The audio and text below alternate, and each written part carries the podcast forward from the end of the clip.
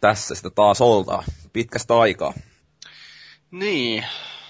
Pitäisiköhän meidän tehdä jotain rakentavaa? Jaasta, jaa. No en mä tiedä, pitäisikö meidän muistella tätä mennyttä pelivuotta nyt Konsolifin podcastissa numero 164. Se voisi olla kyllä ihan hyvä juttu. Mennään nyt jo pitkälle tammikuuta ja kuudes päivä Joo. 2015. No jos te niin haluatte, niin pyyhitään sitten pölyt mikrofonin päältä ja aletaan nauhoittamaan.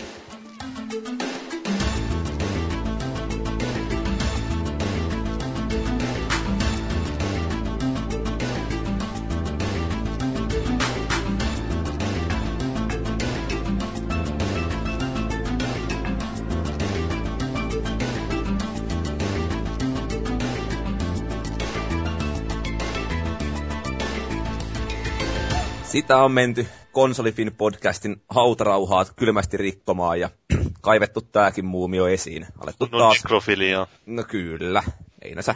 Elämät on vähän liiavostettuja. Mutta tota, niin, ketäs meillä täällä onkaan? Mie valuikin tietystikin, tässä nyt taas ehkä eniten äänessä, mutta sen lisäksi Fellu. Hyvää päivää, tai iltaa, tai yötä.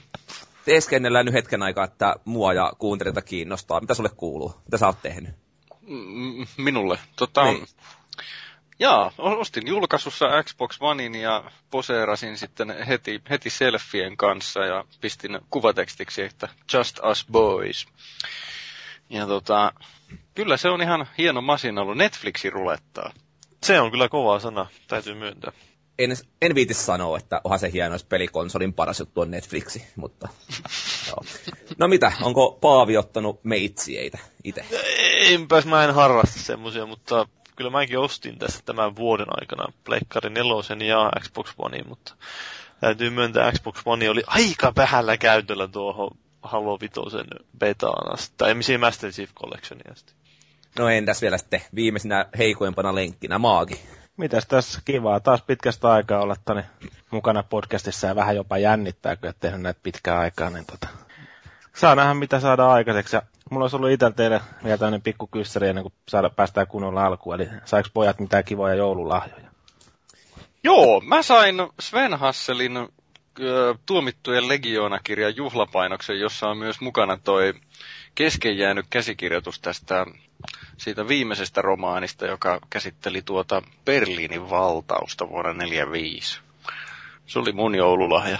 No niin, mitäs muilla? Mulla ehkä, jos nyt Sami Lopakan Marras-kirjan nostaa ja sen lisäksi sitten, niin pari keikkalippua napsu, että pääsee nyt ihmettelemään sitten Nightwish ja Ratinan stadionilla ja Solstafiria klubilla, että kyllä tässä taas ehkä jotain odottamisen arvosta on tällekin vuodelle. Eli kiireinen keikkavuosi taas edessä. No ainakin kaksi keikkaa. Joo.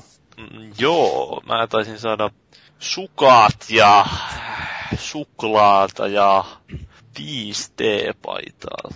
Ja sympatiaa ja huomiota. Joo, sitäkin hyvin paljon tuli, eri, paljon, erittäin paljon tuli sympatiaa. Perkele, mä en saanut itse yksikään villasukkia. No ei, mä enkä villasukki, mä saan vain tommoset, no on vähän tavallista lämpimämmät sukat, mutta mulla itse asiassa on tämmönen paita, joka saattaisi kiinnostaa maagiakin. Tässä no. lukee edessä, että Detroit Red Wings. No niin. Ai jää, kun on Glory Hunterista. niin, joo, nyt mulla on Toronto ja Detroitin paidat, niin voi ne kääntää sitten sopivasti. Mä itse asiassa kävin, kun mä kävin viime hetken joululahjo itse kattelemassa kaupasta sinne aattoon, niin kävin tuossa, mikähän, olisiko se ollut Jack and. Jones vai mikä se on. Siellä oli, olisiko ollut Toronto ja Detroit Joo. ja Los Angeles ja mitä paitoja siellä oli. Montreali niillä ainakin on Joo, ollut. Chicago ei ollut. Anaheim. Niin, Chicagokin niillä mun mielestä oli joskus, mutta... Joo, No no ihan ei ollut. Kävin Mut, tossa. mutta mulla tosiaan, mä vielä se pitää lisätä, että sain myös bokserit, jotka oli Toronto Maple Leafs bokserit. Että, Eli alkaa olla kohta koko... niin, varustus koko, koko, on koko tämä varustus jo, että voisin kesällä mennä vaikka pelkästään Toronto-vaatteet päällä, eli housuja ei vielä ole, joten... Et kai sen tarviikaan siellä. Niin, niin, Niin, niin, niin. niin. kesällä ei niitä tarvikaan. Niitä Se ei joulan- tarvii jo. Jouna nopeasti tein pientä siivoamista, kun porukoilla tuli piipahdettu ja sitten löytyi sitten niin kaapin perukolta Chicago ja Montrealin tällaiset viidit. Oi, Kanaa seinällä ollut ja sitten vielä ikivanha ala-aste penaali, jossa oli kuusi joukkuetta, että kuusi. kuusi, ne oli Pittsburghi ainakin. Se, Oliko se koko, en, niin, onko se se divisioona vai? olisiko ollut originaali Anaheim oli siinä ja mitähän muuta, Florida jotain muita, Mutta... mutta... Siis sitten kyllä mikään division, jos Anaheim ja Pittsburgh on siellä. Mutta siis, mulla on kai kahdeksan joukkuetta coverattuna silleen, että saa voittaa mestaruuden ja No, mä annoin. Maagille ja mun Chicago viirin, ja sitten mä annoin tälle Ulvelle annoin mun San Jose viirin, että mulla on Florida ja New York Rangers vielä. Ja mä, mäkin mietin, että olisiko mun pitänyt Glory Hunterina ottaa joku toinen paita silleen, että voi sitten kaivaa sen esiin, kun tota Chicago rupeaa menee huonommin, mutta... Ai niin kuin nyt niillä meni, kun ne hävisi tuon Winter Classicin. No joo, se oli aika karvasta kyllä. No, ne on kai sitä playoffeissa, toisin kuin Boston. Niinpä. Karaskon 0 kautta 5 äijä. No niin, no niin. Pitäis me lopetettaisiin vaikka tää jääkiekko, jääkiekko-juttu nyt. Joo, täytyy vielä Se itse mainostaa omista lahjoista sen verran, että niin kaivoin uuden puhelimen tuolta. Oho, minkälainen tuli? Onko lumia? Ei ole lumia kyllä. Et mä nyt itse siirryin tällä kertaa puhelimessa ekaa kertaa Sony. No niin, se on hyvä. Mikä olikin Z3 vai? Z3 kompakti. Oikeastaan Joo. sen takia Joo. tuli valittua toi, koska se on sopivan pieni. Joo, se on vähän liian iso se ko- tavallinen Z3, että se on joku 5 piste jotain. 5.2 taitaa olla se tuumakoko ja Galaxy 5 mä mietin kanssa, mutta tota, siinäkin on se 5.1 tuumainen näyttö. Et jotenkin ne yli 5 tuumaiset ei vaan nyt puhelimessa sovellu Eikö noissa. Soneissa ole aika hyvät akuun kestot? Joo, se on ollut ihan mukava ylläri. Et, tota, se aikaisemman Samsungin se S3, niin sen sai, se meni varmaan niin kuin duunipäivän aikana, voisi sanoa melkein niin kuin nykyisellä se akku jo finaaliin, niin tässä kyllä varmaan kestää sen pari päivää suurin piirtein, jos vaikka käyttäisikin ihan hyvin. Et Joo. Jos pienem, pienemmällä käytöllä, niin pitempään voi. Joo, ja mitä mä oon katsellut itse, että jos nyt puhelinta pitäisi hankkia, niin kyllä se voisi Sony olla tietysti. En tiedä, viittisinkö noin kalliisti, kun tuokin on tuo Z3 kompakti aika hintavan puoleen. Joo, se oli tota niin, taisi olla 425, tässä oli CD-onissa tarjouksessa, sen, sen, sen sai sitten verkkokaupasta samaa hintaa. No okei, no joo, sitten se oli ihan, ihan kohtuun hinta. Että tota se isompi malli ollut aika paljon kalliimpi sitten. Joo. Tekospoikien mobiilinurkkaus on ohitte ja siirrytään päivän pihviin. No, mikä on pihvi? No pihvinä on se, että ei ole uutisia eikä ole moppia, vaan alkuun vähän muistellaan mennyttä vuotta, eli 2014. Ja tota, sen jälkeen sitten, kun sitä päästään, niin aletaan ihastelemaan tulevaisuutta ja kerrotaan vähän faktoja, mitä me on päätetty tapahtuvaksi. Tai Mutta- mitä me odotamme tapahtuvan. No sä odotat ja me muut päätetään. Mutta lähdetäänkö vaikka purkaa vuotta 2014 niin kuin omakohtaisesti, että mitäs Maagille jäi mieleen ensin niin kuin keskeisimpin asioina? No mulle jäi toi Destiny jotenkin mieleen, sitä tuli pelattua aika paljon. Se tavallaan voisi olla ehkä toppina kautta floppina, silleen niin kuin, että tota, itse mulla nyt ei siis ollut semmosia mitään ihan järisyttäviä odotuksia, että aika paljonhan jengi on ilmeisesti pettynytkin siihen, ja kyllä mä itsekin jossain vaiheessa rupesin miettimään, että mä teen niitä samoja tehtäviä siinä koko aika päivästä toiseen käytännössä. Mutta niin yllättävän hyvin siinä siis se pelkästään jo sen pelimekaniikan ja sitten pelikavereiden ja niin kuin muiden takia niin sai kyllä vietettyä aikaa tosi paljon, että illat meni, illat meni kyllä mukavasti sen parissa. Että en muista, että mitä peli olisin niin kuin silleen julkkarista lähtenyt niin kuin noin innolla nyt viime vuosina oikeastaan pelannutkaan. Että siinä mielessä on pakko laittaa varmaan tähän toppilistaan kuitenkin tähän kärkipäähän. Se on ollut kyllä hauskaa seurattavaa. Se on ta- itellä vielä tuossa, sain kaverita lainoja aloittamatta, mutta tota, siis etenkin tuolla pikkaraista jeput ja muut Nirkissä kyllä niin kuin haukkuu sitä aika paljon siihen nähden, että varmaan Että kaikki pelannut sitä joku koko ajan. 200 tuntia. Että se on Niin. niin kuin joulupäivänäkin taisi olla jotain huuteluita, että tuutteko vähän tekee strikkia tai muuta. Et, kun, siinä on jotain omituista. On siis, on se, mitä nyt on noita meidän foorumeitakin seurannut, niin siellä on yksi kaveri kanssa niin nimeltä mainitsematon, mikä tota, niin jossain vaiheessa haukkui sitä peliä ihan järkyttävästi, ja sitten silti sen oli pakko päästä sinne 30 levelille, ja se pelasi sitä peliä joku 200 tuntia siinä, niin, ja tota, poisti sen sitten, ja teki sitten ihan videonkin YouTubeen, ja tota, sitten kuitenkin, kun tuli tuo lisäri, niin alkoi taas pelaamaan sitä, että, sinänsä mielenkiintoinen ilmiö kyllä, että se on ihan sontaa se peli, mutta sitä pelataan kuitenkin sitten, että Niin, no se oli vähän mitä niissä arvosteluissakin heijastelee, että porukka moni haukkuu. Tai niin kuin silleen, että Anto ihmetteli, että onpas tämä nyt huono peli, ja sitten, no enpäs mä nyt, kyllä mä sitä silti tykkään pelata. Et ei se nyt ihan, niin kuin me ollaan varmaan ehkä muutaman kertaa tuolle ilman podcastia tässä keskusteltukin, että ei se nyt ihan paska voisi silloin olla, jos tota... Joo, ei se ole aika paljon siis hyvää siinä mielessä, että se niinkö, siellä on aina jotain tekemistä ja sitten siellä on, varsinkin kun pikkuhiljaa kun kasvattaa niitä kaverilistaa, että on siellä kavereita, jotka pelaa sitä samaa peliä, niin sitten aina sieltä löytyy vähän jotain, että voi mennä raidaamaan ja niin poispäin. Että se oli itsellekin tuossa tosiaan oman listan ykkösenä, mutta Sulla se on pysynytkin itse asiassa ilmeisesti vieläkin nyt perinteisesti Joo, vähän jäänyt. Joo, no mulla oli tuossa pari viikkoa taukoa nyt taas, kun oli lomilla, niin ei, ei ole niin kauheasti tullut sinä aikana pelattua yllättäen, mutta kyllä ne on, kun on päässyt noita raideja pelaamaan, niin ne on aika semmoista, niin kuin mitä ei ole räiskintäpeleissä kunnolla nähnytkään pitkään aikaa. Mä, no, sitten vissiin edust, mä sitten vissiin edustan tätä pettynyttä puolta, kun mä kirjoitin joulun alla artikkelinkin konsolifinille siitä, kun tuli se lisäosa, niin Eli kun minua olisi niin kiinnostanut, tai kiinnostaa vieläkin Destinissä niin hurjasti se, se maailma, mikä siihen on luotu. Siis niin kuin, se niin kuin huutaa just niin sillä tavalla, että täällä on niin kuin kaikkea mielenkiintoista, hienoa ja tuu tänne tutkimaan sitä ja ota selvää kaikista asioista, mutta helvetti kun ei ole mitään mistä ottaa selvää, niin... No onhan siinä ne... kyllä, mutta, no ne, joo, mutta ne ei ole siinä pelissä. No niin, niin. Ja no, tästä nyt tullaan taas sitten siihen, että niitä lisätietoa voisi lukea halutessaan sieltä punkien sivuilta niistä grimoire-korteista, mutta taas sitten niin mä oon ehdottomasti sitä mieltä, että jos mun tarvii peliä ymmärtääkseen lukea jotain pelin ulkopuolisia lähteitä, niin silloin se on, se on huonosti tehty se peli. Niin, eikä siinä nyt sinänsä tarvitse sitä peliä ymmärtääkseen niitä tarvii, mutta mm. jos, jos haluaa silleen syvä, syventyä jotenkin siihen kokemukseen, niin se ei ole. Siis on mun no, mielestä tavallaan hyvä idea, että pystyt kännykällä niin kuin, tota, lukea niitä kortteja, mutta kyllä nyt jumalauta pitäisi että perin sisältäkin pystyä katsomaan. Se on, siinä ei ole oikein mitään tolkkua, että ne on jätetty sinne ulkopuolelle. Mm. Ja sitten mua ärsytti niin suunnattomasti siinä lisärissä, mikä tuli, niin että kun mä odotin, että se vastaisi edes jotenkin niihin kysymyksiin, mitä oli jäänyt auki siinä, siinä emopelissä, niin, niin päinvastoin musta tuntuu, että se vaan esitti lisää kysymyksiä. Että niin kuin, kuka sä oot, mitä sä teet täällä ja niin kuin ylipäätänsä yhtään mitään. Siis tuntuu, että siinä pelissäni kaikkein eniten tarinaa kertoo se intro. Joo, mulle ei, niin, siis tota... henkilökohtaisesti niin kuin, sit tarinasta ei ole ihan hirveästi jäänyt jäänyt silleen päähän. Että... No on se ihan hauska, mitä jos menee niin kuin ihan tutkimaan, että miten porukka on tulkinnut sitä esimerkiksi sitä Vault of Glass, sitä raidia ja sen tarinaa. Että siinäkin on oma tarinansa, jota ei silleen sinänsä kerrota mitenkään, mutta siis muuta kuin, että siellä voi lukea niistä jostain öö, joistakin niistä Grimoire Cardeista ja sitten toisaalta niiden varusteiden kuvauksista ja kaikista tuommoista, niin se kerrotaan siitä, kuinka joku titaani meni sinne valttiin ja sitten siitä tuli hulluksi ja niin poispäin. Ei, tai ei hulluksi, vaan se sillä lailla mm. sen porukka tapettiin sinne ja sitten se teki jostain, oliko mistä varusteista, kun se teki semmoisen kilven, jonka sitten se jätti sen kilven sinne, että se on niin tuleville yrittäjille sitten siellä suojana ja sen, sen avulla ne muut, jotka sinne hyökkää, niin pääsee etenemään ja lopulta tappaa tappaa sen Atheonin ja kaikkea tuommoista. Niin on, on, olemassa sitä niin NS-lorea, mutta... Niin, no, se on pansiin tyylisesti, niin sitä joutuu vähän itse etti. Niin, se on vähän tuommoinen, että siitä joku tykkää, joku ei. Säkin oot lukenut kirjakaupalla materiaalia haloista sen takia. Joo, no se nyt, no niin.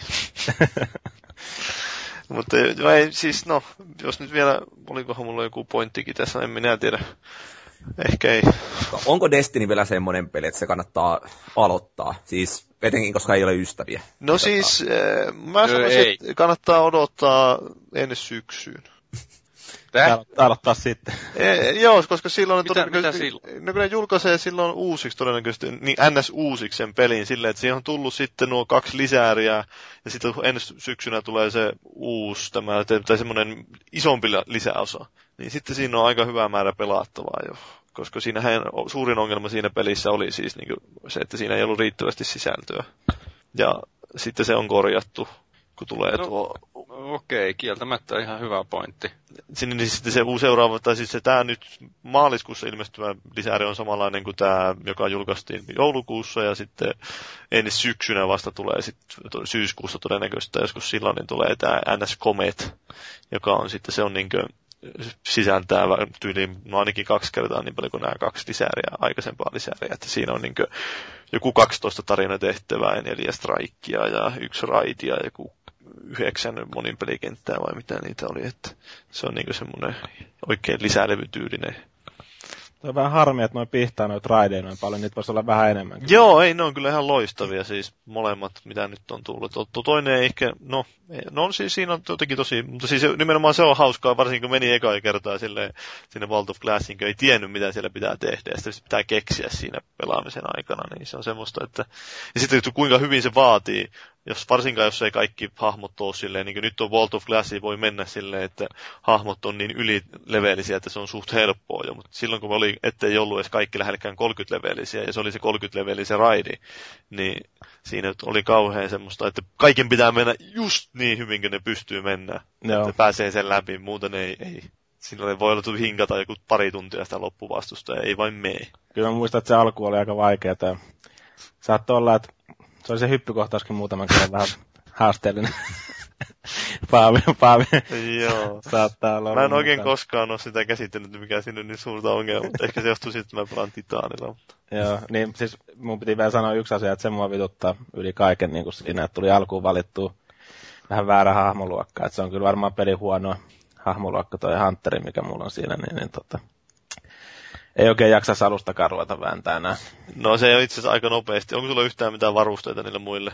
Oo, mulla varmaan jotain siellä valtuussa. Ei siinä mene kuin muutama tunti silleen, että pelaa sen niin 20 levelille ja sitten sä voit ottaa ne sieltä ne uudet varusteet ja sitten se onkin jossain siellä 26 tai 28 tai sielläpä. Joo. Että ei se, ei se, ei se ole mikään. Mulla on kolme hahmoa silleen, että mä oon nyt vähitellen aina ollut tylsää, niin sitten vähän pelasin niitä eteenpäin. Ja välillä ulkoistanut pelaamista. No välillä ulkoistanut pelaamista, että sekin on ihan hyvin toiminut, että ei ole tarvinnut itse kaikkea työtä tehdä. Ai ai, kiinalaiset lapset taas hyötykäyttää. Kyllä. No mutta sitten Maagi, sulla on listattuna vähän tämmönen enemmän taidepeli ehkä. Joo. Sanoa. Valiant Hearts, eli tuommoinen vähän ns. pienempi peli kuitenkin, ja tota, niin, se yllätti sille positiivisesti näiden kaikkien megapelien keskellä. Että, tota, niin, Eikö tämä ole Ubisoft? Ubisoft, no on se Ubisoftin julkaisema, joo. Sen, tota, onko se Montreali vai mikä se studio? Se on sama, mikä on tehnyt noin Raymanit ja itse asiassa on Side of Lightinkin. Mm, joo. Niin, niin tota, tosiaan niin tommonen käytännössä 2D, semmoinen vähän niin kuin sarjakuvamaiseen tyyliin, mutta silleen ehkä vähän synkemmällä tyylillä kuin esimerkiksi tuo Child of Light, niin, to, tai tota, niin, niin kuin taidesuunnittelulla ja muuta, niin tota, ihan niin kuin mielenkiintoinen toi aihepiiri, kun se kertoo just sit toisen maailmansodan alusta ja siitä, että miten se niin kuin kaikki lähtee liikenteeseen ja siitä, että miten se niin kuin voi vaikuttaa, kun tota, tulee tuommoinen sotatila päälle. Niin kuin siinä on se esimerkiksi se alkuasetelma se, että oliko siinä nyt joku, oliko se Frans niminen tänne saksalainen kaveri, niin se, se kutsutaan takaisin Saksaan tuolta Ranskasta ja sitten taas silloin, vaimo, silloin jää vaimo Ranskaa ja tota, ää, tota, sitten tämä Emile, eli sen, tota, ö, sen vaimon isä, niin tota, se kutsutaan taas sitten Ranskan joukkoihin ja sitten lähtee ihan niin kuin mielenkiintoinen niin kuin tarina liikenteeseen. Ja tota, semmoista niin kuin kevyttä pulmanratkontaa aika niin kuin rauhallista pelaamista, mutta niin, itse ainakin tota, tykkäsin siitä niin kuin kaikkien niin kuin räiskintöjä ja roolipeliä ja muiden niin kuin sivussa, että semmoista mukava pelailla ja siinä on niin aika paljon kaikkea, pystyt niin kuin tavaroita ja sit, niin kuin mitkä on niin kuin siihen ajankuvaan sopivia ja tota, niistä on sitten info. Että siinä saa niin kuin käytännössä semmoista historiallistakin sivistystä samalla, jos sitä ei niin kuin aikaisemmin ollut. Plus sitten, että siinä on tosi paljon semmoista faktatietoa sitten niistä olosuhteista ja kaikesta niin kuin siitä, että miten ne, tota, ne sodan julistukset ja kaikki muut lähti käyntiin ja niin kuin yleensäkin siitä, että vaikka tyyliin miten tärkeässä osassa jouk- joukkojen mobilisoinnissa oli rautatiet ja niin kuin tämän tyyppisiä niin kuin tämän faktapaketteja sitten avautuu siitä, mitä on sitten kanssa ihan kiva lueskella siinä niin kuin pelin ohella, että tosi mukavaa tuommoista kevyttä pelaamista niin kuin omasta mielestä ja niin kuin useamman, useamman hahmon näkökulmasta kuvattuna vielä. Toi teki siis kyllä vaikutuksen silloin, kun sen näki. Onko se E3, kun ne esitteli sen vai missä hän olikaan, mutta tota, näytti Joo. jo silloin sellaista, että täytyy päästä pelailemaan. Ja, näin mä maksaa alle 5 euroa Pleikkaristoressa, että juurikin lähti, lähti ostoon. Joo, se on nyt tosi halvalla, että kannattaa poimia, jos kiinnostaa. Se on tosiaan niin kuin, tota, niin, kertoo just enemmänkin sit sodan raakuudesta ja muusta, vaikka tota, niin, eikä todellakaan niin kuin mitenkään glorifioida sitä sotaa tai muuta, että niin se on just se, että miten niin kuin ihmiset koittaa selviytyä sen sodan keskellä. Mutta hei, kuinka monta aseita siinä pelissä on? siinä ei kyllä hirveästi aseella pääse ampumaan. Et siinä ei oikeastaan, siinä ei pahemmin tota, niin, niin kuin tapeta jengiä, että muutama otteeseen aina kolkataan sitten esimerkiksi saksalaisia, jos niin kuin pääsee sellaiseen tilanteeseen, että jollain lapiolla vaikka niskaa. Mutta... Eli se ei ole yhtä hyvä kuin Borderlands? Ei, ei ole kyllä niin kekseliäs. Haiskahtaa huonolta peliltä siis. Rahat takaisin välittömästi. Joo. Se oli siis jännä ollut Ubisoftin vuosi kyllä, että kun ylipäätään katselee ihmisten niinku listoja, että mistä jengi on tykännyt, niin tota, Ubi on aika vahvasti ollut edustettuna. Vähän niin Toi kuin Valiant ja pahassa. No sitäkin kyllä, mutta toi Valiant Hearts yksi semmoinen, että Child of Light, ei se nyt ollut juuri sama firma, niin tota, molemmat tollasia vähän niin kuin erilaisia julkaisuita ollut niin kuin isolle firmalle, mutta samaan aikaan niin aika suurta suosiota saanut kuitenkin. Kyllä. Mutta, mutta. No sulla oli vielä Dragon Age mainittu. Joo, laitoin sen vielä vähän tolleen kysymysmerkkinä, kun tota, mä en ole itse kerännyt pelaa vielä läpi tästä, että mä oon vasta varmaan joku 20-30 tuntia ehkä siinä oon- Jos sä, jos sä tykkäät Pelannut. siitä, niin eiköhän sitä voi silloin sanoa, että No joo, joo, voihan mä sanoa. Että tota, niin kyllä toi on maistunut mulle tota, niin, tälle rooli, roolipeliä ystävänä ehkä jollain tavalla. Nyt kun siinä ollaan avoimessa maailmassa, niin tulee myös ehkä Skyrimit ja muut tämmöiset näin sitten mieleen. Ainoa, mikä näissä nyt sitten vaan itsellä tulee muodostuu aina ongelmaksi, että niin kun siinä on aina tehtävää kartalla niin perkeleesti, että aina se, että seuraava jutun niin kuin aloittaminen ja se miettiminen, että mitä tekee seuraavaksi, niin se on aina, se on aina vaikea. Että se menee vähän niin kuin isollakin miehellä sormi suuhun siinä tekemisen paljoudessa. Mutta tota, niin, siis silleen eri, erittäin tota, niin, toimivaa settiä taas biovarelta ja mielenkiintoista tota, niin, juonen eteenvientiä ja muuta. Että. Sitä tekemisen paljoutta voi helpottaa sillä konstilla, että, että kun putsaa sen yhden alueen niin kuin mahdollisimman täydellisesti aina kerralla, sitä ei muuten pysty tekemään ihan joka paikkaan, ei pääse ennen kuin etenee siinä tarinassa, niin musta tuntuu, että siinä on, mä oon itse pelannut joku ehkä 35 tuntia, niin siinä on semmoisia tiettyjä tämmöisiä pullonkaulapäätöksiä. Eli niin kun se peli etenee, kun tekee sivutehtäviäkin, niin, ja keskustelee ihmisten kanssa siinä, niin se peli etenee tiettyyn pisteeseen asti, ja sitten pitää tehdä se pullonkaulapäätös, ja sitten taas avautuu lisää. Niin mä yritän tehdä sillä tavalla, että että mulla on nyt juuri sellainen, että mun pitää tehdä yksi tärkeä päätös, joko tai joko.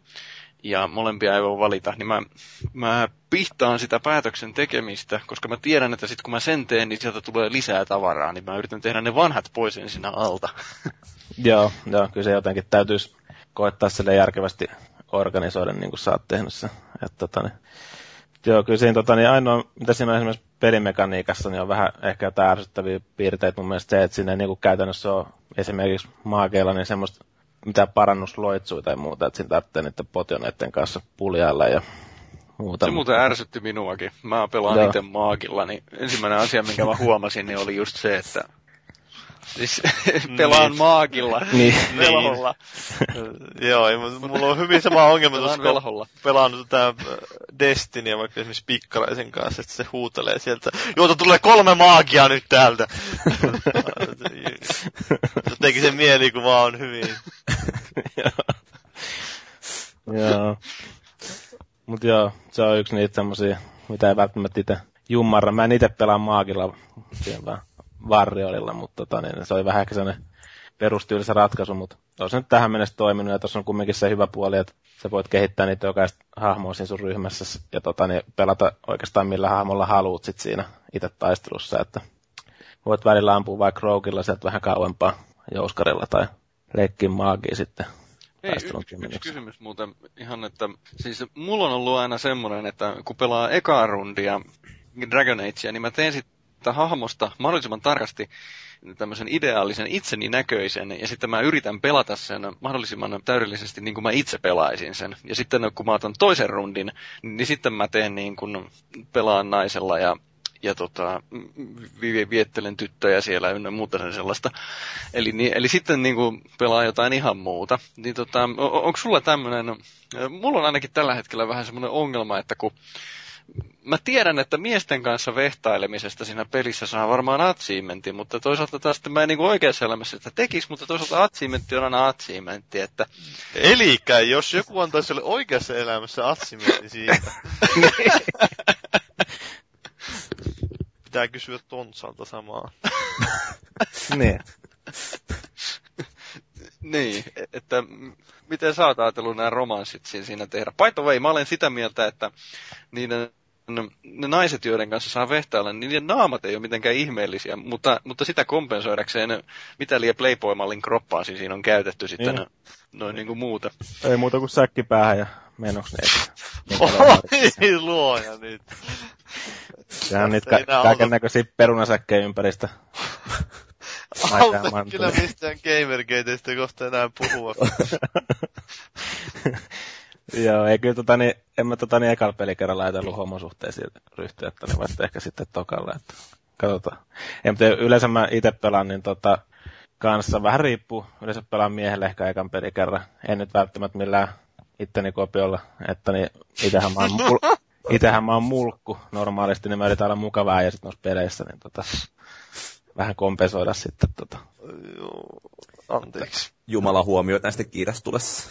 Joo. Mutta joo, ehkä se oli Dragon Ageista se. No niin. Jos mä kylmästi toteen omat tässä kohtaa, niin, niin, niin. Kyllä, mutta se on kolme Ubisoftin peliä sitten lopulta oli. Että niin kuin Child of Light oli niin jotenkin ylivoimainen pelikokemus tänä vuonna. Ja vaikka siis, tai ei siis pelinä ollut mitenkään elämää suurempi, mutta jotenkin se niin kuin tyyli siinä, plus niin kuin, koko se pelin universumi ja meidän niin ulkoasullinen meininki, niin se vaan kilahti ihan täysin hattu. Ja tota, se oli vaan niin kuin hieno peli. Joo, se on Pelasin, niin, sanon vaan. Niitä pelasitteko teistä kukaan sitä? Öö, itse pelailin kanssa ja tota, on kyllä pakko sanoa sitä, että se kaikki just se visuaalinen ilme ja tota, niin, kanssa se tarina semmoinen, se rauhallinen eteneminen ja sitten semmoinen niin kuin kohtuu yksinkertainen vuoropohjainen taistelusysteemi, niin tota, toimi ainakin oma itsellä. Ja siis oli vielä jännä, siinä oli se niin kuin kooppikin tarjolla, jossa tota tappeluissa sitä, niin kuin toinen pelaaja ohjasti sitä, mikä helinäkeijus se nyt olikaan siellä sitten. Sitä palloilla pystyi hidastelemaan viho tai vastustaja sun muuta. Joo. Mikä oli niin kuin yllättävän hauskaa sitten lopulta, vaikka olikin aika yksinkertainen kikka. Mutta, mutta. Joo, mä en sitä kooppipuolta kokeillut. Joo. Mutta sitten toinen, mitä tässä nyt sain eilen juurikin valmiiksi, niin Far Cry 4. Boom! Jos ei ole pelannut, tai siis mä pelasin eka Far Cryta, siis anteeksi, siis Far Cry Instincts, no en niin. sitä PCtä. Sitten Far Cry 2 oli hirveätä kuraa, se jäi kesken. No Far, Cry, Far Cry 3 mä en koskenut. Nelonen houkuttas, kannattaako? Sitten ehdottomasti, koska siis tässä on vähän se ongelma kyllä, että tämä on niin kuin enemmän kolme puolella kuin neljä. Että tämä on oikeastaan samaan muottiin tehty kuin se kolmonen, mutta koska tykkäsin kolmosesta, niin tämä toimii erittäin hyvin.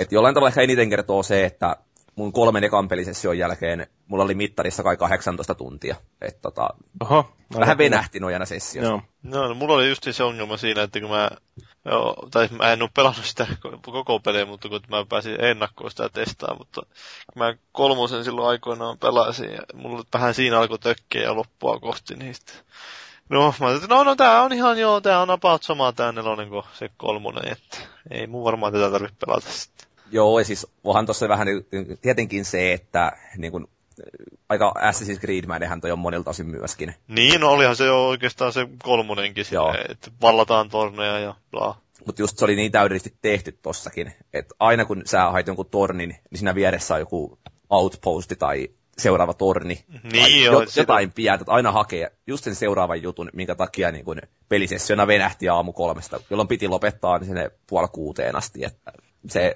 jotenkin se vaan koukutti niin täydellisesti. Mä en tykkää oikein siinä sitten just kauheasti siitä itse räiskimisestä ja siitä, että se ei ole mun mielestä kauhean hyvin tehty. Tai siis kun se on jotenkin vähän semmoinen töksähtelevä. Se... Ei ole niin hyvä kuin Destinissä. No ei lähelläkään niin hyvä kuin Destinissä, mutta siis se on, niin kuin, ei ole niin hyvä kuin... No en minä tiedä, jossain hyvässä pelissä. Näin hyvä vertaus. esimerkki pitäisi löytää.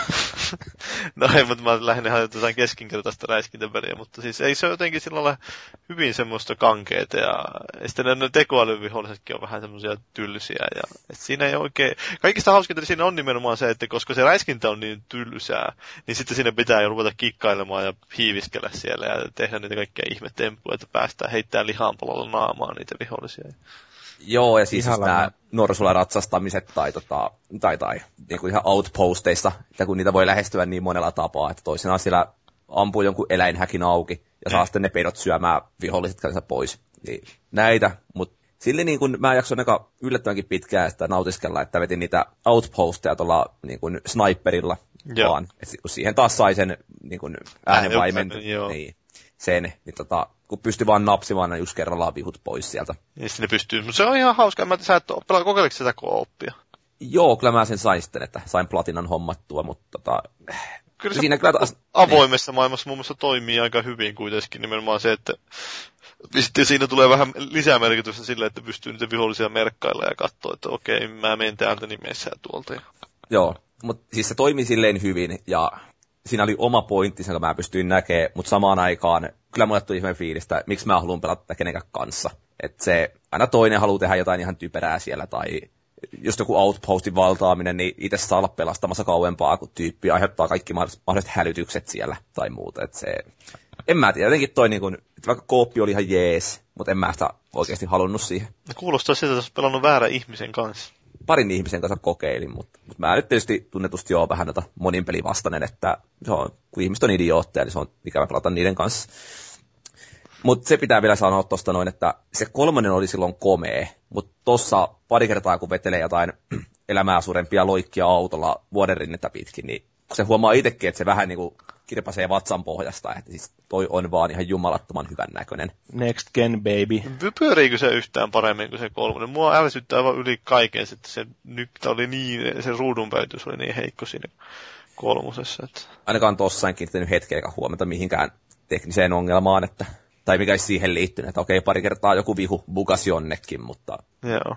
Se oli hauska ihan se, siinä oli vähän tuotu sitä ajamisenkin mielekkyyttä, että siinä oli ne radioshowt pyörii siellä.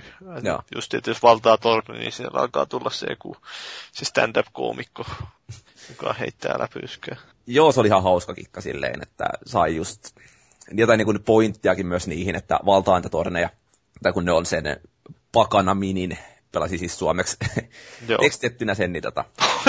Onko se tekstitetty suomeksi? No, on, on. Voi luoja. niin, siis mä itse tykkään tosta, jos joku on nähnyt sen vaivan siihen, niin miksi en hyödyntäisi. No. Se oli vielä hyvin tehty siihen, että... Niin, no, ei aina, sentään ole duppauksia. Niin ei tietenkään, mutta tossa oli kyllä, nostan hattua tekijälle, että jos kuuntelee, niin tarjoan kaljan, kun tulee vastaan. Mutta, mutta nyt ajatus hukkuu täysin.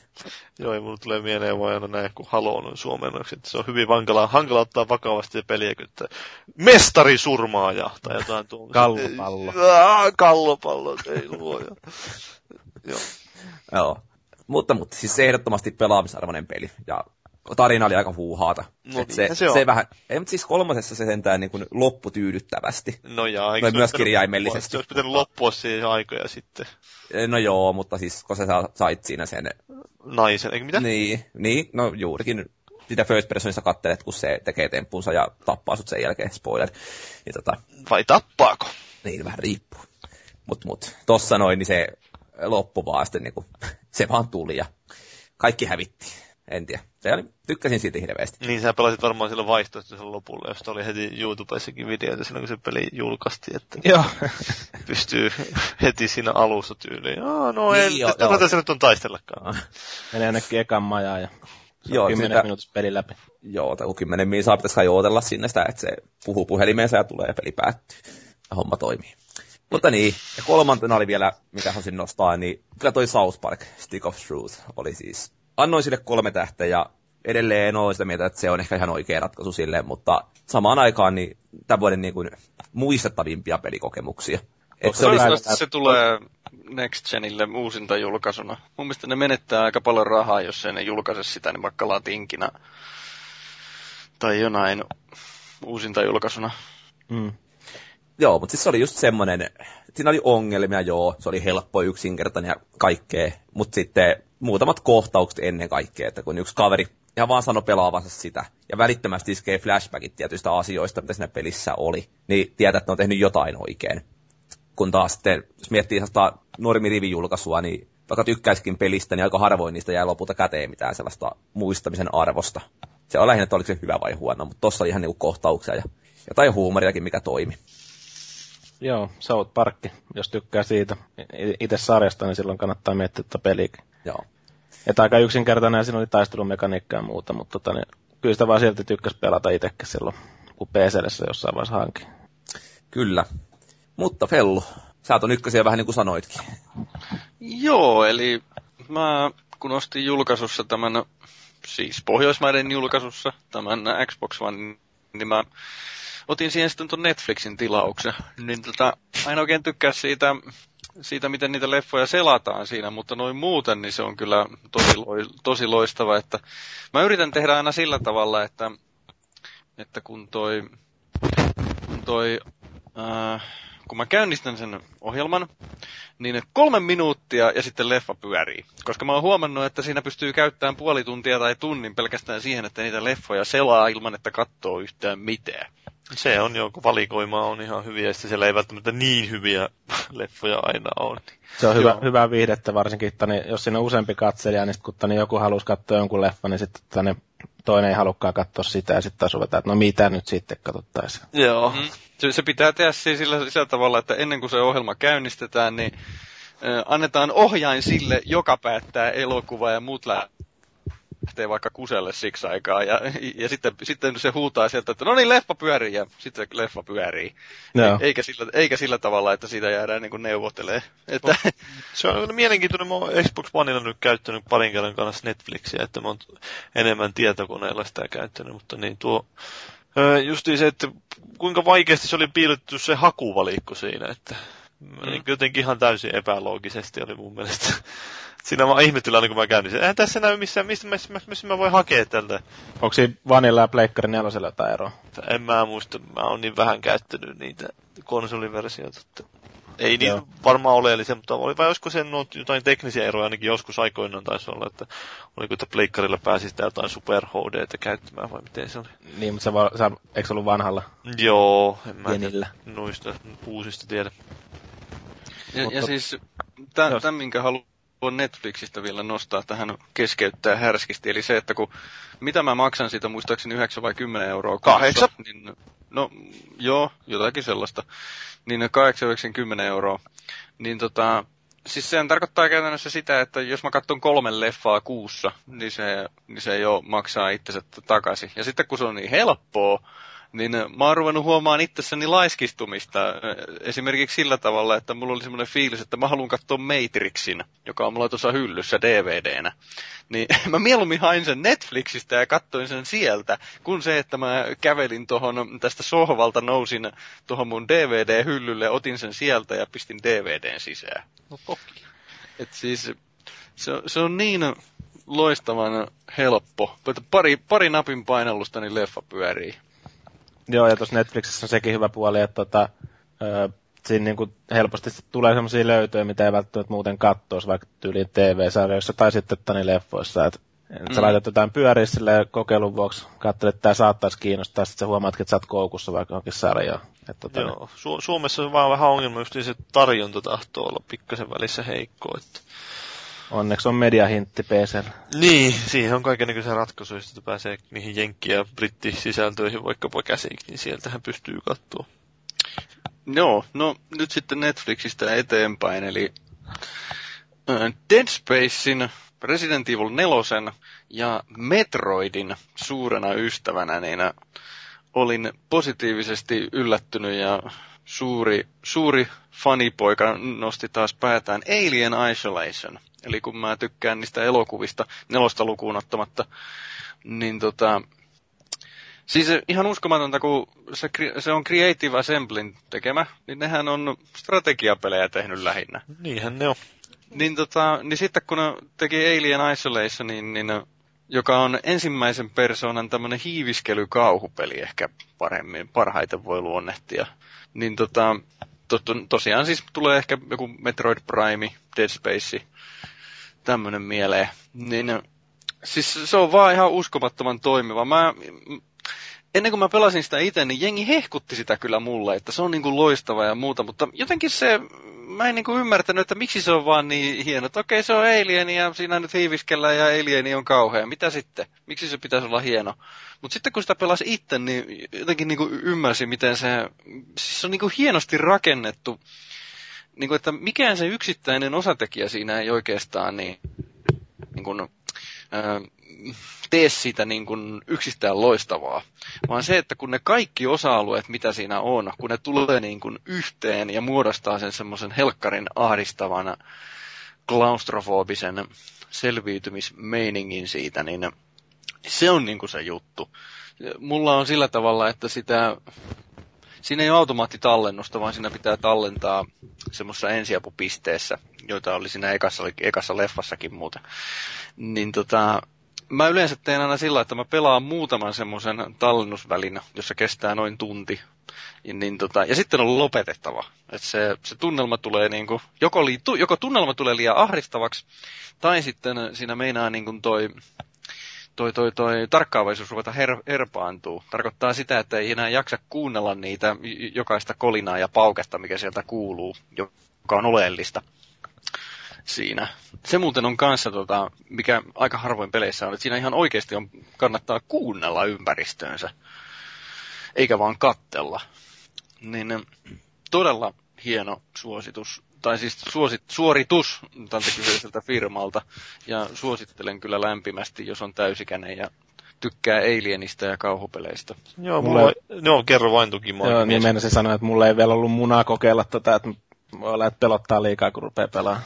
Joo, ja mä itsekin on kauhean tykkää Alienista, mutta sitten just mä en vain kauhupeleistä oikein jaksa, kun on yleensä niin kömpelöitysti tehty, että sitten alkaa vain turhauttaa se, kun se on semmoista rämpimistä se pelaaminen. Vähän Dead Spaceakin mä jonkun matkaa jaksaa, mutta en mä sitten loppujen lopuksi. Nyt siellä on ovella alienin vastassa, niin Niin, niin, niin, no ei siis, mutta lähinnä se, että se on nimenomaan se pelaaminen tehdään niin kömpelöksi ja vaikeiksi, sillä sitten vähän niin kuin tuodaan sitä kauhumeininkiä, vähän niin kuin jossain alkuperäisessä Resident Evileissä, että pelin ohjaaminen on niin hankala, että siitä tulee suurin kauhu. Joo, no, no tässä se suurin kauhu ei tule sitä, oh, se ohjaus on ihan hyvä, mutta kun ei voi tapella vastaan, niin ei voi. Niin, juuri se. Eli, tot, eli kun... Se ei ole mitään uutta sinänsä, onhan näitä tehty nyt viime aikoina aika paljon justiin. Joo, mu- no okei, okay, myöntää täytyy. Mutta tota, muhun ainakin teki vaikutus se, että kun siinä pelataan tällä Amanda Riplillä, huomio, siinä pelataan naisella, jolla ei ole DDDD plus kupin tissejä. Tärkeä huomio. Gamergate. Kato, niin. Niin, Gamergate, niin. tasa-arvo ja niin edelleen. Ja niin tota, joo, säkkipäähän. Ja. Niin toi, äh, joo, eli kun no niin kuin luonnollinen reaktio, kun se alieni tulee siinä vastaan, tai läistölle, niin, niin kun siihen, siihen peliin ja siihen maailmaan niin kuin immersioituu kyllä hyvin, se on hyvin tehty juuri siihen, niin luonnollinen reaktio lähtee pakoon tai taistella. No, sitä ei voi tappaa sitä alienia, ja sitten jos juokset karkuun, niin se juokseminen tuottaa ääntä, jolloin se kuulee ja se tulee perää. Ja, ja se on siinä. Ja sitten jos menee piiloon ja ottaa sen, mikä Alien leffoissakin on se motion tracker, se liiketunnisti, niin se piipittää. Ni, niin se kuulee sen piipityksen se alieni. Joo. Eli toisin sanoen siinä täytyy tehdä niin tämmöisen luonnollisen pakene- tai taistelevaiston vastaisesti. Siinä pitää mennä johonkin, johonkin tota kaappiin tai sängyn alle tai johonkin piiloon ja sitten vaan kuunnella ja toivoa parasta. Ei päästä sitten kuitenkin se nyt siihen, että aika voimakas on, kokemus. Pelissä on päähenkilönä avuton naishahmo. Ja, ei se ole avuton, se on avuton vaan sitä alienia vastaan. Ei, eikö se aika pitkä kuitenkin ollut se peli? Joo, siitä on valitettu, että se olisi liian pitkä. No, mä voin kuulostaa, että jos se on 15 tuntiakin pitkä, niin en mä jaksaisi varmaan sitä. Ja mä oon nyt pelannut sitä komerossa. 12 tuntia, ja joo, mä oon nyt pelannut sitä 12 tuntia, ja tota, siinä on 19 tehtävää, ja mä oon nyt muistaakseni tehtävässä yhdeksän. No niin. Eli, eli tota, mulla varmaan menee kyllä yli se 20 tuntia, joka johtuu tosiaan siitä, että mä mulla on vähän semmoinen taipumus, että mä menen sitten kykkimään aika pitkäksi aikaa sinne, sinne kaappiin, jos mä kuulen sen alienin äänen. Että... Kerkeen muutamat podcastin käsikirjoitukset tekee siinä ja muuta. en suoraan sanottuna uskalla te- tehdä sitä, koska siinä pitää kumminkin keskittyä ja kuunnella koko ajan, mitä kuuluu sieltä, sieltä ruudusta. Joo. Mutta siis joka tapauksessa niin suosittelen todella, jos niin kuin kiinnostaa kauhupelit niin kuin millään tavalla, tai tykkää Alienista ja tai jompikumpi, niin kyllä se niin kuin tsekata kannattaa. Että malli esimerkki sellaisesta pelistä, että mä haluan sen, että se on mulla tuossa hyllyssä. Että ei sellainen, että mä pelaan sen kerran ja sitten mä vien sen vaihtoon, vaan mä haluan, että tuo on hyllyssä. Vielä ennen kuin mennään seuraavaan, niin kerros nyt, mikä tämä vertaus Metroid Primeen oli. Että siis mikä, mitä sä kerroit tuosta noin, niin ei oikein niin kuin tunnu olevan samalla aaltopituudella mun kanssa hommassa. Että... No, ensimmäinen persona, ympäristön tutkiminen. Naishahmo. Ja pelataan naisella. Eipä siinä nyt oikeastaan okay. muuta. No niin. No, mä otan sitten vielä nopeasti tämän mun kolmannen pointtini, joka on vähän ehkä erikoisempi. Eli GTA 5 julkaistiin uudestaan. No ei siinä mitään. Mutta se julkaistiin sillä että siinä, oli, siinä pystyy vaihtamaan jouhevasti ensimmäisen persoonan ja kolmannen persoonan sitä näkökulmaa. Niin tota, mä huomasin kanssa täm, tämmöisen ilmiön, jonka sitten yksi, joku toimittaja oli tehnyt YouTube-videon siitä, mä en muista mikä pelimedia se oli. Mutta se, että jos otat ensimmäisen persoonan ja sitten rupeaa tekemään GTA Rampagea, eli niin kuin menee siellä ja ampuu, ampuu ja puukottaa ohikulkijoita ja potkii mummoja ja ynnä muuta tällaista, mitä nyt ei niin kuin oikeassa elämässä tee, ainakaan toivottavasti. Niin kun sen tekee ensimmäistä persoonasta, niin vaikka se on pelkkä pikselihahmo ja muuta vastaavaa, niin kun, sitä, kun se naama tulee siihen ihan lähelle ja sitten sitä losauttaa haulikolla tai puukottaa kylkeen ja se ruumis hytkyy ja muuta, niin se rupeaa tuntuu pahalta. Ihan toisella tavalla kuin se, että se tehdään kolmannesta persoonasta.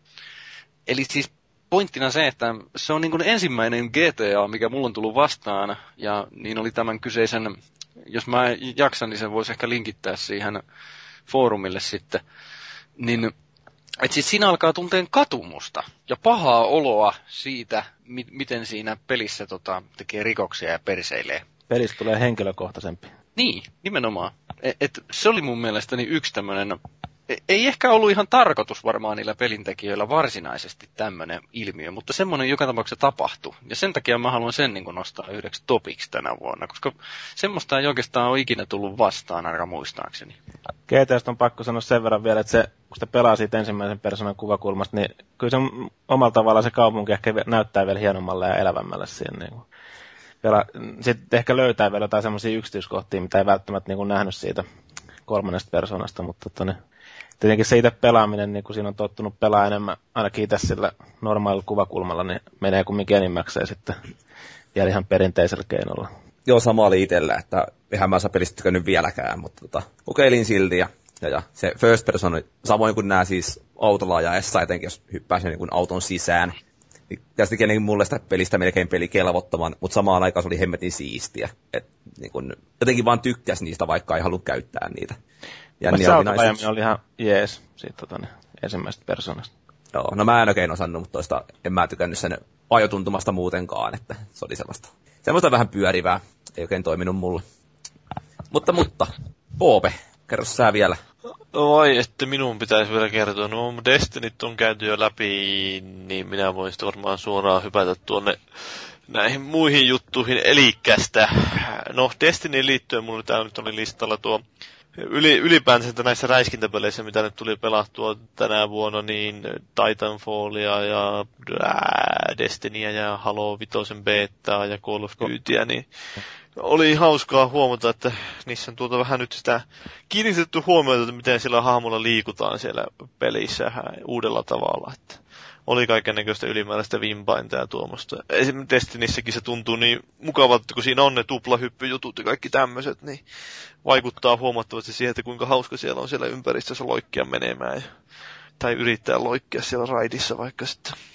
Niin, jos osaa. jotkut yrittää, jotkut osaa. Niin, mutta joo, ei mä tykkään. Esimerkiksi erityisesti myös tuossa Halo Vitosessa, niin kyllä maistuu hyvin paljon se, että siinä on vähän lisätty sitä. Toki on siinä aikaisemminkin ollut aina, mutta nyt se on niin vähän ehkä enemmän implementoitu sillä tavalla, että suurin osa ihmisistä tajuaa sen, että mitä siinä voi tehdä kaikkea tuommoista vähän mukavaa kikkailua. Se tuo niin paljon syvyyttä lisää siihen.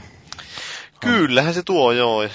Tietenkin jossain Halo siinä on ongelma vähän sitten se, että kaikki ei tietenkään tykkää siitä, että se on tehty niin ilmiselvää siitä, että vähän liian, vähän niin kuin joku sprintin lisääminen ja tuommoiset. Että ne, se, sekin tulee vähän semmoinen näennäinen efekti, että kun peli lisätään juoksuominaisuus, niin tarkoittaa käytännössä sitä, että välimätkät kasvaa. Eli periaatteessa se saa samaan, niin kuin kuitenkin samaan matkaan periaatteessa pääsee samassa ajassa, mutta näennäisvaikutus on se, että liikkuu nopeampaa. Mitäs muuten, mulla on kysymys tuosta kodista, kun sä oot kumminkin, et sä jonkun verran pelannut sitä monin peliä? No, ehkä joku kymmenen matsia tai jotain semmoista. Niin, niin onko siinä miten paljon moniulotteisemmat ne kentät, kun eikö ne aika pieniä ole kuitenkin siis silleen on, on, on, ne aika joo kompakteja enimmäkseen, mitä mä pelasin, että onhan ne semmoiset, että niissä on kaiken näköistä kattoa ja muuta, jonne voi hyppiä menemään. Mä en vain kauheasti loppujen lopuksi tykännyt, kuinka siinä oli implementoitu tämä liikkumishärpäkkeet siinä pelissä, että, ja muutenkaan mä en vain enää oikein jaksa sitä Call of Duty-meininkiä, että se jotenkin on vähän lopahtanut into siihen, että ainakin siihen perus monien peliin. En tiedä, olisiko siellä ollut jotain mieluisempiakin pelimuotoja jossain piilossa, mutta... Joo, mulla on itsellä näistä hyppypomppu-ominaisuuksista niin kokemusta oikeastaan on Destinistä ja sitten on Titanfallista. Joo, Titanfallin mä en oikeasti loppujen lopuksi lämmennyt siihen itse pelille, kun mä en tykkää niin niistä rubuteista siinä, että ne jotenkin mä en oikein päässyt sisään. Mulla ehkä itse jäi sen takia vähän vähälle pelaamiselle, kun niin mulla ei PC niin hirveästi ollut peliseuraa. Niin joo, ja mulla oli se Xbox Oneille, että mä hommasin sen, kun niin mä vaihoin Forza Vitoisen Titanfalliin. Joo. Sitten totesin, että eipä se nyt niin ihmeellinen peli loppujen lopuksi ollutkaan. Vaan sekin niin pelattavuudelta tosi hauskaa. Niin kuin Joo, siinä tuntuu, että siinä olisi potentiaalia kyllä ollut vähän enemmänkin. Mutta, mutta sitten tosiaan, no jos täältä vielä nostan tämä, mikä mulla oli vielä listalla, niin Yle näytti e-sportsia tuossa ihan television puolella ja sitten Yle Areenassa, niin se oli mun mielestä ihan hienoa, että hauska nähdä, että sitä huomioitiin. Totta kai porukka on osannut aikaisemminkin katsoa jostain netin puolelta noita, mutta niin nyt sitä oli vähän, oli annettu näille, jos on seurannut e-sports skenee, niin sieltä oli tuttuja tyyppejä juontamassa ja kommentoimassa näitä matseja, niin oli ihan hauska, hauska katsoa niitä TV-stikin tai Counter-Strike. Counter-Strike on kuitenkin semmoinen peli, että jos on videopelejä tai PCllä pelannut niin viimeisen 15 vuoden aikana, niin todennäköisesti on Counter-Strikea pelannut jossain vaiheessa. Että se on kaikille vähän tuttu, mutta toisaalta siinä taas tulee esille hyvin se, että kuinka paljon vaikeampi on tehdä jostain Counter-Strikeista seurattavaa urheilua verrattuna vaikka jalkapallon tai jääkiekkoon, koska jalkapallossa ja jääkiekossa sulla on peliväline, jota siellä kuljetetaan ympäri kenttää ja se kamera seuraa sitä, niin se riittää, mutta sitten jos tulee tämmöinen räiskintäpeli, jossa eri puolilla kenttää tapahtuu erilaisia juttuja ja ihmiset ampuu toisiaan, niin siinä ei ole niin helppo näyttää sitä, että mikä tässä nyt on se homman pointti ja seurata sitä, niin sitä just nimenomaan sitä olennaista tapahtumaa siellä. Niin kyllä mä veikkaan, että kun vanhemmat ihmiset edelleen katsoo ihan mielellään Vermon Rava ja Yleltä, jos niitä tulisi vielä. Mutta... Niin, tai Mestarien liigaa, sekinhän loppuu. Niin. Mutta Mut onkohan tuo tullut nyt ihan jäädäkseen sitten? No en tiedä, ihan, ihan mielenkiintoista nähdä, että tietenkin näkisi mielellään myös vähän muita pelejä, esimerkiksi jos Starcraftia tai Dotaa tai tuommoista. Että en mä tiedä, näyttikö ne Dotaa Suomessa ollenkaan. Vai oliko ne pelkästään Counter-Strike? Mä en tiedä, mä oon itse vaan kuullut tuosta Counter-Strikesta. Mm, vähän niin justiin silleen, että jossain strategiapelissä mä ymmärrän, että siinä ehkä pystyisi vähän helpommin hahmottaa sitä kokonaiskuvaa, siinä on vain kaksi pelaajaa, vaikka siinä tapahtuukin vähän eri paikoissa, mutta kuitenkin ei ole niin montaa eri tekijää siinä. Kyllä mä vähän luulisin toi jo jäädäkseen. En nyt en tiedä, mutta voisin kuvitella, että ei ole hirveän kallistakaan niin kuin Ylelle ton näyttäminen. No ei, että... Ja siis niin, ihan kuitenkin hyvää... Niin Kulttuuriahan sekin on. On, on, ja siis niin kuin hyvän palautteen tannut saada. On, joo. Se, mitä nähnyt, että... Toki se siellä on sitten näitä justiin näitä, jotka, mikä se olikaan tämä nuori, uusi Suomi, Herliini kirjoitti, että minä olisin halunnut katsoa te Vaeria, mutta sitten sieltä tuleekin jotain tappopelejä ja ei se siinä mielessä on väärässä, että maailman kaikki aikojen parasta sarjaa, jos haluaa katsoa. niin, mutta sitten se on huvittavaa silleen, että tämmöistä luokatonta tappoviihdettä tulee, ja sitten olisi halunnut katsoa tämmöistä luokatonta tappoviihdettä televisiosta, niin... Hieno mies. Hieno mies kerrassa. Mutta eiköhän se ollut siinä minun Joo. osalta. Voidaan siirtyä mun puolesta kehumaan, haukkumaan pelejä haukutaanko sitä, että Waria ei näytä TV-ssä, vaan näitä jotain esportsia? Niin, no voitaisiin haukkoa sitä, että mikseikö HBOlta alkoi itse tuli tuossa vuodenvaihteen lomilla, niin ee, HD-maratonilla tämä The Wire. Uhuh, tyyliin parasta ikin. Kyllä, kyllä, kyllä. Ja nyt kun on katsonut The Walking Deadia, niin siellä on vähän vilahdellut The Wire-näyttelijöitä, niin siinäkin on ollut mieluisuutta. Kyllä, kyllä. Niin, ja, ja, ja, ja, ja. Kerro. Ja kun on Destinyä pelannut, niin siinä on yksi parhaista jutuista se, että siellä on se The Wirein poliisipäällikkömies. Antaa Kyllä. tujuna siellä kommentteja. Mä vaan ootan aina tosiaan sitä, että se huutaa että bullshit. Eikö no. se ole se, se, se pikku, pukin pikku apuri, mikä siinä Destinyssä on se Ghosti? Joo. Eikö, eikö siinä taas ole tämä... Peter Dinklage Game of Thronesia. Joo. No just se. Ja tietenkin tota, niin toi Nathan McFillion ei tietenkään voi jättää mainitsematta. Kyllä, nämä on, on siinä hyviä ääninäyttelyitä suhteutettuna siihen, että kuinka paljon niistä otetaan hyötyä irti siinä pelissä. Että kaikki on hyvä, että Claudia Blackikin on pistetty sinne, että kukaan ei varmaan koskaan puhu sille, että se on yksi niistä, joka, jolta voi hakea niitä tavaroita sieltä, mutta sinne ei koskaan oikeastaan mitään asiaa sille siellä. Niin se on vähän silleen, ja se kun Peter Stormorekin on siellä ja mitään kaikkea.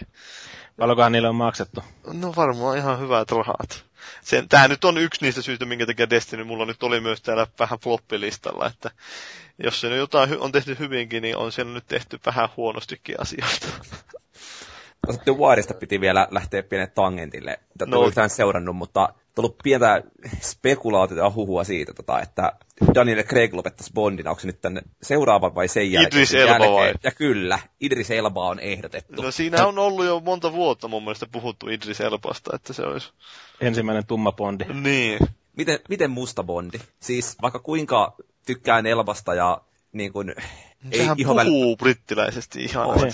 Ja eikä ihovärillä ole mitään merkitystä, mutta musta Bondi, siinä on silti jotain ehkä vähän silleen niin kuin, Niin, no eikö ne sarjakuvissakin vaihtanut Thorin sukupuolen naiseksi? Niin. Että kaikki on mahdollista. Et tota niin, Niin, eli to, Thorista tuli whore. Thor ja no, whore. no, no, no. on niin. oliko sulla valuikin joku semmonen, että tota niin, tumma mies ei pysty käyttäytymään niin kuin englantilainen herrasmies? Vai mikä Ei, sulla ei, ei ehkä sekään, vaan siis lähinnä vaan se mielikuva Bondista. Onhan se nyt totta kai, vähän sama kuin, että jos se olisi nainen Bondina, niin Mm. Tai että siellä olisi aasialainen Bondina, tai, siis, tai sitten mitä nyt sanotaan vaikka, että joku tekisi Gears of Warista leffa ja Coltrane olisikin yhtäkkiä joku mm. hintelä valkoinen mies, niin mitä eihän se... Äh, Mutta mut onhan näitä nähty kaikkia, niin kuin siis se jenkkiversio esimerkiksi siitä uudesta Sherlockista, se mikä Elementarisen nimi on, niin niin. Lucy, Joo, Liuhan, näyt. Lucy Liuhan näyttelee Watsonia siinä. Niin, no totta kai, mutta siis, aina, siis se on, kyllä se, mä uskon, että se on aika vääjäämätöntä, että jossain vaiheessa siellä tulee semmoinen, että ne tekee just jonkun tuommoisen vähän radikaalimman ratkaisun, koska halutaan tuolla vähän lisää katsojia. Se on semmoinen tapa kohauttaa, että nyt kun se on muutettukin se tyyli muutenkin ollut näissä useimmissa elokuvissa vähän erilainen kuin aikaisemmissa, niin se on semmoinen sinänsä luonnollinen kehityskulku, että haetaan aina vähän jotain wow-factoria. En mä ainakaan itse laittaisi vastaan. Ei, ei mä olisi, se olisi muista ihan mielenkiintoista nähdä, koska ei mä nyt niin paljon ole henkistä sidettä mihinkään James Bondiin, että mä nyt kokisin erityisesti, että ne olisi loukannut minua sisäisesti. Että se olisi niinku, ei ole ikuisesti Roger Moore tai Sean Connery. No Kumpi ei. niistä on muuten kovempi. No kyllä mä sanoisin, että se on. Sean ehdottomasti. Olen aina ollut Connerin miehi. Mut siitä tota, tiedän pari tarinaa henkilöistä, jotka tota, lopettanut Bondin kattelun sen jälkeen, kun Craig tuli, koska hän on blondi. Et ei, No se on niinku kyllä aika arjalainen. Niin, ei mitään. Sieltä tulee seuraava ensi vuonna kaiket. Mutta, mutta, eikö hätä floppaamaan seuraavaksi. Eli sanokaa nyt nopeasti, mikä oli hirvittävin pettymys männä vuonna? Maagi. Sulla on aika tämmöinen jo ehkä keskusteltu aihe. Joo, NHL 15, NHL 15, NHL 15. Kaikki Joo. kolme. Joo, me, Mikä mehän siinä oli tehtiin, kyllä, huono? tehtiin sitten se jaksokin. No, kyllä se nyt loppupeleissä on aika vähälle se pelaaminen jäänyt siinä. Ja ei ne uudistukset, no just se, että kun ei se Uudistukset. niin, niin, ne, niin mitkä uudistukset, että tota, niin, kyllä se niin kuin sen jälkeen, kun tota, milloinkaan sitten puhuttiin, että se toinen studio, no me varmaan siinä meidän NHL-podcastissa puhuttiin tästä kanssa, mutta tota, että sitä olisi niin kuin kehitetty pidemmän aikaa ja muuta, ja niin kuin Escanille tulee, ja sitten niin kuin just vähäinen julkaisu, niin käy ilmi, että sitten puuttuu ne kaikki tärkeimmät pelimuodot. Totta kai sä voit kotosalla pelata, tai sitten voit pelata sitä Hockey Ultimate-tiimiä siinä netissä, ja ihan perusverkko, niin tota, pakko sanoa, että niin kuin hiljasin vuosi pitkään kyllä NHLn suhteen. Et muutamia matseja kavereiden kanssa silloin tällä samalla sohvalla, mutta tota, ei ole kyllä muuten koukuttanut. Aika pettynyt, Mm. pettynyt mies. silleen ehkä vähän sama, että vasta sain tuossa joulun jälkeen niin, niin, niin NRini takaisin, joka oli lainassa ollut syyskuusta lähtien kaverilla, että saatiin taas illan istuisa pelit tulille. Ja tuossa nyt kun tällä viikolla yhtenä iltana vähän oltiin tässä näin kaverin kanssa ja haluttiin pelata. Ei 15 ensin, mutta sitten otettiin rankkarikisoja, että päästään ratkaisemaan, että kumpi on oikeasti parempia. Mutta! mutta, mutta, ei siinä. NHL 14 tulille, koska mitään rankkarikisaa ei ole. Se on kyllä ihan käsittämättömiä tuommoisia niin tuntuu, että ei se nyt voi olla siitä kiinni, että se on jotenkin vaikea saada toimimaan niin kuin, mitä? Mm. kyllä se ei voi muuta sanoa kuin hattua nostaa. No ei, niin, ei sitä on- Mä veikkaan, että se todennäköisesti se on ollut siitäkin, että ne, on niinku, ei, ne olisi vain ehtinyt testata niitä kaikkia ominaisuuksia uudelle konsolilla, niin sitten ei ole voinut sisällyttää. Joo, kuitenkin rankkukset taitaa olla pelien jälkeen saatavilla, niin Niin, niin mutta silleen, että niinku, se ne olisi pitänyt erilliseksi ominaisuudeksi erottaa sieltä, kun ne vähän jotain joutuu siellä ronklaamaan, että ne saa sen toimimaan, ja sitten se pitäisi testata ja ottaa huomioon kaiken maailman. Että ne on todennäköisesti tehnyt se aika kiireellä kuitenkin. Tai näyttäisi, että aika kiireellä tehty se peli. Ja onhan niillä aika pieni studio se vaan. On, on, ja sitten se tosiaan jääkiekkomarkkinoilla ja bla bla bla, että ei, se, ei niille mikään semmoiset samanlaiset resurssit ole kuin jossain Fifassa. Tai NBS. Niin. Sieltä on tullut loistavia pelejä vuosi toinen. Ei alta varsinkin, joo. Joo. Mutta se, ä, Kaksi koltahan tulee vuosi toisen jälkeen. Hyvä. Mm. Joo, en mä itekin huomasin, että mä oon pelannut. Mä pelasin vasta tuossa Plomilla nyt ekaa kertaa, niin kuin, no varmaan kolmeen kuukauteen sitten. mitäs muuten meidän turnausajatus etenee tällä hetkellä? No ei, sehän se on kauheasti edennyt. Että kyllä ne vois periaatteessa pelatakin niitä matseja. Että olisi, kyllä mä huomasin, että se oli se hauska siis pelata silleen taas. Enkä mä yhtään osannutkaan enää, mutta... On se kavereitten kanssa ihan mukava. Mutta kyllä siinä saa V-käyrenkin nousee sitten välillä. Joo, ei, joo, ei se aina mene kauhean hyvin. Ja tuossa on tota, niin itse ite, tota, niin huomannut sen, että tuntuu, että se tuomareiden niin kuin, toiminta vielä su- hu- muuttunut surkeampaan suuntaan aikaisemmista vuosista. Että Niin. välillä, välillä jää niin selkeitä rikkeitä viheltämättä ja muuta. Että, Sehän on hyvä, kun olisi se kamera kato vaikka, niin me maankin tulisi tänne, niin voidaan striimata vaikka, kun pelataan vasta. Tämähän Näinpä. voisi erittäin hyvin ollakin. No joo, jos sitten nostaisin, niin kyllä tärkeimpänä on ollut toi split screenin puuttuminen. Et sen on tässä nyt kiinnittänyt huomiota, kun kaverin kanssa haluttu va- pelata. Vaan yksi. Niin siis, mä, onko missään muussa split screenia kuin Master Chief Collection, halo? No siis me on pelattu tuossa nyt, tai saatiin läpi toi, mikä Lara Croft and the Temple of Osiris, kun se oli... niin, Se on oikeastaan split No, screen. no ei, no okei, mutta Lokaali. lokaalia kooppia, niin. Niin. Mutta se oli hauska peli. Se oli hauska. Sitä arvosteltiin ottaa sitä pois. Ollut se vähän vaiheessa. Semmoinen perusmutkiton, ei Joo. mitään ylimääräistä kurveilua. minkä pituinen siinä on se kampanja? Se ei se kovin pitkä, kuin 6-5. Niin, kuusi oli sanonut itse, mutta sitä luokkaa. Mutta se, että aina kun saa jonkun pelattua läpi, niin alkaa epätoivoisesti etsiä seuraavaa peliä, mutta kun ei niitä vain ole. Ja se on vähän ikävää, että soisi olevan. Tätähän tuntuu, että ne menee nuo lokaaliin kooppi, ne jää tuonne justiin nyt edes indie-peliä enemmän, että just joku Towerfall Ascension tai jotain tuommoisia spelunkeja ja mitä näitä kaikkea onkaan, että niihin se nykyään rajoittuu enemmän. Se Towerfall muuten unohtuu itselle ihan kokonaan noista NS-topeista, niin, niin pakko vaan vielä sanoa siitä, että se on ollut kyllä ihan järkyttävä, Se jouduttava peli silleen joo. pelaajalla. Se on, mä pelasin sitä ekaa kertaa vasta tuossa, mutta ihan vain kaksin pelinä, mutta oli ihan, ihan hauska. Joo. Et Siinä, siinä, saa kyllä kunnon kisailu käyntiä ja siinä huomaa, että siinä on mennyt yhtäkkiä aika pitkäkin aika, kun on väännetty sitä. Että.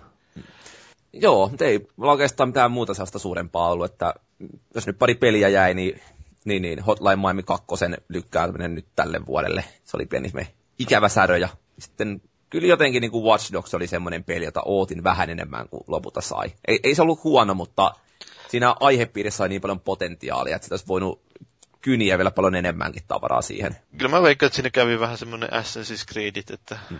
kehitettiin, oli hienot konseptit kehitetty pelille ja sitten ekalla kerralla vähän puolitiehen se ja sitten tokalla kerralla tullaan vähän ehkä paremmin. Joo. Pari hauskaa pikkukohtausta jotka toimi hyvin, mutta muuten oli ehkä vähän semmoinen turta kokemus. Mutta Fellu, sä et päässyt nettiin pelaamaan.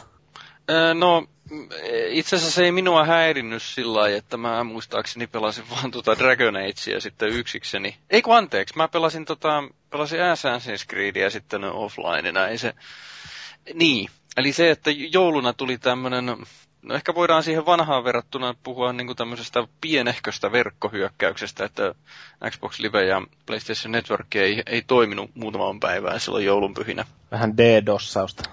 Niin, niin tota, no kyllä se nyt aikamoinen floppi on mun, mun mielestäni se, että en, en itse asiassa perehtynyt siihen sen enempää, koska se meni niin nopeasti ohi siitä, mutta, mutta joka tapauksessa ikävää, että tuommoinen niin ylipäätänsä edes onnistuu. Onhan se siis silleen tota, tietenkin varmaan ikävää varsinkin näille, jotka on just hankkinut koneen ja ei ole niin kuin jouluna kaivaa sen tuolta paketista innoissa ja koettaa päästä pelaamaan tai rekisteröimään jotain omaa, omaa tota, niin, PSN-tunnusta tai gamer-takia tai muuta, mutta ei pääsekään sitten ollenkaan Niin, sitten just servereille. niinku miettii sitä, että jos olisi tosiaan Xbox Oneikin ollut se Always Online, niin Mutta toisaalta nykyään, kun kaikki pelaa kuitenkin verkossa, niin onko siinä nyt niin eroa sitten?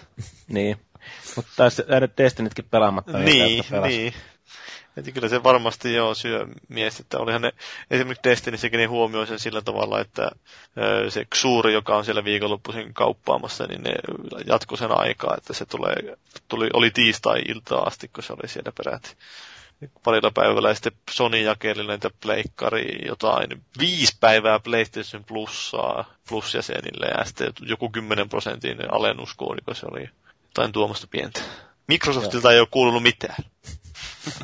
Niin, ei kestänytkään niin pitkään, että se on. No, niin, no toisaalta joo, että Sony taitaa aina, Sonylla nyt on vähän jo ollut tällä niin aika huono, huono track record näissä hommissa, että toissa vuonna oli nämä PSN ja vai milloin ne olikaan, oliko se kolme vuotta sitten, ja sitten nyt oli taas tämä Sony Picturesin haksaukset. Ja tätä nyt ei voi sanoa edes haksaukseksi, tätä niin. verkkohyökkäystä, että se on vähän, se... vähän liikaa jo. hyökkäys. Niin. Mutta tota, niin, tuli vaan mieleen, että kun itse seurailin tätä tilannetta silloin tuot Kajanin suunnalta oikeastaan, niin tota, ja en ollut lähelläkään pelikonsoleita. Niin. Ei nyt, ei nyt sinänsä häirinnyt, mutta tota, niin, eikö toi Kim.com toiminut jonkunnäköisenä hyvän tekijänä, tai ainakin siitä oli Twitterissä ja muualla oli asia, kun se oli sanonut näille tälle, tota, niin, mikä tämä oli, Lizard Squad vai mikä liskojengi nyt olikaan Iltalehtien sivuilla, niin tota, tota, oli sanonut, että lopettakaa tämä nyt, että mä haluan päästä pelaamaan. No niin. Joo, vähän jännä, nythän oli OPlla ja Nordeallekin ollut sitten näitä verkkohyökkäyksiä, että tai siis just niin, palvelunestohyökkäyksiä. Niin oli, ja mukavasti just uutena vuotena. Niin, sillä että porukka on baarissa ympäri päin, ja kortti ei toimi. Näin. Ru- ru- rupeaa selvenemään kummasti, kun ei ole, ei ole mitään juoda, kun niin. ei voi maksaa. Joo. Paitsi jos piikkiin saa. Mm. Joo, mutta on vähän. No. no, sitten se mun toinen vuoden floppi, joka, josta päästään sitten aasinsiltana näihin Poopen pointteihin. Eli, eli se, että nyt tänä syksynä varsinkin niin vähän liikaa ollut tällaisia jossain määrin keskeneräisenä julkaistuja pelejä, niin se rupeaa olemaan vähän liikaa jopa sääntö kuin poikkeus. Että Assassin's Creed, Unity, niin tota, mulla ei ollut siinä niin hirveästi ongelmia tässä Xbox Oneilla, mutta varsinkin Pleikka nelosella ilmeisesti on ollut ihan hirveästi kaiken näköisiä ongelmia, ja sitä on pätsätty vaikka minkä verran. Ja sitten tässä suuressa ja mahtavassa Call of Dutyssäkin tuli jotain pätsäyksiä siihen julkaisun jälkeen, kun se ei oikein pelittänyt. Ja sitten, sitten tämä, tämä, tämä The Crew, eli tämä autopeli, jossa pelikenttänä on koko Amerikka, Pohjois-Amerikan manner tai Yhdysvaltain alue, niin sekin oli semmoinen, että se on, se on tökkinyt vähän sieltä ja täältä. Niin, miten sanoiko sä tosiaan Drive Clubi? No sitä mä en sanonut. Joo, ei, sekin, sekin oli tämmöinen. Vähän tuntui, että se oli aika paljon pöhinä ennen julkaisua sitä pelistä. Sitten kun se vähän meni se julkaisu, miten nyt meni, niin sitten oli aika hiljasta. Joo, mä mietin itsekin, että ei viittynyt sitä tuossa topeissa mainita, kun mä pelasin ennen julkaisuusta silleen onnistuneesti, niin tota... Tai se valuikikin pelata sitä niin, hyvin.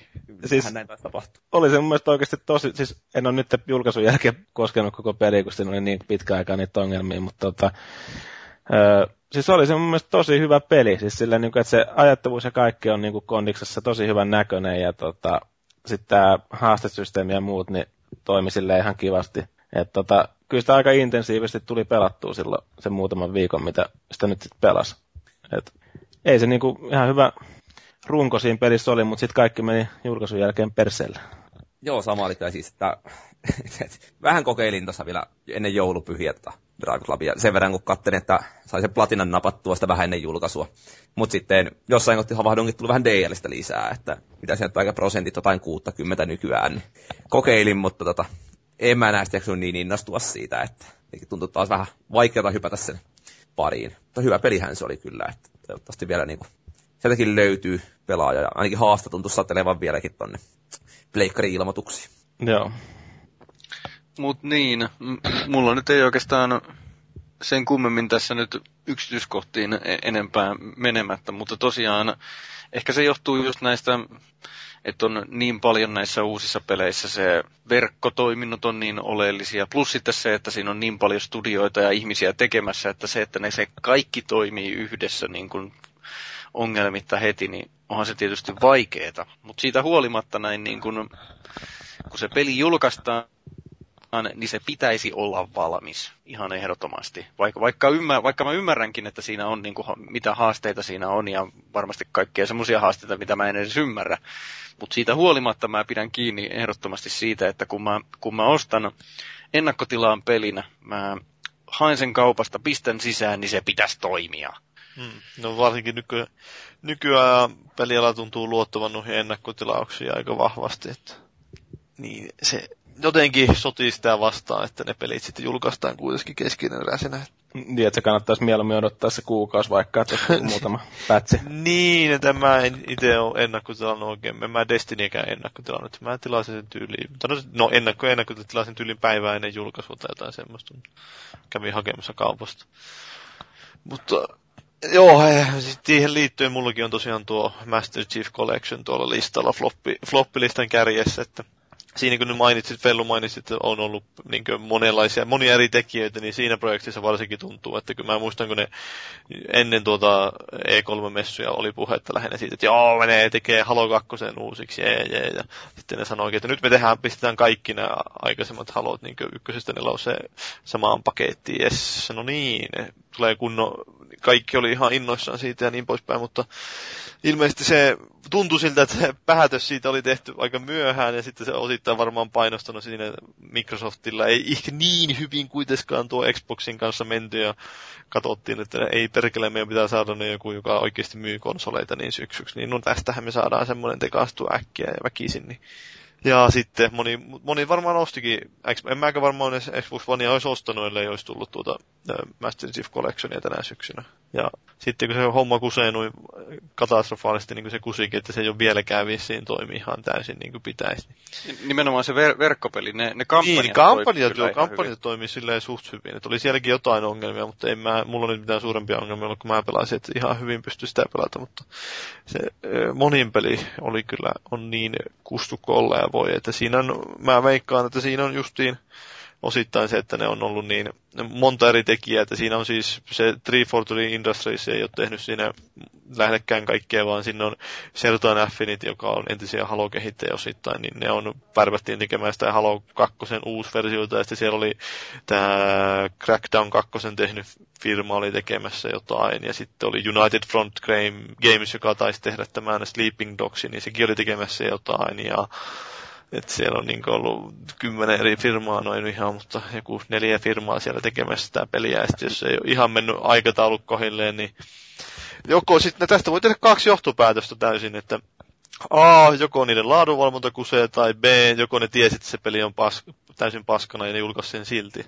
Että ei kumpikaan näistä ole kovin lohdullisia se kommunikaatio on toiminut vähän huonosti eri yksikköjen välillä. Niin, no, no se on se laadunvalvonta sitten jo siinä, koska se menee siihen, luulisin, että ne olisi testannut sen kuitenkin siellä päämajassa, että toimiiko tämä nyt oikeasti. Mä muistan, kun mä olin sitä pelaamassa nopeasti Lontoossa sillä, että sielläkin ne vähän sille joutui säätää, että sen sai toimia, mutta mä ajattelin, että se vain johtui niistä siellä olosuhteista, kun ne oli äkkiä kyhännyt joku lähiverkot sinne kasaan jotain tuommoista, niin en mä sitten jaksanut uskoa, että lähinnä valikot oli vähän sekaavat silloin, mutta sitten just ennen julkaisua päästiin suomalaisten kesken pelaamaan, ja sitten matchmakingissa ei oikein kauheasti löytynyt seuraa, niin että no onkohan tässä nyt jotain vialla. Ja sitten kun tulee julkaisupäivä, ei kukaan pääse pelaamaan yhtään mitään, mutta onneksi sain ennen arvostelua sentään pelata se, että mä ennen kuin sain katsoa oikeasti sen julkaisutilanteen, että ennen kuin kirjoitin arvostelun. Niin.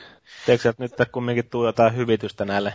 Joo, siis kyllähän ne tässä Assassin's Creedissäkin ne tarjosi hyvitystä ja nyt tuossa Halon kohdalla se on, että saa sen yhden ylimääräisen moninpelikartan ne tekee Halo 2 uusiksi siihen uusittu moninpeli ja sitten ne tekee ODSTn kampanjan tuo siihen ilmaisena latauksena kanssa siihen Master Chief Collectioniin mikä ihan mieluusti ottaa vastaan, mutta tietenkin sitä puuttuu sitä ODS, että se firefight-moodi, mikä on sinänsä harmi. Niinpä. Mutta eikö tuo Killi sanonut tuo meidän foorumilla jo, että se pitäisi nyt toimia, kun se on tullut joku kahdeksan päivitystä? niin, no Killihän voi sanoa monia asioita, mutta ei se mun mielestä nyt ainakaan mitä mä oon viimeksi testannut, niin ihan täysin vielä toiminut. Että aika paljon on erinäisiä ongelmia, jotka tuntuu sinänsä käsittämättömältä, että ne on niin kuin, toiminut niin monta kertaa aikaisemmin, niin mikä ihme siellä nyt voi olla mennyt kuuseen noin pahasti. Että tietysti se, että ne vissiin ne otti ne dedicated serverit, eli niin niiden omat hostaukset käyttöön, niin ehkä se on osittain voinut sekoittaa, mutta on siinä siis niin nimenomaan se partisysteemi on kussu ihan niin katastrofaalisesti. Joku siinä käyttöliittymässä menee ihan niin kun tulee pois matchmaking-matsista, niin saattaa olla vielä niiden tyyppien kanssa samassa partissä, joiden kanssa pelaa siis sitä edellistä matsia, vaikka sitä ei sulle mitenkään näytetä siinä ruudulla. Ja. Yhtäkkiä sitten se heittää sut sinne matsiin, kun sä oot siellä valikoissa, tai se ilmoittaa, kun on menossa johonkin toiseen playlistiin, niin se sanoo vain sulle se peli, että hei, se keskeytetään, jos sä menet tänne, niin tämä keskeytetään tämä edellinen matchmaking. Mitä? Et siinä ei ole mitään tolkkua siinä. Joo, siellä on joku koodinpätkä pahasti vinossa. Joo, ei, ei, ei. Ei tuommoista, joo, ei mä oikein tykkää tuommoisesta. Vähän nyt silleen, kun oli ehti jo innostus siitä, että okei, että nyt kun jotain rupeaa tekemään oikein tuo 343 ja Microsoft siinä, niin ei, sitten eihän ne nyt voi niin tehdä. Huh, helpottiko kun pääsi avautumaan? No vähän joo, helpotti. Ja niin, joista oli mulla täällä vielä tuo, kun Destinistä tosiaan puhuttiinkin siitä, että mikä siinäkin vähän jäi kaivelemaan, mutta tuo Video Games Live-konsertissa oltiin, maakin ei tainnut siellä olla. En, mä jätin sen ihan järkevänä välissä. Niin se oli ihan viksut, se oli kyllä melkoinen, niin se eka kertaa tuli Suomeen se konserttisetti, että sitähän on Jenkeissä järjestetty jo pitkään ja se Ruotsissakin ollut useamman kerran vissiin ja niin poispäin, mutta se järjestettiin tuolla Helsingin jäähallissa ensinnäkin, mikä ei ole ehkä ihan optimaalinen ympäristö millekään konsertille, jossa on akustisia tämmöisiä, tai no siis orkesterisoittimia, niin viuluja ja muita. Ja sitten se tyyli ei ollut ehkä ihan semmoinen, mitä nyt itse niin kauheasti lämpenisin, että just niin, se oli vähän liikaa semmoista amerikkalaista pauhotusta ja se juontaja yritti olla kovin hauska ja ne kaikki välipätkät tuli ihan tosi hauskoja. Ja yritti olla semmoista vähän väkinäistä amerikkalaista meininkiä justiin, yeah. mikä ei istu ehkä kovin hyvin suomalaiseen meininkiin. Sitten se oli järjestetty tosi huonosti siinä mielessä, että markkinointi kusi aika pahasti, mä uskaltaisin väittää, koska ne rupesi myymään siinä, oliko viimeisenä päivänä vai viimeistä edellisenä päivänä, niin niitä lippuja puoleen hintaan, koska ne oli hinnoitellut sen liian korkealle ja sitten toisaalta sitä ei ollut mainostettu missään, niin eihän siinä ollut tullut, ostettu lippua lähellekään riittävästi. Paljon ne maksoi ne liput sen? Nehän oli alkuun niin jotain 50 ne liput, että Joo. ja sitten ne rupesikin myymään jollain kahdella viidellä eurolla, kun se oli se on 25 euroa tai 30, niin se olisi ollut ehkä se oikea hinta, mitä siitä olisi pitänyt pyytää alun perinkään. Miten sä vertaisit siihen skoreen, missä me oltiin? Minä en ollut siellä, niin minä en vertaisin.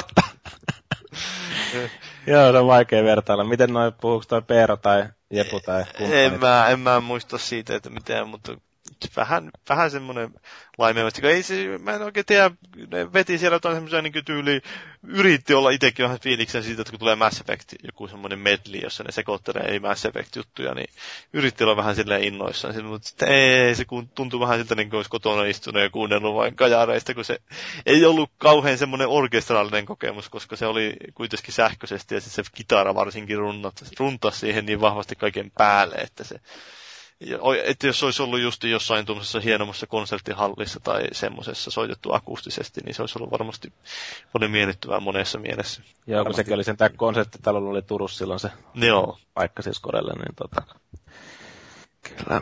Joo, samoin, ei tullut, niin kerrottukin. Niin, samoin täytyy kehua just tuosta niin hyvästä, hyvästä tilasoitusta pelimusiikista, niin kuin itse olin siellä Final Symphonissa. Tampereella. Tampere-talossa oli joo. Soittivat Final Fantasy-musiikkia joo. ja Juman kautta oli kyllä hieno tapahtuma, että, että toivon mukaan tollaset on tullut jäädäkseen.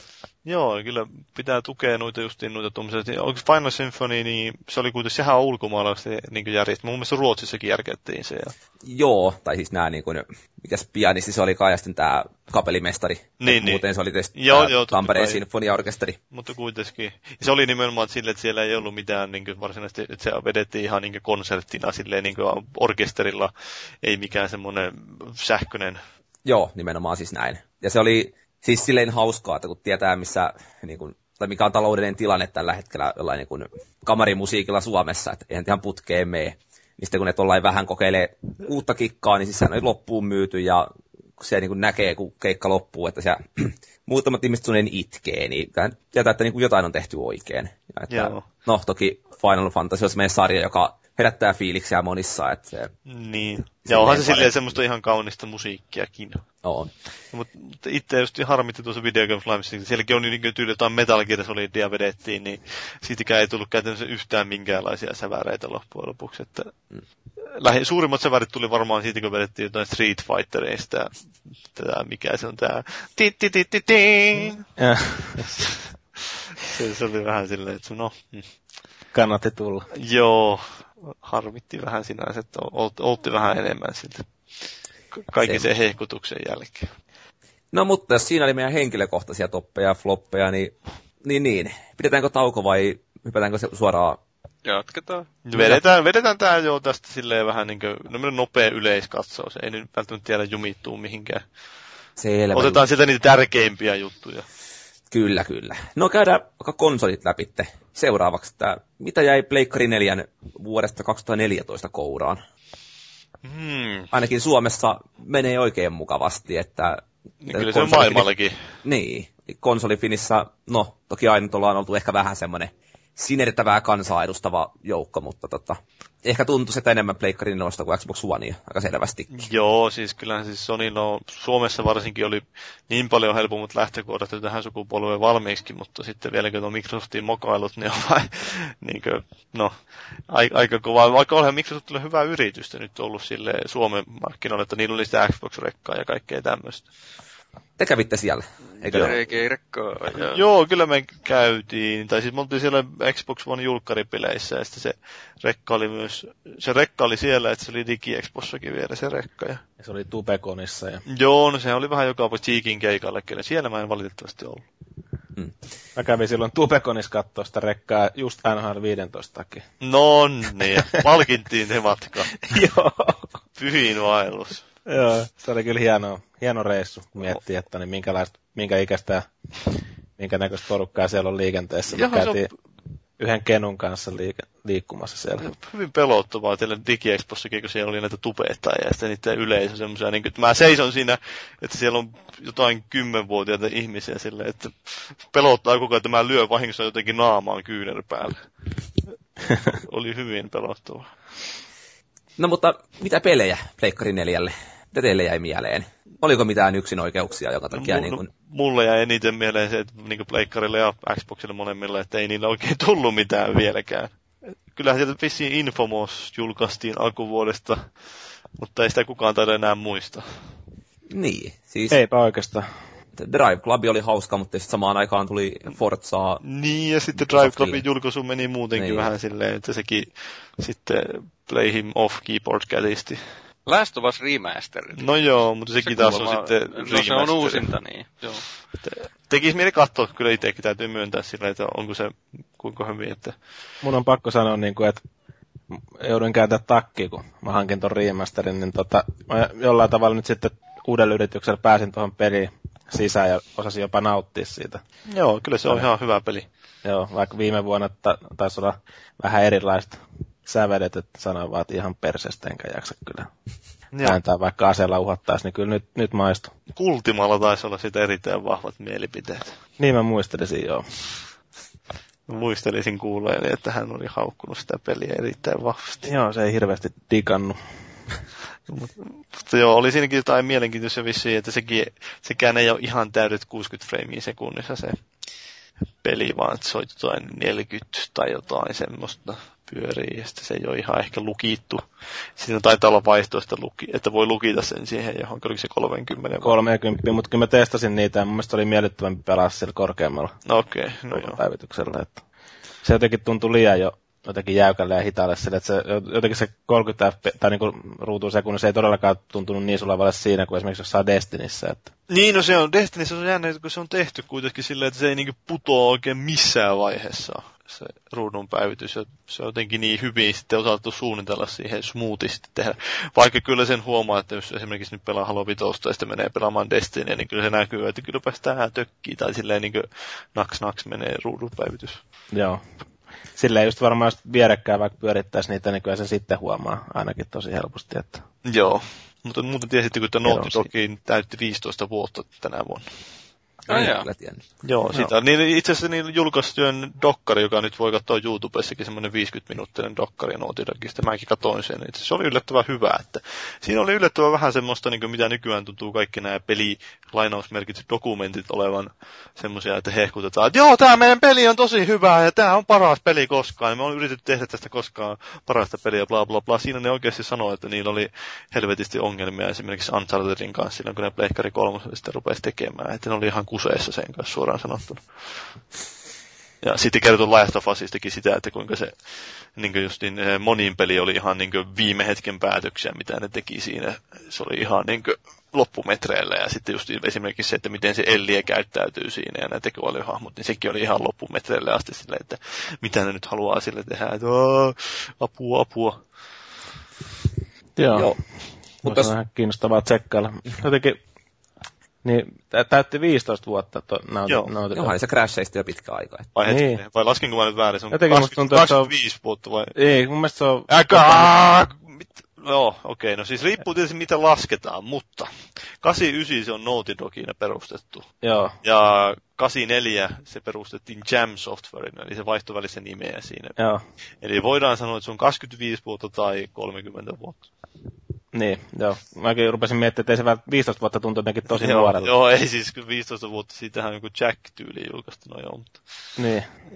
onhan se nyt Bandicootit julkaistu aikoja sitten. Eikö se tullut... 96 kumminkin- taisi olla aika crash. Niin, joskus. Joo, ei, ei se ihan pleikkarin julkaisu tullut. 96 taisi olla ensimmäinen tosiaan silloin. Joo, mutta siis onhan siinä aikaa vierähtänyt ja hienoja pelejä ovat tehneet joitakin kappaleita.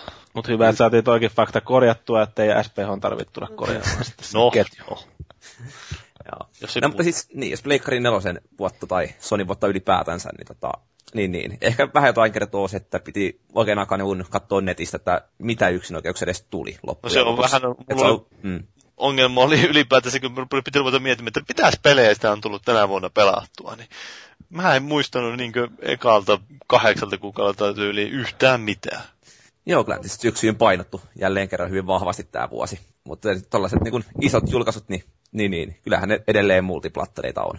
No joo, varsinkin Tai- nyt, vielä kun ei ole vielä ehtinyt vissiin saada vauhtiin oikein näitä. Ensi vuonna sitten ehkä tulee, mutta niin kuin tänä vuonna Boxin puolella oikeastaan oli Forza. Sunset Overdrive, oliko Niin, muuta? ja, joo, ja Forza Horizon. Mm. Mm. Mutta sekin oli sitten, Forza Horizonkin julkaistiin vanhalle boxille, että se oli taas näitä niin sanottua cross-generational pelejä, että niitä aika paljon näkyy. Crossdressingia. Joo. Niitä kyllä nimenomaan, että, että, että nyt kun alkoi miettimään, niin tosiaan toi Dead Nation alkuvuodesta puhuinkin, ja se oli semmoinen. Mutta sekin tietysti niin kuin remakeina jälleen kerran, että Remakeit tämmöiset niin tavallaan, että jotka on joko julkaistu aikaisemmin jo, tai julkaistaan samanaikaisesti sekä nykyiselle että uusille, niin ei semmoista, niin kuin, jotka pelit periaatteessa, jotka niin pitäisi sille, että okei, tätä ei saa aikaisemmille konsoleille, niin pakko ostaa tämän takia Pleikkari 4, niin no ei niitä kauheasti, vaikka totta kai ne nyt on parempia, vaikka joku Destiny sanotaan, nyt on se nyt huomattavasti varmasti nautinnollisempi pelikokemus Pleikkari 4 kuin Pleikkari 3, mutta varmasti.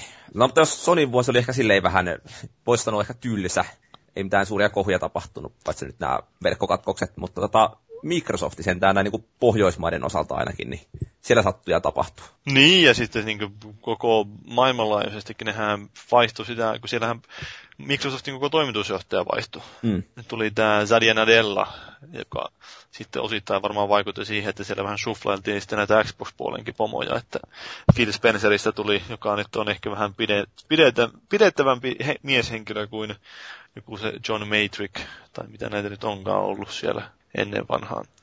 Niin sitten osittain se varmaan myös vaikutti siihen, että ne rupesi vähän arvioimaan uudelleen entistä vahvemmin sitä Xboxin strategiaa ja poisti muun muassa Kino- Kinectin pakollisuuden, joka näkyy nyt edelleen esimerkiksi siinä, että vasta tuli uutisia, että uusimmissa näissä, näissä, näissä öö, kehitystyökaluissa niin on kehitteillä nyt mahdollisuus avata yksi semmoinen prosessorin kore sieltä lisää käyttöön, että koska sitä ei tarvitse Kinectille enää siellä varata. Ja sitten Onks- tästä oli varmaan kaikki muut oli tyytyväisiä, paitsi ne, jotka kehittää Kinect Only-pelejä. Niin, se on varmaan ollut niille vähän semmoinen kusinen homma, että jos olet silleen kauhean sastanut, että jes, nyt me tehdään tämmöinen huippu Kinect-pelejä, ja sitten ää, joku tulee vetää maton jalkojen alta. Onko Kinectille tullut yhtään mitään sitten, mitään muistamisen arvosta koko niin kuin Xbox One aikana? Ei oo. Tuskin enää Y- tuleekaan. mutta- Yhteen asiassa, yhdessä asiassa Kinecti on hyvä. Onko Se on sulla hyvä. Kinect? Oh, Siis Se on- Xbox One. Joo. Siis mä, mulla on se Kinectillinen versio.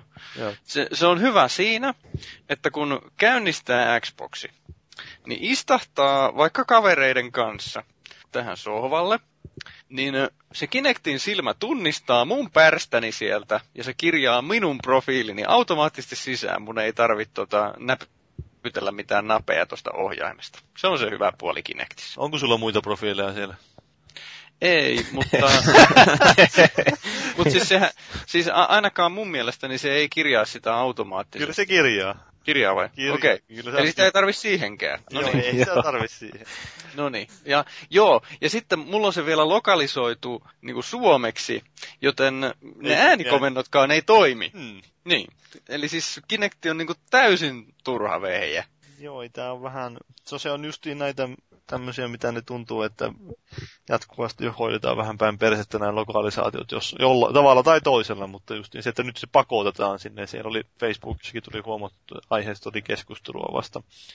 Eräs katsolehden toimittaja siellä valitteli, että miksi ei nyt ole, tai miksi on pakotettu tämä lokalisaatio. Sitten jos haluaa taas pistää justiin niin esimerkiksi jenkkeihin, niin sitten pitää vissi jenkkipuolelta käydä ostamassa ne, tehdä ostokset ja sitten sun pitää laittaa kikkailla sinne joku jenkkiosoite sinne, että voi tehdä niitä ostoksia. Ja... Se, se, mikä täytyy sanoa hyvänä puolena tästä käyttämisestä, niin tää, mulla Lumian asensin tämän Xbox One Smart Glassin, joka siis on periaatteessa kauko-ohjain, ja sitten ylipäätänsä se, että kun joku lähettää mulle viestin Xboxilla, niin, mä näen, niin, niin, niin, mä, niin se on tosi kätevä näpytellä kännykällä se vastaus. Joo, sille. siinä se on hyvä. Vähän niin kuin siinä pleikkarisovelluksellakin, niin se on kätevä. Joo, se on. Se on, se on kyllä yksi kans semmonen härssylä, että huomannut, kun Destiny nyt pelannut enemmän, niin sitten, että ei se ihan vielä tuo pleikkarinkaan puoli, niin kuin, tai tuntuu, että Xbox Oneilla otettiin aika paljon takapakkia Xbox 360 ja sitten pleikkarin nelosellakaan ei olla ihan siellä, missä Xbox 360 oltiin, että just jotain Joo. viestien kirjoittamista, vaikka pistät kutsua kaverille, niin saat ottaa siinä aika hyvän tovi, että sä saat lähetettua sen kutsun. Joo, se on ihan sama, että kirjoitat sä pleikkarilla, niin kuin sillä konsolilla vai sillä sovelluksella, mikä on niin kuin mobiilina saatavilla, niin tuntuu, että välillä se lataa niitä viestejäkin ihan järkyttävän kauan siinä. Et Mene, siitä saa niin kuin, ainakin jossain vaiheessa sai arpoa, että meneekö se viesti perille vai ei. Niin kuin tämän tyyppisiä ongelmia, että ihan järkyttävää. Mutta joo, niin, no tuosta sitten äh, mainittiin jo Xbox Oneista sekin, että tosiaan rek- rekkameiningit oli täällä Jenkki Suomessakin. Oli mustalle barbaalille annettiin Xbox Onea ja kaikkea siistiä. Oi barbaari, barbaari. Kyllä. Mitä se Vuoden Nintendo floppi rekka? koko äi. Mitä? Eikö Nintendollakin ollut rekka tuolla? Niin, se oli joku, tämä, oliko se Mersun kanssa yhteistyössä? Joo. Joo, niissä autofirmoissa kävi piipahtelemassa joku tällainen, mikä olikaan. Mario Kart-meininkiä. Joo. Onko siinä, ollut, onko siinä ollut ideana se, että, että siis tämmöinen oletus, mä en tiedä, e, e, tuli mieleen, että sinne, sinne menee perheellisiä ihmisiä autokauppaan, joten ne sitten ostaa tota, in, innostuu Nintendoa hankkimaan perheellensä sitten siellä. Niin, eihän se tunnu mihin, missään enää siinä, kun sä ostat joku Mersun niin, jos on Mersuun varaa, niin kyllä se Wii U lähtee kylkeen. Joo. Joo, näinhän se oli, mutta mut, mut. Tulit sä haettua siihen Mario Karttiin se Mersu-paketti, jota ne sitten sen samalla kauppas. Tai ilmanenhan se taisi ollakin, mutta kuitenkin. Niin en, en oikein tehnyt sen niin kuin hyötyä, että oliko ihan sen arvosta. Wii Ulle on nyt kolme peliä, joiden vuoksi mä ostan sen masiinan ehkä ensi vuoden aikana. Pikmin kolmonen, Super Mario What the fuck Eva World nyt ikinä onkaan se oikea 3D Land vai eikö? 3D World. Jo, Joo. joku semmonen. se, se oikea 3D Mario. Ja sitten toi Bayonetta 2. Ja sitten tulee vielä, öö, Zelda tulee ensi vuonna ehkä. No se on kans, Zelda ostetaan aina, mutta siis nää, ehkä se Bayonetta 2 eh, niin kuin eniten, eikä sen takia, että se päähenkilö on ihan sikamaisen kuuma, va, vaan, lähe, vaan tosiaan se, että kun se oli, niin kuin, se oli siisti, erilainen. se ykkönen. Ja, eikös vielä sillä tavalla, että siinä Bayonetta kakkosessa on se ykkönen vielä mukana? Näinpä juuri. Siinä kaiken lisäksi. No niin, niin. justiinsa. E- eli sen saa pelata uudestaan sen ykkösenkin vielä. Niin, tai jos ei ole pelannut sitä, niin... Niin. niin, sekin vielä. Eli ei ole mitään syytä olla ostamatta Bayonetta kakkosta. Jos Eikö omistaa Mario... Mitäs toi luikin toi Mario Kart 8, onko se, ainakin sitä on kehuttu, että se olisi niinku para, parasta Mario Karttia, mitä... No vaikea sitten vedata siis paras tai toisiksi paras, että mitä rankaa nostalgian takia sen Super Nintendo legendaarisen The One and Only Mario Kartin, mutta tota, kyllä siis on toi viihdyttänyt, että sitä on kaverin kanssa väännetty ja toimii erinomaisen hyvin. Mä oon oikeastaan ihan sen takia vaan miettinyt, että voisi ehkä pikkuhiljaa jo kaivaa ton Wii muuton jälkeen tuolta kaapista pois, että jos laittaa sen takas kiinni vaikka tuohon telkkariin, että ne ostaisi ton Mario Kart siihen. Tai just silleen kavereiden kanssa vähän kisailtava. Kyllä ton takia kannattaa ehdottomasti, että Samoin itse vähän miettinyt, että uskaltaisiko alkaa päivittelee taas Wii Uta, että pääsisi uutta Captain Toadia yytsimään, että sehän tässä nyt julkaistiin. No, että tuliko tämä, että ihan loppuvuodesta taisi tulla. Tuli joo, ihan joo. loppuvuodesta. Mutta sitä tekisi mieli päästä testailemaan. Ja samoin, jos ton Super Smash Brosin sai jostain kaivettua lainaan, niin kyllä sitäkin pitäisi taas, että ainakin sillä 2DSllä pelaa sitä käsikonsoliversiota, niin se oli, se oli hauskaa, vaikka toki niin kuin bottia vastaan pelatessa, niin ei se nyt ole ihan omimmillaan se pelisarja. Mutta ylipäätään Nintendo vuosta niin kuin Wii Uun kannalta, niin oli, olihan tämä hyvä vuosi. Mutta samaan aikaan vähän se, että sille konsolille tulee noin yksi julkaisu per kuukausi. Se on tietysti vähän ehkä kyseenalaista. Joo. Niin, että silleen noin yksin oikeudet, ne, ne näkyy ehkä vähän paremmin ja siellä on oikeasti laadukasta pelattavaa, mutta sitten kun niitä multiplattareita ei oikein tuu. Niin niin joko ei tuu, tai sitten ne on niin kuin, periaatteessa edellisen sukupolven versioita. Niin. Mutta kyllä se edelleen sinänsä periaatteessa kuitenkin, jos miettisi oikein niin järjellä haluaisi ajatella asioita, niin olisi järkevämpi, järkevämpi hommata niin kuin Wii U 2 jos hommaa Pleikkari 4 tai Xbox One, niin sen sijaan, että hommaa niin kuin molemmat. Ehdottomasti, että edet, eihän mulla vielä Xbox Onea olekaan. Eikä tuu. Ei, kyllä se ehkä jossain. Ei, se Quantum Break on semmoinen, että sen takia ehkä joutuu tekemään uhrauksia. No se ärsyttää, kun Mikkiksellä on kumminkin jotain niitä yksinoikeuspelejä, mitä itsekin haluaa päästä niin. pelaamaan. Kyllä se varmaan jossain asioissa täytyy sortua. Esimerkiksi Tomb Raider. Niin, mm, sekin. No se, jollei sitten, no, se, se ajallinen yksinoikeus. Että... Se tulee kyllä sieltä vielä, joo. Ei, ei tarvi huolehtia siitä, mutta lähinnä vain, että nauratti se kohu, joka aiheesta nousi silloin E3-messujen aikaan kyllä se vähän kirpas, kun se kuuli sen ajatuksen, että se olisi täysin yksin oikeus. No, mutta nykyään ei täysiä yksin ei, Se oikein ole. Että... Ei. Mutta, mutta, vuoden 2014, niin mitäs noin niin pelialaa yleisesti oli? Kantavia teemoja. Muun muassa nyt yksi oli tosiaan, mistä nyt puhuttiinkin vähän näistä uusinta julkaisuista, että niitä tuli jos yksi jos toinenkin. Mutta lähinnä tuollaisia niin kuin hyväksi todettuja pelejä. Niin ja sit... Joo, ja mä paljon ollut niin paljon äänessä, että minä sanon tähän väliin. Niin. eli, eli se, että mä huomasin näissä uusintajulkaisuissa vielä semmoisen, että niitä pelaa ihan mielellään. Vaikka ne on pelannutkin jo. Eli GTA 5 ja Sleeping Dogs ja Master Chief Collection, niin mä pelasin ne kaikki kampanjat uudestaan. Ja sitten, no mä voin sanoa, että Last of Us Remastered, vaikka, mulle, vaikka mä en ole sitä vielä pelannut, koska mä tiedän, että vaikka mä oon pelannut sen kaksi kertaa Pleikka kolmosella, niin sitten joskus kun mulla on Pleikka nelosella mahdollisuus, niin mä, mä haluan pelata sen vielä kerran. Ja näissä on aina se hyvä puoli, että voi antaa sen uuden mahdollisuuden sille pelille, niin kuin itse tuossa aikaisemmin no, sanoin. Niin. Miten muuten, mulla oli yksi kysymys sulle tuosta Sleeping Dogsista, niin miten paljon se erosi sitten siitä aikaisemmasta, aikaisemman sukupolven versiosta? No ei se nyt ihan hirveästi, siinä oli ne lisäosat mukana. Sitten tota, ähm, niin, siinä oli kolme sellaista tarinallista lisäosaa, jotka oli aika lailla irrallisia siitä päätarinasta, hyvin odotettavaa. Ja Joo. sitten siinä oli näitä, niitä, niitä lisähärpäkkeitä, siis siinä oli jotakin tämmöisiä hienoja urheiluautoja mukana ja jotakin pukuja enemmän ja ynnä muuta tällaista. Ja supergrafiikat. No, kyllä se vissi oli vähän parempi grafiikka, mutta ei nyt mitenkään merkittävästi. Mutta se, mikä siinä oli hieno homma, oli se, että se, se jäi ehkä vähän liian vähälle huomiolle silloin, kun se julkaistiin edelliselle polvelle, niin se on edelleen hyvä.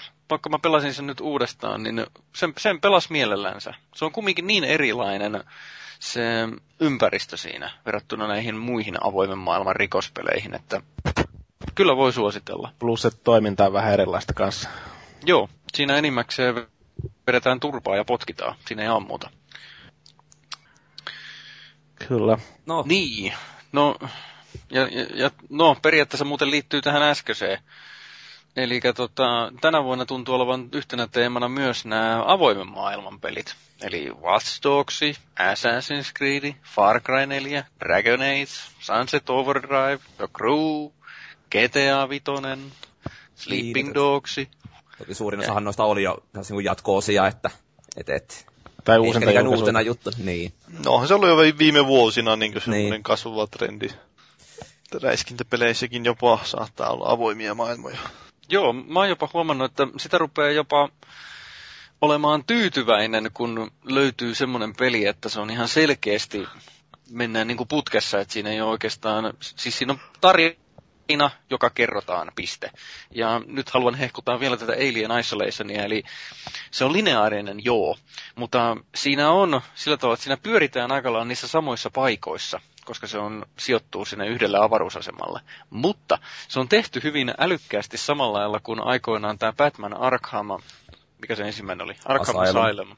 Niin, niin siinäkin oli samalla lailla, että siinä mentiin niin kuin samoja paikkoja moneen kertaan, mutta joka kerta kun sinne tultiin uudestaan, niin se oli vähän erilainen niin tässä Alien Isolationissa on samalla lailla, että sillä pyöritään samoissa paikoissa, mutta se ei tunnu siltä.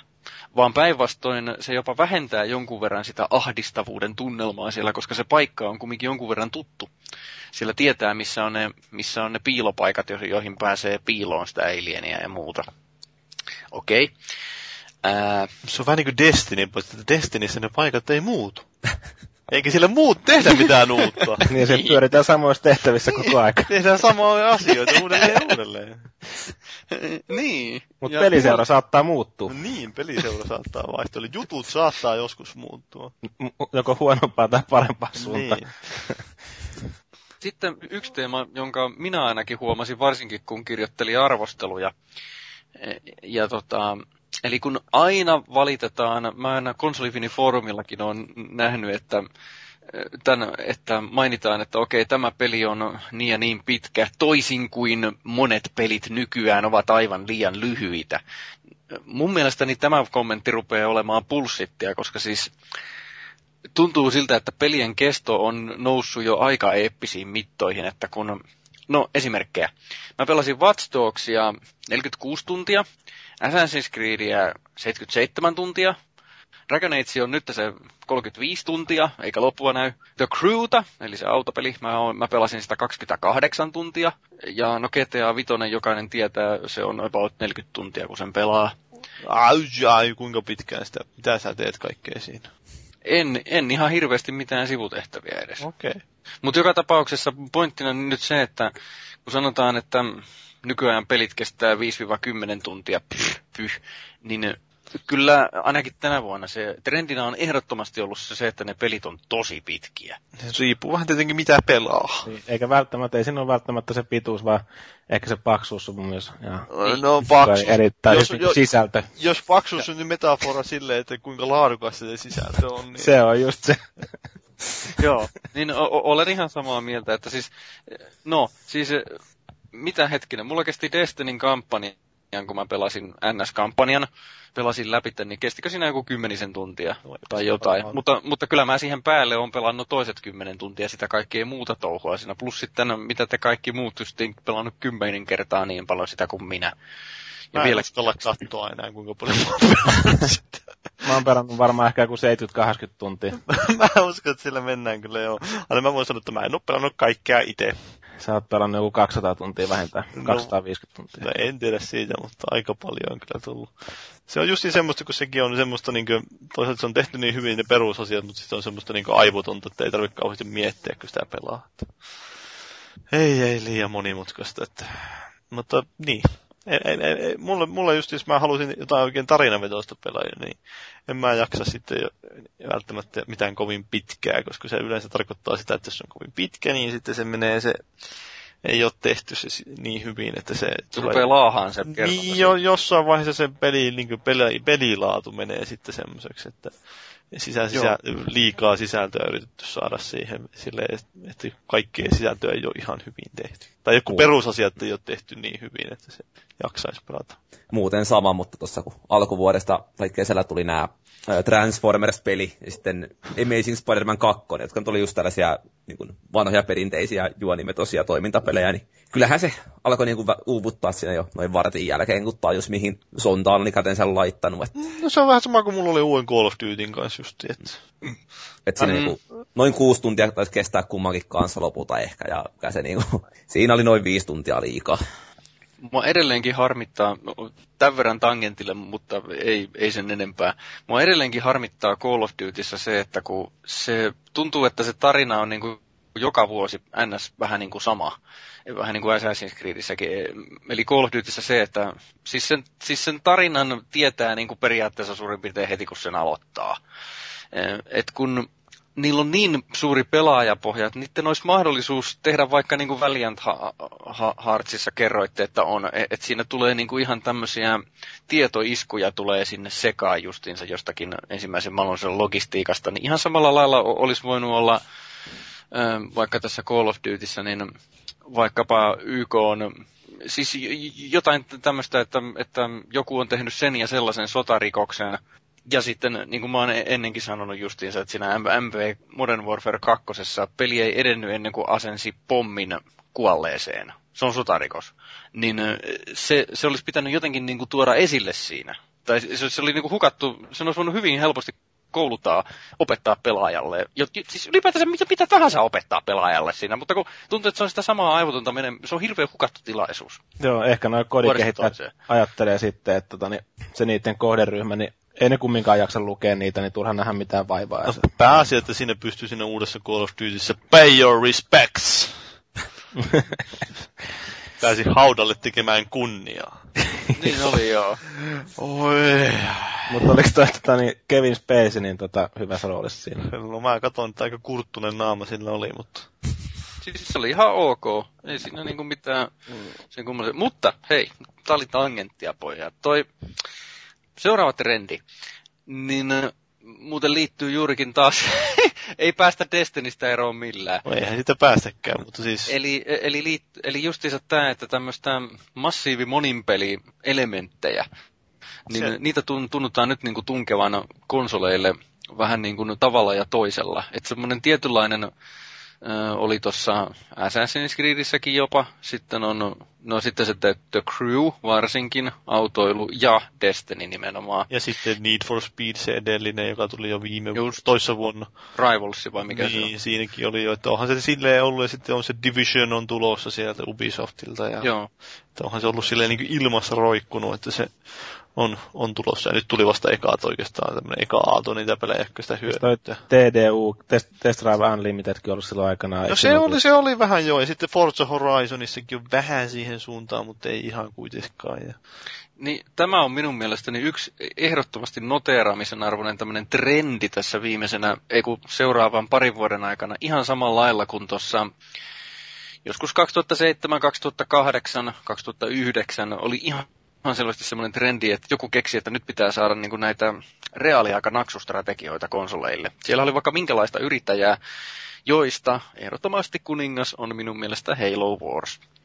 Mut, niin, ei nyt kovin montaa loppujen lopuksi. Mulla ei tule mitään muuta mieleen kuin se Halo Tuli siinä Halo Wars Storm Rise, joka oli Creative... Red Alert 3. Creative tekemä oli tää... Supreme Commander. Joo, oli niitä joitakin tuommoisia. Joo. Mutta ei sieltä oikein, ne ei oikein ollut niin hyviä, ei niitä kukaan muista tietenkään. Niin. Mutta kyllä mä uskon, että tämä nyt on vähän enemmänkin kertoo siitä, että on ollut niin vahvasti keskitetty siihen, tai siirrytään entistä enemmän siihen moninpelipainottuisuuteen, että moninpeli on jossain Call of Dutyssä se kampanja, totta kai on siellä sitä markkinoida aika paljon, mutta se nyt on enemmänkin vain semmoinen markkinointityökalu, että kaikki tietää, kuitenkin ne pelaa sitä moninpeliä. Mm. Eikö tuo sosiaalinen pelaaminen ole kumminkin sellainen päivän sana? Niin? No sehän se on, sosiaalinen mm. media ja mitä kaikkea. No siihen se liittyy, niin. No sitten yksi, mikä mä nyt tota, kaappasin tämän vallulta, kun mä lähinnä nämä kirjailin. Eli tota, semmoinen, että ennakkotietojen ja hypen perusteella muodostuu tietynlainen kuva siitä pelistä, mutta sitten se, mitä se onkaan, niin se on sitten, siis se pettää odotukset. Se ei tarkoita sitä, että se lopullinen tuote on huono, mutta se, että se ei ole sitä, mitä sen luvattiin olevan. Eli, ja mieleen nyt tulee Watch Dogs ja sitten Destiny. Entä Watch Dogs, siis voi jää harmittaa se, niin kuin, että se ei ottanut aiheesta irti riittävästi, mutta annettiinko sitä mukaan ymmärtää, ymmärtää jotain muuta alun perin? Kyllä mä oon ainakin YouTubessa sun muussa törmännyt ihan videoihin, että siinä, siinä niin kuin kauhean semmoinen valitus ja vinetys rant päällä siitä, että ei tämä ole semmoinen kuin piti. Ja sitten siinä näytetään jotain demoa vuodelta 2012 ja sitten lopullista peliä, että kattokaa nyt, onko nämä nyt mukaan yhtä hyviä ja blää blää blää. Muista tulee eniten, eniten mieleen se edellinen Alien-peli, että se nyt oli semmoinen. Joo, joo, mutta, se oli mutta, kyllä paha. Mutta en joo. Watch, Watch Dogsista en ole ihan samaa mieltä, mutta luultavasti olen väärässä. Mm. No onhan sitä ainakin ulkoasullisesti ja niin kuin muuten karsittu siitä, siitä niin kuin mitään niin kuin aikaisemmin jotain videoita näytti, mutta se nyt on ihan normaali, niin kuin tänne, totta kai ne näyttää hienommalta tuolla messuilla. Plus sitten, että en tiedä, että onko sitä jonkun verran sitten yksinkertaistettu niin kuin al- alkuperäisistä suunnitelmista, mutta ei mulla silleen, niin kuin itsellä ollut mitään tohonkaan nyt siis silleen ihan järis, järisyttäviä odotuksia silloin. Tietenkin alku nyt oli silloin, kun näki joskus, mitä, milloin se tuli ekan kerran E3 esille, niin munan pystyssä kattelin niitä videoita, mutta kyllä ne odotukset rupesi pikkuhiljaa sitten laskea kuitenkin sitten, niin kun se tuli se peli ulos. Että... No, mä vähän niin toivoisin, että tämäkin liittyy siihen, että kun on julkaistu noita keskeneräisiä pelejä, niin että jos on, ihmiset pettyy niihin peleihin, niin sitten olisi hauska, että se näkyisi jotenkin siinä seuraavan syksyn ostokäyttäytymisessä, mutta todennäköisesti porokka ostaa ihan yhtä innolla edelleen sitä Assassin's Creedia ja uutta haloja ja niin poispäin. No Niinpä. varsinkin jos on pettynyt, niin kyllä se tosiaan kannattaisi sitten jollakin lailla ilmaista. No? Tuli, tuli muuten vielä mieleen, niin eikö tänä vuonna ollut joku oikeustuttu siitä että Killzone Shadowfallista? Oh, että onko se päättynyt jo? Se itse asiassa meni silleen, että se on edennyt nyt. Siitä oli vasta uutisia. Tässä nyt minä erittäin stealtisti nyt tässä yritän googlettaa aiheesta, mutta se oli ihan tuore uutinen. Se, muistaakseni oli silleen, että se tyyliin, jo, sillä oli useampi haaste, jota ne niin oli nostamassa. Ja ne, jotkut niistä tuomittiin, että no ei ole oikein perusteita, mutta yllättävän moni niistä kuitenkin pääsi ihan sinne vissiin oikeuskäsittelyyn asti. Että siitä tulee niin oikeus, oikeus, oikeudenkäynti. No niin. Tota, jäämme odottelemaan vielä sitä sitten tälle vuodelle. Ja Jyrin oikeusnurkkausta. Kyllä. Kyllä, Jyrihän, joo. Se... Tai lakinurkkaus vai mikä se oli? Joo, niin se, nyt jos tästä nyt sanotaan, mitä esimerkiksi Eurogamerkin otsikoi, että tuomari sallii sen laki oikeusjutun Killzone Shadowfallin grafiikkojen vuoksi niin etenemään. Eli joo, joo, no ei siis siinä ole, se niin vähän mielenkiintoinen tämmöinen, tietysti mielessä mielenkiintoinen ennakkotapaus voisi olla, että ei tämmöisen nyt kauheasti mun mielestä ole ollut kuitenkaan, että ja tämä on niin hyvin tämmöistä vielä, että niin kuin, millä tasolla nyt on sitten fujannut ihmisiä, että okei, se ei ole aidosti 1080p, vaan että se on 960 kertaa 1080, eli jos se olisi aidosti, niin sehän pitäisi olla ää, 1920 kertaa 1080. Mm, ihmisiä on kuustunut linssi. Kyllä. Mm. Puolet on vain se tämä vaakaresoluutio. No, li- liittyen näihin ennakkotiedot versus julkaisu ja sitten justiinsa näitä epäonnistuneita julkaisuja, niin sitten, no, tämä tuntuu olevan melkein joka pelivuoden trendi, eli, eli niin kuin julkaisujen lykkäykset. Mulle tuli ensimmäisenä mieleen Witcher 3 ja sitten tämä Batman Arkham Knight. Ja, ja Evolve. Mikä? Ja Evolvekin viivästyi. Joo, Evolve. No, ne kaikki pelit on sellaisia, että mä olen ihan iloinen, että ne tulee vasta nyt vissiin tämän vuoden alkupuoliskolla, koska ihan tarpeeksi on pelaamista kyllä ollut tässä nyt. Ja tosiaan, no ehkä nyt toi Vitseri, koska ne on ollut vähän, no Witcher ykkösessä oli omat puutteensa, joita korjattiin kakkoseen, mutta siinäkin oli vielä puutteita. Niin jos se puolen vuoden lykkäys tai jotain muuta, niin jos se ihan oikeasti tekee sitä pelistä paremman ja hiotumman ja muuta, niin kiitos, lykätkää vaan mä oon ehdottomasti sitä mieltä, varsinkin kun kyse on joku, joku vitseri, jonka niin kuin tietää ostavansa. Mieluummin rohkea lykkäys kuin se, että se tulee ihan keskeräisenä pihalla. Joo, mutta tämä nyt on aika tämmöinen, tuntuu, että se on tosiaan joka, joka vuosi aina vääjäämättömästi osa peleistä viivästyy. Hmm. No, Osassa on sitten se, että onko se lykkäyksen syy sit se, että se on keskeeräinen se peli vai... vai että se on Mä halu- markkinointikikka. Niin, Niin. että haluuks ne.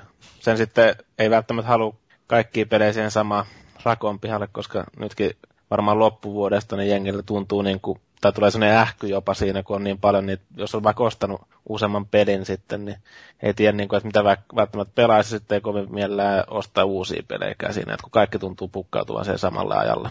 Niin jotkut jää väkisinkin sitten paitsi jo siinä. Tota, musta tuntuu, että, että Gears of War 3 oli se, muistaakseni tämä Cliffy B jopa sanoikin, että se peli oli ollut, että se peli oli jo valmiina, oliko se 8-9 kuukautta Niin, en, ne- ennen sitä ju- julkaisua, joten kun sen pelas, niin sinne oli pistetty sitten kaikkea, kaikkea semmoista kivaa sinne mu- mukaan, joka niin kuin, ja, ja se oli tosi hiottu se peli. Eli siinä varsinkin niin Gears of War 3, niin se nimenomaan oli käytetty niin kuin ihan mukavalla tavalla hyödyksi. Mä muistelen, että eikö siellä ylipäätään al- aika. alkuperäinen julkaisupäivä Gears of War 3 annettu tyyli, että se olisi tullut joskus keväällä tai jotain semmoista. Ja sitten, Joo, se- muistaakseni se oli jotain, se oli maalis-huhtikuun ja sitten se lykättiin Niin. syyskuulle tai jotain. Joo, että se, ne halusi sen peruslotiin sille.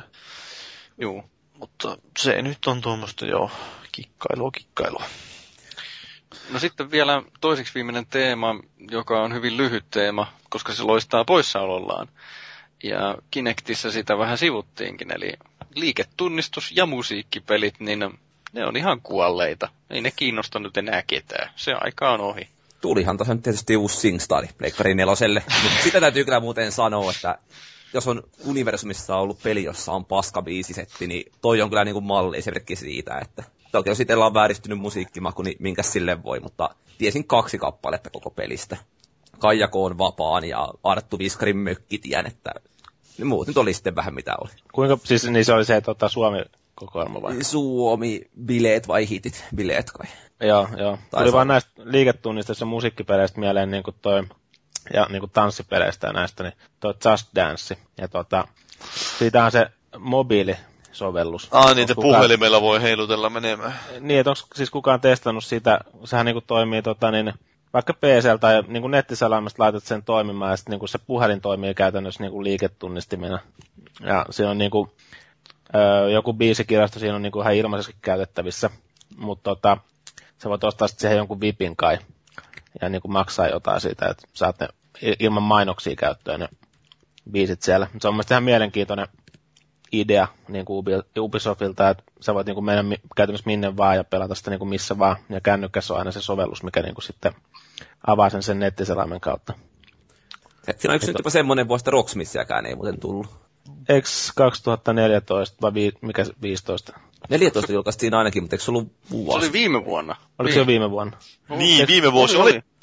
Niin, Niitä hissilleen niin kuin NRit julkaistaan, että 2013 lopussa oltaisiin julkaistu. Muistanko omia? Niin. joo. Mun mielestä se tuli ainakin Pleikkari neloselle, tuliko se tänä vuonna vai oliko se vasta niin kuin, tota, oliko se jo viime vuonna sillekin? En ole nyt enää ihan varmakaan, mutta No sama peli kuitenkin, niin käytännössä on viime vuonna julkaistu. joo. Tai, No hei, n- nyt sitten viimeinen trendi, josta päästään sitten äh, ilman taukoja myös vähän vuoden joihinkin uutisiin. Ja nyt sitten semmoinen aihe, joka kauheasti on kuullut, kauheasti se on tu- tunteita herättänyt, kolumneja kirjoiteltu, englanniksi ja suomeksi vaikka millä kielellä, kasapäin YouTube-videoita, oikeusjuttuja ja uhkailuja oikeusjutuilla ja ties mitä, niin semmoinen kuin Gamergate, niin mistä tässä nyt noin niin kuin suurin piirtein, mistä siinä oikeasti niin kuin oli kysymys? Mä nimittäin en niin kuin enää tiedä. Se on levinnyt kuin pullataikina ja räjähtänyt käsiin kuin jokisen eväät, ja, ei- kun levinnyt kuin jokisen eväät ja vaikka mitä, niin mitä se oli? Iso juttu se oli viime vuonna, mutta mitä se oli? Paali voi avata. Minäkö minun avata sitä? No sä voit niin kuin, pois. Joo. miehenä avata tämän homman. sehän siis voi sun kanssa. Mutta siis niin, se on tosiaan vähän jo ehkä levennyt siitä, mitä se alun perin oli, että porukka on sitä ottanut vähän omiin tarkoituksiinsa. Että alun perin se lähti käsittääkseni liikkeelle siitä, kun oli tämä, en nyt muista mikä sen en, etunimi oli, Queen, joku, Zoe.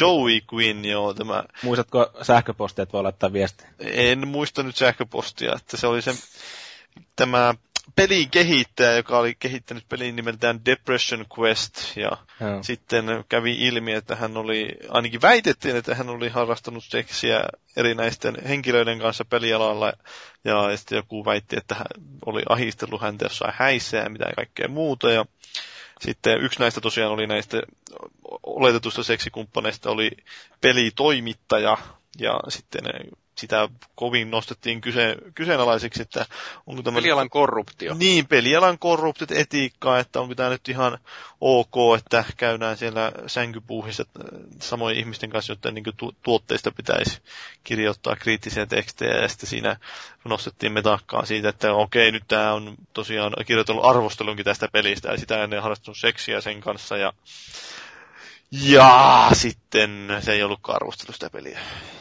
Joo. Mutta siis niin kuin Siis, vähän... siis mitä? Oli arvostelu vai ei ollut? Ei ollut arvostelu. Ei se, ei se ollut kirjoittanut sitä pelistä kuin vissiin jonkun yhden, jonkun, jonkun artikkelin se joskus tai Joku jotain. ennako.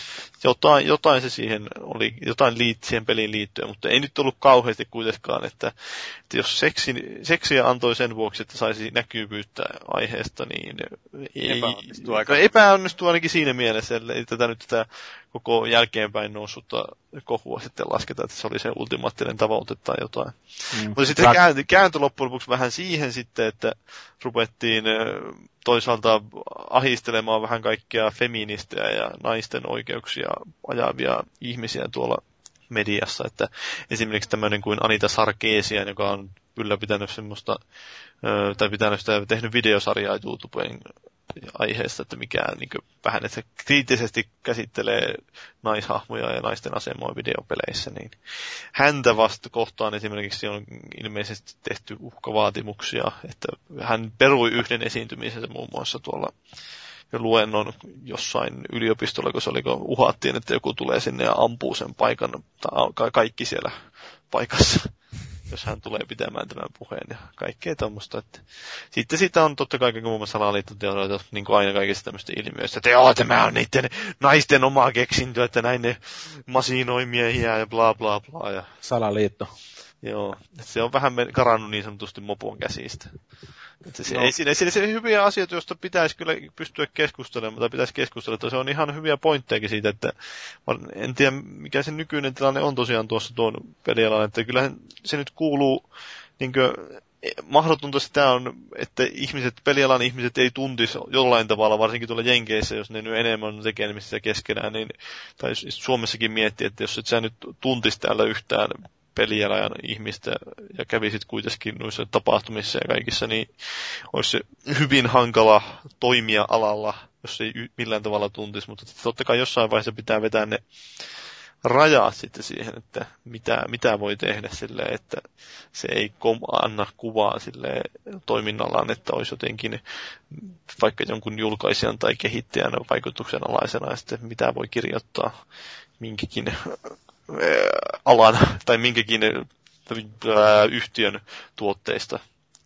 Että on siis ihan niin, niin siis tämä julkaisijoiden ja kehittäjien ja median välinen suhde, siitä on hyvä keskustella, mutta se ei oikein tuntuu, että tuosta ei kauheasti saatu irti siitä Gamergate-jutussa mitään, koska se nyt karkas niin pahasti käsistä. Ja se toinen, mitä se sivuus, niin oli tämä naisten asema videopeleissä ja videopeliteollisuudessa, niin siitäkään ei sitten loppujen lopuksi, vaan tämä lähinnä osoitti, että internetissä on edelleen tämmöisiä hyvin hämmentäviä ihmisiä, joilla tuntuu olevan hyvin hämmentäviä mielikuvia Mm.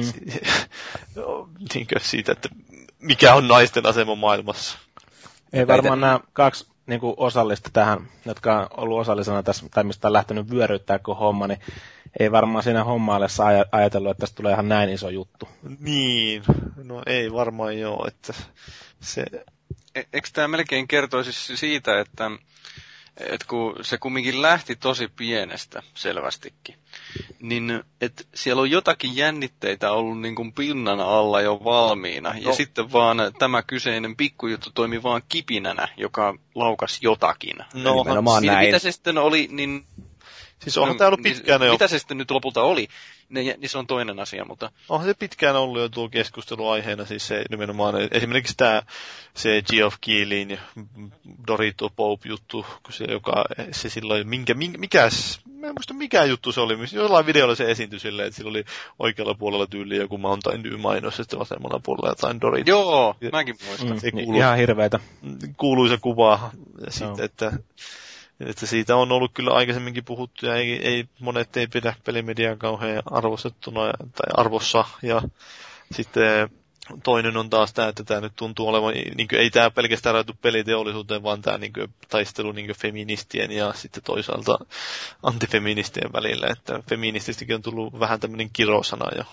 Että ei, siis... Monet feministit ei halua sanoa itseään feministiksi, koska sillä yleensä ihmiset käsittää sen vähän eri tavalla. Sitten tulee kielteinen kuva. Niin. Sama ilmiöhän sitten näkyy netissä muutenkin, että joka Suomessa tämä viskikohujuttu oli samantyyppinen, että kun vähän halutaan ymmärtää asioita väärin ja sitten päästään niin, näihin niin, 4 ja Reddit ja muiden niin kuin sivistyksen mekkojen sisälle vähän nimimerkin takana huutelee, niin yllättäen sitten vähän karkaa lapasesta Ja se on homma. sitten tätä sosiaalista mediaa, että ihmisillä ei ole medialukutaitoa ja sitten ei ole kriittistä ajattelua käytetä siellä ja sosiaalisessa mediassa e- etenee kaikki hyvin helposti, että ei ihmiset ajattele yleensä kauheasti mitä ne sinne heittää, vaan niin jotain Twitterissäkin nämä niin hashtagien käyttäminen, että jotkut tuntee, että vaikuttavat asioihin sillä, että kun pistää tweetin jonka perässä joku tietty hashtag, niin sillä saavat muutoksen aikaan tai jotain tuommoista, että ihan niin ihmeellisiä harhakuvia tuntuu olevan ihmisillä asioista. Joo, mutta siis niin kuin sanottiin, niin hyviä pointteja tässä keskustelussa on, mutta se, että kun se nyt käydään tällä tavalla netissä, niin se niin, ei sitä oikein. saadaan hirveätä vaikutusta. Mm, Joskin nyt oli just uusta pelit-lehteä, jossa kattelin, niin tota, ainakin siinähän oli tämä joku, mikä Suomi-ilmiö, se onkaan nimentää se otsikko, mutta ihan laitettu suoraan yläkant, niin kuin, tai sivun ylälaitaan, että niin kuin, arvostelija tuntee pari työntekijää sieltä ja mm. näin päin pois. Tämmöinen ihan niin asiallistakin, että niin kuin jos tällaisia jonkinlaisia suhteita on, niin se sanotaan ihan suoraan, että mm. tämä on, että suotta niin kuin epäillä sen takia, tai jos haluaa epäillä, niin sitten todetaan, että asia on näin, että tehkää johtopäätökset. Hyvät pojat, mitä sanotte? Pitäisikö meidän tehdä oma podcast, jossa keskustellaan aiheesta naisten asema videopeleissä? No, ehkä jos sinne saat semmoiset keskustelut, jotka kokee, että mulla tuntuu aina, että mä oon hyvin outsider tässä asiassa. Eikö meillä mukaan ollut semmoista podcastia? En kyllä muista. Ei meitä tain. Meillä on siis tämä naispelaajat kästi kyllä. Mutta se Joo, Joo, Joo. naispelaajat kästi on ollut... Oliko, oliko sitä jaksoa muuten, että oli, oliko se vaan harkinnan alla? Se, että äh, niin kuin pelaaminen, pelaaminen ja parisuhde, tai joku tämmöinen. Oliko se vaan harkinnassa? Öö, kyllä siitä oli mun mielestä. Oliko se tehtyykin? Joo, mullakin on sellainen muistikuva, että siinä jakso tehtiin. Niin. Muistaakseni oli itse siinä jaksossa, että kyllä todella. Joo, selvä, no hyvä. Eli se on tehty aika. Joo. No nyt heitetään pallo sitten kuulijoille, että halutaanko podcastia naisten asemasta peleissä? Mulla, mulla tuntuu, että se on niin viime aikoina vatvottu niin loppuun tuo asia, että niin kuin, en tiedä kiinnostaako kenenkään kuulla enää sitä yhtään mitään. No juuri, juuri sen takia heitetään pallo foorumille, jos ei se ketään oikeasti kiinnosta, niin ei sitten. Niin silloin se on parempi jättää niin kuin kuokkimatta koko homma tai louhimatta. No niin. no niin. niin vähän, vähän, niin kuin mun, vähän niin kuin mun isälläni on tapana sanoa, että, että paskakasaa kun pöyhäsee, niin se rupeaa haisee. Joo.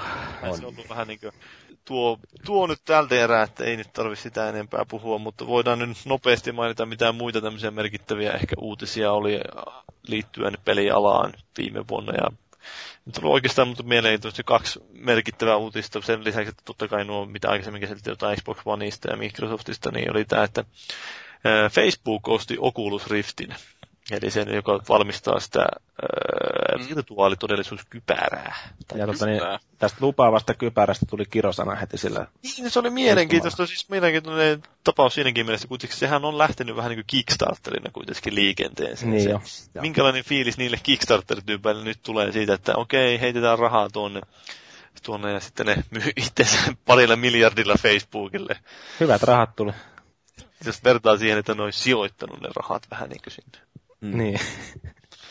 Mutta ainakin, niin mä en tiedä, tota, niin ainakin resursseja siinä pitäisi nyt olla takana niin, ihan no, reippaasti. Vissi, tota... Niillä on visioita Facebookilla tuon virtuaalitodellisuuden suhteen.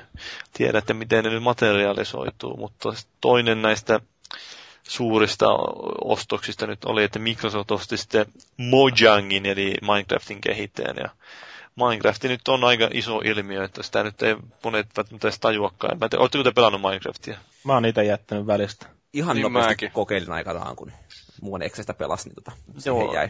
Mä en ole niin luova. Mä tiedän, että mä en ole niin luova siinä, siinä asiassa, niin mä en ole sen takia edes koskenut. Mutta siis se on tosi suosittu varsinkin niin nuoremman yleisönkin keskuudessa, mutta se on hauska mennä katsomaan vaikka Minecraftin sivuille, että kuinka paljon sitä on myyty PCllä, niin sekin on jotain 17 miljoonaa.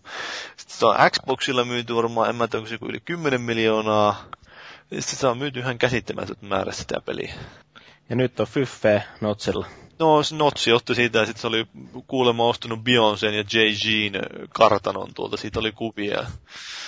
Vai oliko se, tota, niin, niin oliko se niiden kartano? Ah, Joo, mä... se oli niiden kartano. Että... Joo, kun tota, niin mä jostain ohi, tai niin kuin sivusilmän luin jonkun uutisen. Mä, Eik, niin, luin, sen, mä luin sen niin, että niin ne no, olisi samassa huutokaupassa ja Jay-Z ja Beyoncé olisi jäänyt nuoleen näppejä. Niin se oli, niin se oli, joo, mä, mä, mä muistin Loppu rahat kesken, tai sitten ne ei vaan halunnut maksaa niin paljon kuin Notsi siitä. Joo, mä katsoin sitten kuvia siitä kartanosta, että olihan se aika coolin näköinen, mutta myös vaikutti hieman mauttomalta, eikä...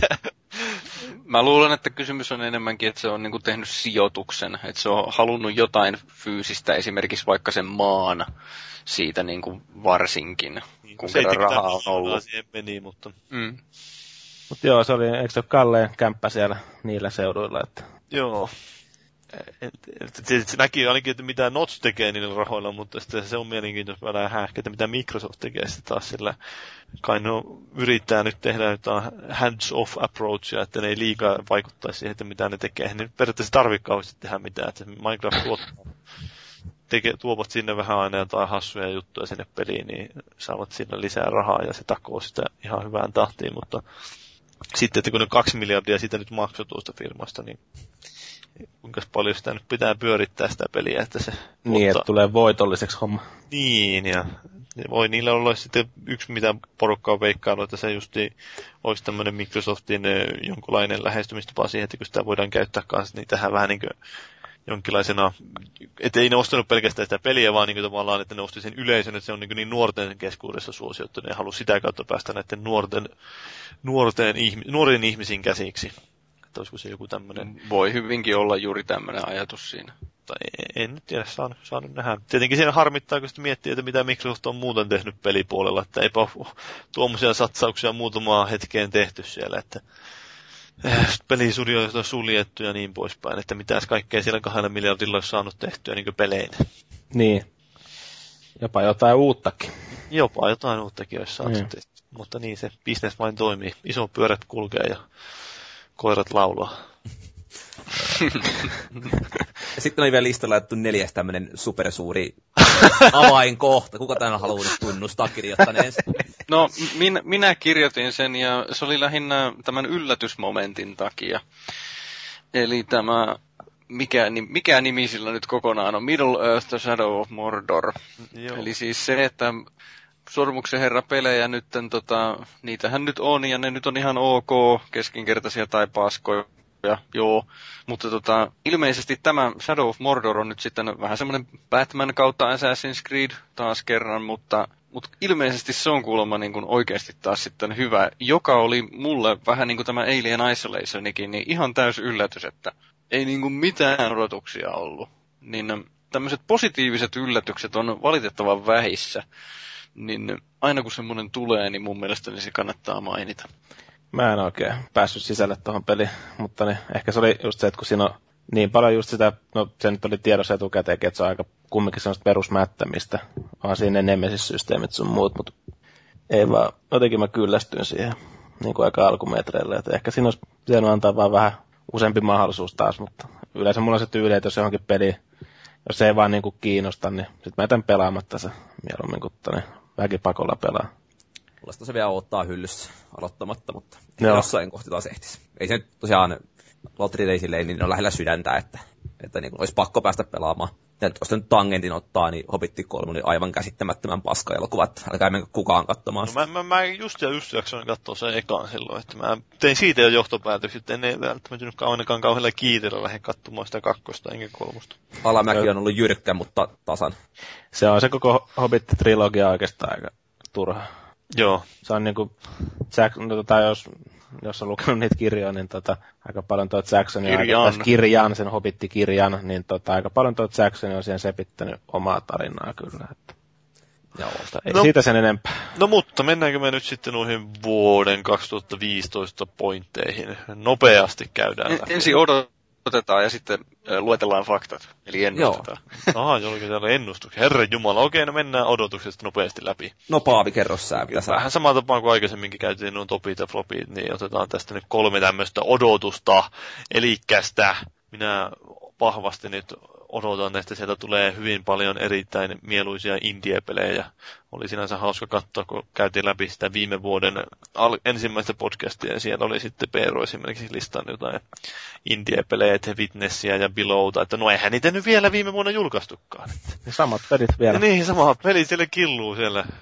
Mutta vissiin ihan mielenkiintoisia julkaisuja piisaa kyllä sillä, sillä saralla, että sieltähän on Housemarkeltikin tulossa uutta peliä muun muassa ja luoja tietää mitä kaikkea muuta kivaa. Ja sitten niistä tulee niitä todennäköisesti tämmöisiä, jotka voi yllättää ja toisaalta semmoisia vähän mielenpainuvampia kokemuksia, mutta onhan sitten näitä tosiaan kelpaa odottaa, että tulee nyt näitä todellisia, niin sanotusti todellisia uuden sukupolven pelejäkin, että ei ole enää välttämättä niitä, jotka tehdään molemmille alustoille tai silleen, että no hätäisesti vedetty, portattu joltain Pleikkari 3 Pleikkari 4, niin esimerkiksi Uncharted 4 ja äh, Witcher 3 ja Halo 5 ja Quantum Breakia ja Tomb Raideria ja mitä nyt näitä onkaan kaikkea, niin joita, et niin ihan suuria nimikkeitä näyttäisi tulevan nyt. Se on ihan mielenkiintoista nähdä. Esimerkiksi eri- erityisesti Quantum Break on kyllä semmoinen peli, että kiinnostaa nähdä, että onko se nyt mistään kotoisin. Se Joo. on kyllä itse, niin kuin ehdottomasti semmoinen, että jos sen takia nyt tietää jo nyt, että ostaa konsolin, ja ne jotain tehnyt oikein sitten, se hyvältä vaikuttaa. Että tosiaan ne nähdään, miten ne saa sen TV-sarjan kanssa muun muassa tehtyä siitä, että Joo, Joo, mä se houkuttaa. Tuli... tuli, muuta hetkeksi aikaa Paavin luokse asuu ja pelaan sen pelin sitten siellä. se, se, on ihan hyvä vaihtoehto. Mulle tuli semmoinen takaumi, että me istuttiin siellä Xbox One julkkaripeleissä, kun käytiin haastattelemassa sitä Matias Myllyrin, että niin meillä molemmilla oli Toronto Maple Leafsin teepaita päällä. Että se oli erittäin bondaushetki. Se on hieno. Kun varmaan katsot, että siellä oli joku Toronto-fanien kokoontuminen.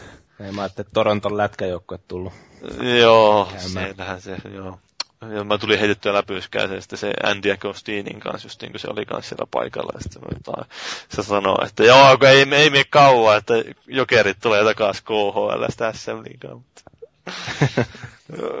ei siitä sen enempää. Joo. Yksi pointti vielä tuolta, mikä nyt on tämmöinen taas mielenkiintoinen. Mä nyt tiedä, hankinko itse missään vaiheessa tai mitään muuta, mutta tämä nyt tämä virtuaalitodellisuus alkaa jyllätä lähemmäksi todellisuutta, jos ollaan hauskoja, niin se Oculus Riftihän pitäisi tulla niin virallisesti nyt julkaista oikein ensi tänä vuonna, siis korjaan 2015. Ja sitten ne mitään muut seuraa perässäkään sieltä. Ainakin tämä Morpheukset ja niin, kumppanit. Project Morpheus, että ei, ei nyt mitään Matrix-fiksejä tähän väliin. No mitäs Maagi? No. No. Tämä ykkönen yllättää varmaan. Joo, tota, niin, no mä en nyt tiedä, uskallanko mä olla kovin toiveikkaana, mutta tota, niin, NHL 16 on tässä ykkösenä silleen, että jos nyt tällä kertaa sieltä tulisi ihan kunnon peli kuitenkin pihalle, ja oltaisiin saatu vähän korjattua vaikka jotain peliteknisiäkin asioita. En mä kyllä nyt siis kovin toiveikas ole, mutta ainakin peli tulee syksyllä. Että Sa- jos saataisiin niinku toimimaan se vähän niin kuin Suomen pelin tuolta nuorten MM-kisoissa. y- yhtä hyvin kuin yli, Suomen ylivoima. Joo. kisoissa. Nolla Niin, niin. 21, eikö se ollut? Joo, se oli kyllä ihanaa katsottavaa. Mutta tota niin, niin, toivotaan, että ne nyt oikeasti tekisi jotain sen pelin eteen, että ei tarvitsisi muutaman vuotta peräkkäin pettyä tässä. Rankkukisat muun muassa uudistuslistalle. Mitä? Rankkukisat suurimpana uudistuksena. Niin, jos ne saisi taas pelin Joo, mukaan. ne voi tehdä sitä hyviä trailereita taas, sitten kun on tullut uusia ominaisuuksia. The now, shootout, yeah, bitches. On se hieno. Mutta sitten tota, niin, toisena mulla oli tuossa listalla toi Prim Fandago. Mun on tota, niin, pakko tunnustaa, että mä en ole itse asiassa pelannut sitä alkuperäistä versiota. Ja tota, niin, mä oon nyt huomannut tässä tota, viime aikoina, että mä kumminkin pelaan aika mielellään näitä kaikkia tämmöisiä seikkailupelityyppisiä ää, pelejä tuossa silleen kaiken niin kuin muun sivussa, että ne että tätäkin on kehuttu niin paljon silloin aikana, nyt kun se tulee niin kuin ihan uusinta julkaisuna, niin kuin, eikö tule Pleikkari neloselle nyt alkuun, niin, niin tota, mielenkiinnolla odottelee, pääsee itsekin tsekkailemaan että mistä on kohdistus silloin joskus, eikö se 90-luvulla tullut alun perin, niin tota, Onhan tovi jo. Sekin oli silloin jo tota, niin siinä mielessä hauskaa, että se oli kumminkin 3D-peli käytännössä, tai että se ohjaus oli kai, olis, olisiko se ollut näppäimistä tai sitten ohjaimella toteutettu ja siinä, että siinä mielessä ei tarvi hirveästi ainakaan sen suhteen päätä vaivata, että ei ollut semmoisia perinteisiä 2D-klikkailuja kuitenkaan. Ja sitten tämmöinen tosi suuri mm, niin kuin tani megatonin jättipommi tuossa lopussa kanssa, niin kuin, että Witcher, Witcher 3 on kanssa semmoinen, mitä itse odottelen mielenkiinnolla, että se kakkonen oli ihan, ihan ok esitys, mutta tota, niin, nyt kun tani kaikki on paljon suuremmassa mittakaavassa ja sitä on kehitetty pitkän aikaa ja ilmeisesti aika avoimessa maailmassa ja pöhinä ollut kova siinä päällä, niin kyllä se on vaan pakko päästä vääntää sitten, kun se on valmis. Että ja koskaan tuommoisia kunnon roolipelejä niitä ei koskaan liikaa, että ei niitä liian monta tuu vuoteen. Joo, tästä Aasin siltana niin omaan ykköseen, eli onko on Japsi Ropet, etenkin Final Fantasy Type O, vai mikä se nyt onkaan, tämä, no Agito 13 nimellähän se aikanaan kulki, mutta sehän tulee nyt kai maaliskuussa, sen puhu omia, niin Kuinka monta Final Fantasy nyt on taas tulossa? hetkinen, tuo on ja 15 on tulossa, mutta onko siinä kai muuta? Muita ollenkaan, että... Eikö se ollut se joku, vai tuliko se jo? Ja se remake tulee, tai siis remakein remake, siis se 10 ja 10 kakkonen. Toni. Eli tota, sehän tulee nyt Pleikkari neljälle myöskin. Se joutuu ehkä kyllä hankkiin. Se Joo. on mielestäni se kymppi oli oikeasti ihan hyvä peli. Se oli kyllä ihan hauska. Se on ainut Final Fantasy, jota mä oon pelannut oikeastaan. Joo, että 15 en tiedä, se ei kai tule vielä nyt tänä vuonna. En ole kyllä ihan varma, että musta Demon antaa ton Type O mukana sitten. Mutta, mutta. Se ja Tales of-sarjan toi Zestiria, muistaakseni on nimeltä, joka nyt tulee kesällä, niin vielä Pleikkari kolmoselle, mutta kyllä se pelata täytyy. Ja sitten jos jotain muita oikeastaan nostaa, niin joka nyt ei liity peleihin yhtään mitenkään, mutta uusi Star Wars-elokuva, kyllä se, se on vaan pakko nostaa sieltä se. Milloin se on tulossa? Joulukuun joku päivä, en ole vielä sanottu. Niin, kaksi, jo silloin joulukuussa loppuvuodesta. Niin mitäs meinaatte, että J.J. Abrams suoriutuu tuosta kovasta tehtävästä? Kyllähän se traileri ihan hyvältä näyttää, mutta taas samaan aikaan niin ihan taisi näyttää episodi ykkösen ja kolmosenkin kanssa, että et et. En tiedä, luultavasti petytään, mutta aina voi toivoa parasta. Siellä kuitenkin häärää Disney taustalla. Että... Niin, oot jo kattonut niitä Star Trekkia uusimpia. Ei no kyllä ensimmäisenäkään Star Trekia ikinä. Eikö ne Abrams on ne ohjannut? Joo, tai on jostain määrin tekemisissä. Onko se ohjannut niin varmaan joo? Tai nuorta jo. Että ne on kai ollut ihan päteviä. näin No, ihan kelvollisia. Se eka oli kai mun mielestä, ja se mä taisin katsoakin, ihan hyvä. Toisessa oli Benedict Cumberbatch. Jumarauta. Housut kastu. Joo. Ja sen lisäksi vielä yhden nostan, niin hetkinen, tuli, se tuli tänä vuonna, että, The Wirein Blu-ray-boksi, että Joo, saattaa Se. olla tulossa. se. DVD-boksi on tuossa muoveissa vielä. että- Ai ai. Se Et on, sä avannut sitä? Ei, mä, mä ostin sen silloin joskus reilu vuosi sitten. Joo. Se on katsottu, se, se piti, piti ostaa vain niin kuin sillä että se nyt on sitten kans hyllyssä. Että. Joo. Itähän silloin alun perin niin kuin, katoin sen sarjan vasta, niin kuin, ostin sen, kun ostin sen DVDlle, niin silloin se oli hienoa niin tulla useampi vuosi jälkijunassa mutta, ja huomata, miten kova sarja on tullut missattua aikana. Että, Joo, en mäkään sitä kattonut kovasta joskus luojan vuonna kiveessä kirves, mutta... Mutta niin siis, niin kun elokuvista vielä puhuttiin, niin pitää mainita, että eikö siellä tule kesällä tai muutakin, muun muassa Avengers 2 ja Jurassic Park, eikö Jurassic World korjaa. Niin. joo. Terminator, Niin. uusi. Ja Bondi. Ja Bondikin, onko sekin tulossa tänä vuonna? Joo, Spectre. Se tuli jopa keväällä, sanoisin. No, mä olisin, mutta kun nehän vasta julkisti sen nimeen, sen leffan nimeen, vaan kun ne niin salamyhkäisiä sen kanssa. No, mutta en minä tiedä. No, kuitenkin. On tulossa. Loistava leffavuosi. Kyllä, kyllä. Ainahan se Interstellar oli hyvä. No mites, En ole nähnyt. mites oliko, onko nyt Fellon vuoro? Joo, on. Tänä vuonna saatiin Halo Master Chief Collectioni, joten tänä vuonna saadaan Markus Phoenix Collection, eli siis nämä aikaisemmat Gears of Warit niin yhdessä ja samassa paketissa. Ja sitten 2016 tulee tämä seuraava Gears of War. Mitäs Tämä on mitäs- minun on- odotukseni. Mitäs mieltä sä oot siitä nyt, kun sille kävi vähän niin kuin Halolla, että Epic Games ei enää tee sitä, vaan ne pistää sen Black Taskin tekemään sitä.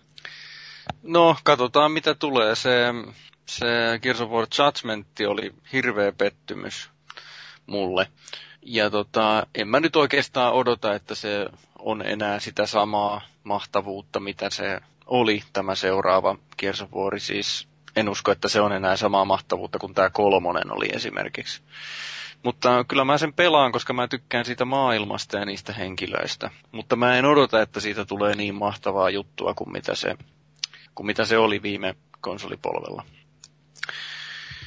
Niin, tämä on mun odotus kautta ennustus, eli se, että me saadaan yllärinä ensi syksyyn, niin Gears of War Collection. Niin, mä en tiedä, tapahtuuko näin, mutta mä odotan. Kyllä ne voi olla, että ne julkistaa jotain jo Gears of Warin liittyvää, koska niiden kuitenkin todennäköisesti pitäisi julkaista se jo niin sitten 2016.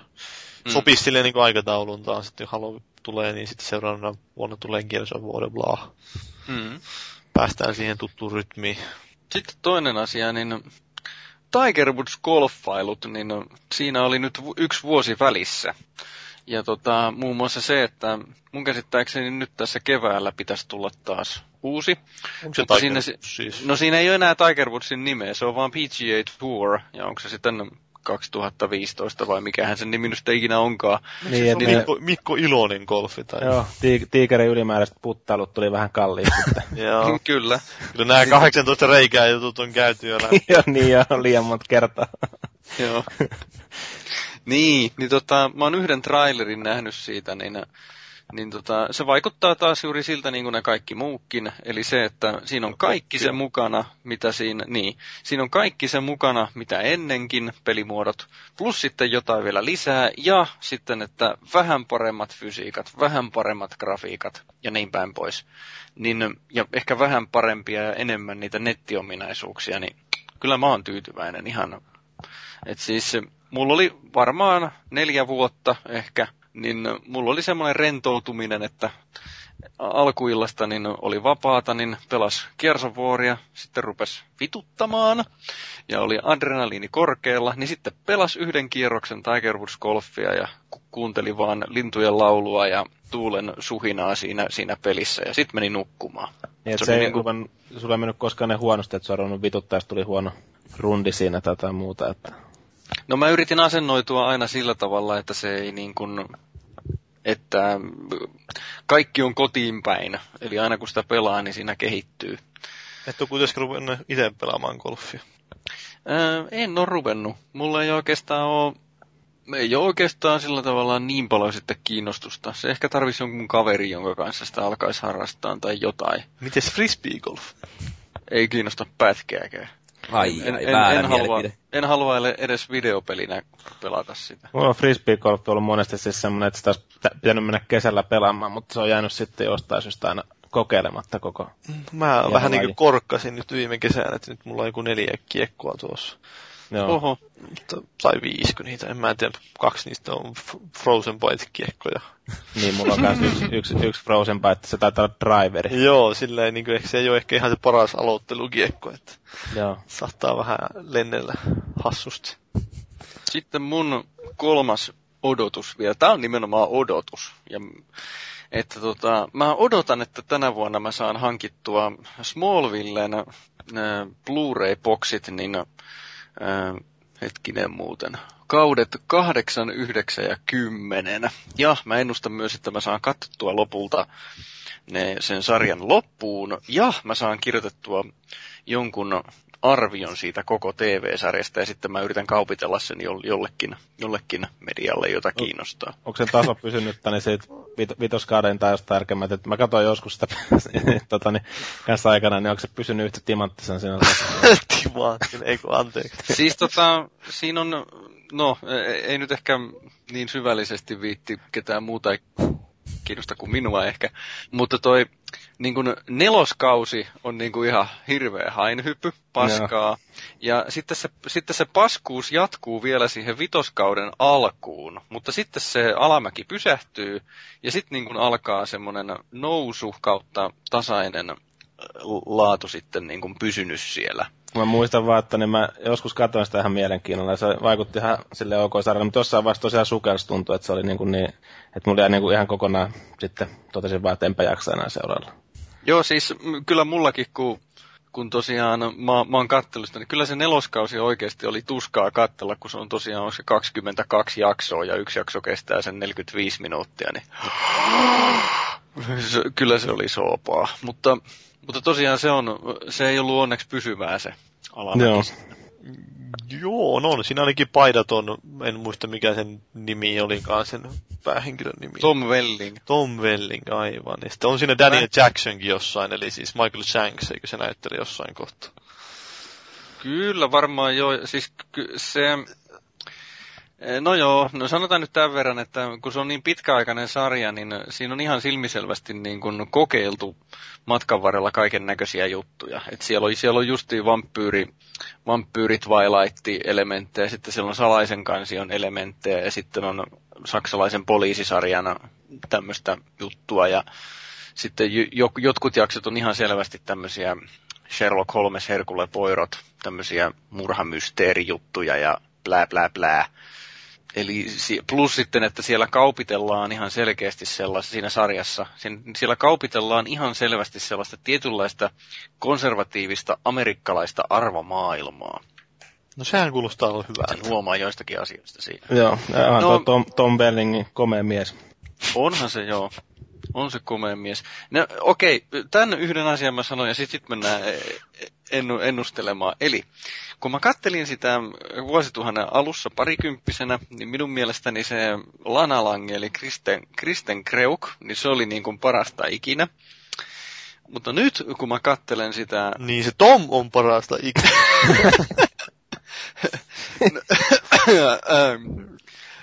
no, ähm, Tuntemukset no, muuttuvat. Äh, joo, tottumukset muuttuvat, mutta meinasin sanoa sitä, että siinä on tämä tämä tämmöinen kotikylän toimittajatytsy, tämä Chloe Sullivan, niin tota, se on minun mielestäni nyt sitten parasta ikinä tässä niin kuin, kun vanhemmilla päivillä kattelee sitä. Mä, mä oon tota Facebookissakin tilaan tämän kyseisen näyttelijän päivityksiäkin ihan juuri siksi, kun se oli siinä sarjassa niin kiva. Eikö se ole semmoinen enemmän sen naapurityttötyyppinen? No se on enemmän vähän sellainen jo, että No, se on, se on hieno. Se on mit, mites tuo Erika Duranse, se, eikö se ollut kanssa siinä jossain roolissa? Tänne, eikö se näytellyt itse asiassa sitä... Se Lois Lane. Lois, joo. Niin, Louis Lane, joo. Niin, mä just rupesin miettimään, että se oli sen roolissa siinä. Se on ulkonäöllisesti tosi siisti, mutta tota, se on... Ähm, mä en oikeastaan ikinä tykännyt sitä Lois Lanein roolihahmosta sikäli. Joo. Eli siinä mielessä siis toisin sanoen se roolisuolitus on hyvä, koska se, se roolisuoritus on juuri sellainen Lois Lane, mitä nyt yleensäkin kautta historiaan se kyseinen hahmo on ollut.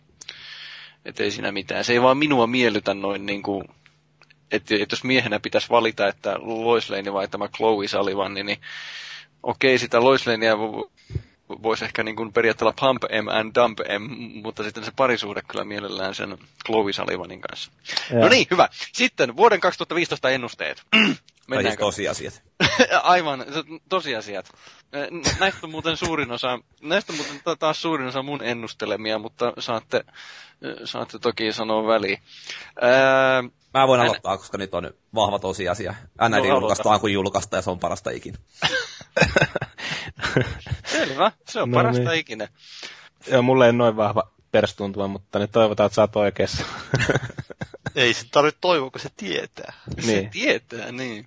No sitten mulla oli tämmönen hyvin, hyvin turvallinen fakta, eli se, että nyt hyvin alkanut, Pohjoismaissakin alkanut uusi konsolipolvi vakiinnuttaa asemansa entistä vahvemmin ja aletaan oikeasti näkemään niitä, jotka on from the ground up alusta asti suunniteltu nimenomaan tälle oikealle, oikealle edistyneemmälle konsolipolvelle, eikä enää sen vanhan polven ehdoilla. Tuskin mitään lisättävää, koska näinhän se nyt varmaan tapahtuu. Ei, Wii U vakiinnuttaa edes eden, entisestään sitä asemansa. Niin, varsinkin kun saadaan se uusi mm. Zelda sinne, niin, koska Zelda ei ole ikinä huono, Eva. Se on eri asia, miellyttääkö se kyseinen peli sitten noin muuten, mutta Zelda ei ole ikinä huono. Nintendo-konsolilla nyt ei lasketa niitä Philips CDI-pelejä jostakin sieltä historiahämärästä. Mulla on itse tähän liittyvä ennustus ehkä vähän toiseen suuntaan, niin nyt alkaa jossain vaiheessa julkistaa sitä uutta konsolia. Mennyt usko, että ihan vähän ehkä tänä vuonna, mutta En mäkään. 2016. 2016 luultavasti kyllä. Niin, ei, no, ei se tämän vuoden asia vielä, mutta ensi vuonna, ei, no ensi vuonna niin varmaan voi jotain infoa tullakin. Kyllä ne näytti jo sitä videotakin ja kaikkea kivaa. Niin. No niin, hyvä, hyvä. Jos vaikka Nintendokin siirtyy hiljalleen 2010-luvulle, tai ka- 2000-luvulle, H- kunnolla HD-aikaa. Onhan se nytkin jo. No niin, Mutta aina sukupolven jäljessä. no nimenomaan No siis, just mä viittasin. Siellähän on ollut jo puhu- tietoja, että AMD, onko se oli, joka su- on suunnitellut uutta konsolia Nintendo, tai ei, ei Nintendolle, vaan siis jolle, jonkin Piiri, konsolivalmistajalle. Nintendo tai niin, Nintendo se todennäköisesti olisi. Mutta niin, että se on mielenkiintoista nähdä, että kun tuo Wii U nyt vähän tarpoo tuommoista mahtia, niin että tuleeko sieltä mitään reagointia. Ei nyt varmaan tänä vuonna vielä, mutta Mm. joo. Mites Sitten- tuohon liittyen muuten vähän, niin saako PS Vita seuraajaa nyt tai ikinä? No ei, Ei. kyllä jaksa uskoa. Aika hiljasta Ei varmaan. En en tiedä, yrittääkö ne mennä jonnekin tablettilinjalle sitten seuraavaksi vai mitä ne meinaa. Mutta onhan niillä Sonilla jo olemassa, niin, mutta jotain ehkä sen suuntaista ennemmin kuin tuota puhtaasti pelaamiseen tarkoitettua konsolia. Niin, kyllä löytyyhän noin, nykyään noin remote playt sun muut löytyy noista puhelimista ja muistakin. Niin, kertoo kaiken siitä, että kuinka paljon me tässäkin vuosikatsauksessa omistettiin aikaa Vitalle. Että. No, joo, kyllä. Ne 3DS aika paljon. Niin, no 3DS mainittiin sentään jossain Niin. välissä siellä, mutta Vitaa mainittiin ekaa kertaa tässä Joo. kolmen tunnin kohdalla. Ja 3DS, siinä on ihan decent hyviä pelejäkin. Että Niin on joo, ja Vita on vähän semmoinen, että no on sillekin jotain ihan siis kelvollisia pelejä, mutta en, no, en minä tiedä. Niin onhan sille hyviä pelejä, en vain, en vain osaa nimetä yhtäkään. Niin, no on siellä jotain semmoisia, mitä esimerkiksi Resogan, No niin, Resogan. No niin, se oli hyvä. Turvallinen kommentti. Tai siis, ja Tierraveit ja Maininta. muut, mutta siis ehkä enemmän kuitenkin, jos haluaisi käsikonsoli, niin 3DSn puoleen kääntyisin. no sitten seuraava ennustus, että kyllä, tämä on fakta. South Park totuuden pulikka portataan uuden polven konsoleille. Mun, mun mielestä se on idioottimaista, jos ne ei sitä tekisi. Se nyt on aika yleistä, tuntuu nykyään olevan. Että mm. sit, siihen aika paljon Ubisoft taisi pistää massaa, kun ne ostikin sen pelin sieltä Niin. THQ Raunioista. Niin. Ja kun se on kuulemma hyvä peli, se on onnistunut peli, niin se saa liian vähän huomiota mun mielestä. Mun mielestä se on niin kuin bisneksen kannalta hukat, karmea hukattu tilaisuus, jos ei sitä portata. Ja Sen se takia tullut- mä en ole sitä nyt halunnut vielä pelata, koska mä odotan, että se tulee edes, latin, edes niin kuin digilatauksena. Se on tullut PClle myös, niin kuin mä veikkaan, että siinä ei ole mitään hirveän isoa työtä kääntää sitä peliä edes siinä. Että. Mm. Eh- Ehkäpä joo. Ei ole mikään kauhea, kauhean niin uskomaton ennuste. Joo. No sitten seuraava mun ennustune, ennustukseni, joka on vähän tämmöinen, ei kun fakta, joka on tämmöinen pessimistinen näkemys. Eli tänäkin vuonna nähdään julkaisussa enemmän tai vähemmän tökkiviä pelejä, koska juuri syistä, mitä ollaan tässä nyt puhuttukin, eli se pelien kehitys on niin iso duuni ja monet ihmiset tekee sitä ja muuta ja osat pitää sopia yhteen. Plus sitten vielä se, että kun ne on niin monivuotisia projekteja, että, että vaikka niin kun nyt viime syksynä oltaisiin joku havaittu ja se korjataan heti, niin kumminkin se laiva on niin suuri, että se peliliikkeen konkretisoituminen pelaajan naaman edessä olevaan peliin, niin siinä kestää kumminkin sen verran kauan, että se ei näy vielä nyt, nyt tänä vuonna. Selitinkö liian vaikeasti? Ei, mä just niin katsoin videolla, siis Facebookista videota, jossa mies lataa koiran pään päälle herkkuja, ja sitten se koira on järkähtämättömän siinä, niin se kiinnitti kaiken minun huomioon, että mä vähän niin kuin yleensä kun sisään, ja No, Se, on, se on toi, kun ei osaa multitaskata. se on, se on vaikea, mutta kyllä mä ymmärrän, että, siis, että se on jo siis, pelien budjetit kasvaa ja koot kasvaa, niin se on vaikeampi vähän niin kuin tietysti Titanikin tekee, niin sitä ei Titanikilla niin helposti jäävuorta väistetä kuin jollain kalastusveneellä. Mm. No, no, toi oli itse asiassa ihan, siis mun mielestä se oli hyvä metafora, koska se kiteytti aika hyvin sen, mitä mä yritin äsken sanoa. No. No, sitten mun seuraava faktani on se, että nämä niin sanotut perinteiset verkkoräiskinnät, Team Deathmatch ja Capture the Flag, nämä kyllä te tiedätte, kodit ja halot ja valitettavasti Destinyt ja niin edelleen, Battlefield.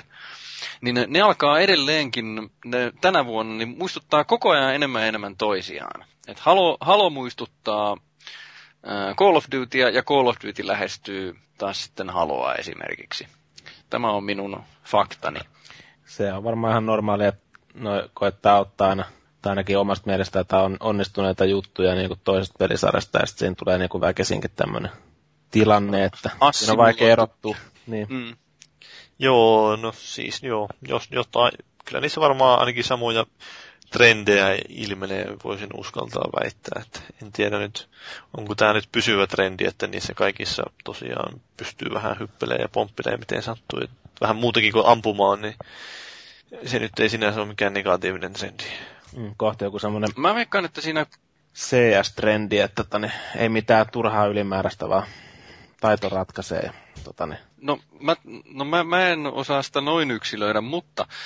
Äh, mä väitän, että käy sillä tavalla, että vähän samalla lailla kuin, että kaikki teki ajoilla sitä perushyvää, sitten joku keksi jonkun uuden, Call of Duty 4, eli se, se hahmon kehitys, ne kokemuspisteiden kerääminen. Sitten nyt on tällä linjalla menty aika hyvin, ja sitten tuli tämä Battlefieldistä se hajoavat ympäristöt, joka muuten ei ole yleistynyt ehkä niin paljon kuin mä olisin odottanut. Niin todennäköisesti tämä assimiloituminen pelien verkkoräiskintöjen kesken tapahtuu sen niin kauan, kunnes joku keksii taas jonkun semmoisen uuden jutun sinne. Ja sitten taas vähän evoluutio toimii näissä niin. verkkoräiskinnöissä. Tulisi seuraava semmoinen Call of Duty Modern Warfare-tyylinen. Niin, mutta mä en kyllä usko, että sen nimi on Call of Duty, se, se joka sen uudistuksen tekee lopulta, mutta Kyllä se tulee sieltä. Mä, mulla ei ole mitään käsitystä, mikä se uusi hieno juttu on, mutta kyllä se sieltä tulee ennen pitkää. Hmm. Jos sä tietäisit sen, niin sä et tässä meidän kanssa rupattelemassa. Joo, voi sä, olla. Jos sä olisit Michael Bacterin kanssa käärimässä tuohta. se, olisi, se olisi kyllä ihan kivaa kyllä, ainakin se tuohan kääriminen. Mm-hmm. No, sitten tota, tämä on mun henkilökohtainen politiikka-korneri, joka on kyllä aika lyhyt. Eli tota, huonolla säkällä tämä Ukraina-härdelli laajenee, joka on vähän turhan lähellä, kun se on tästä suoraan etelään.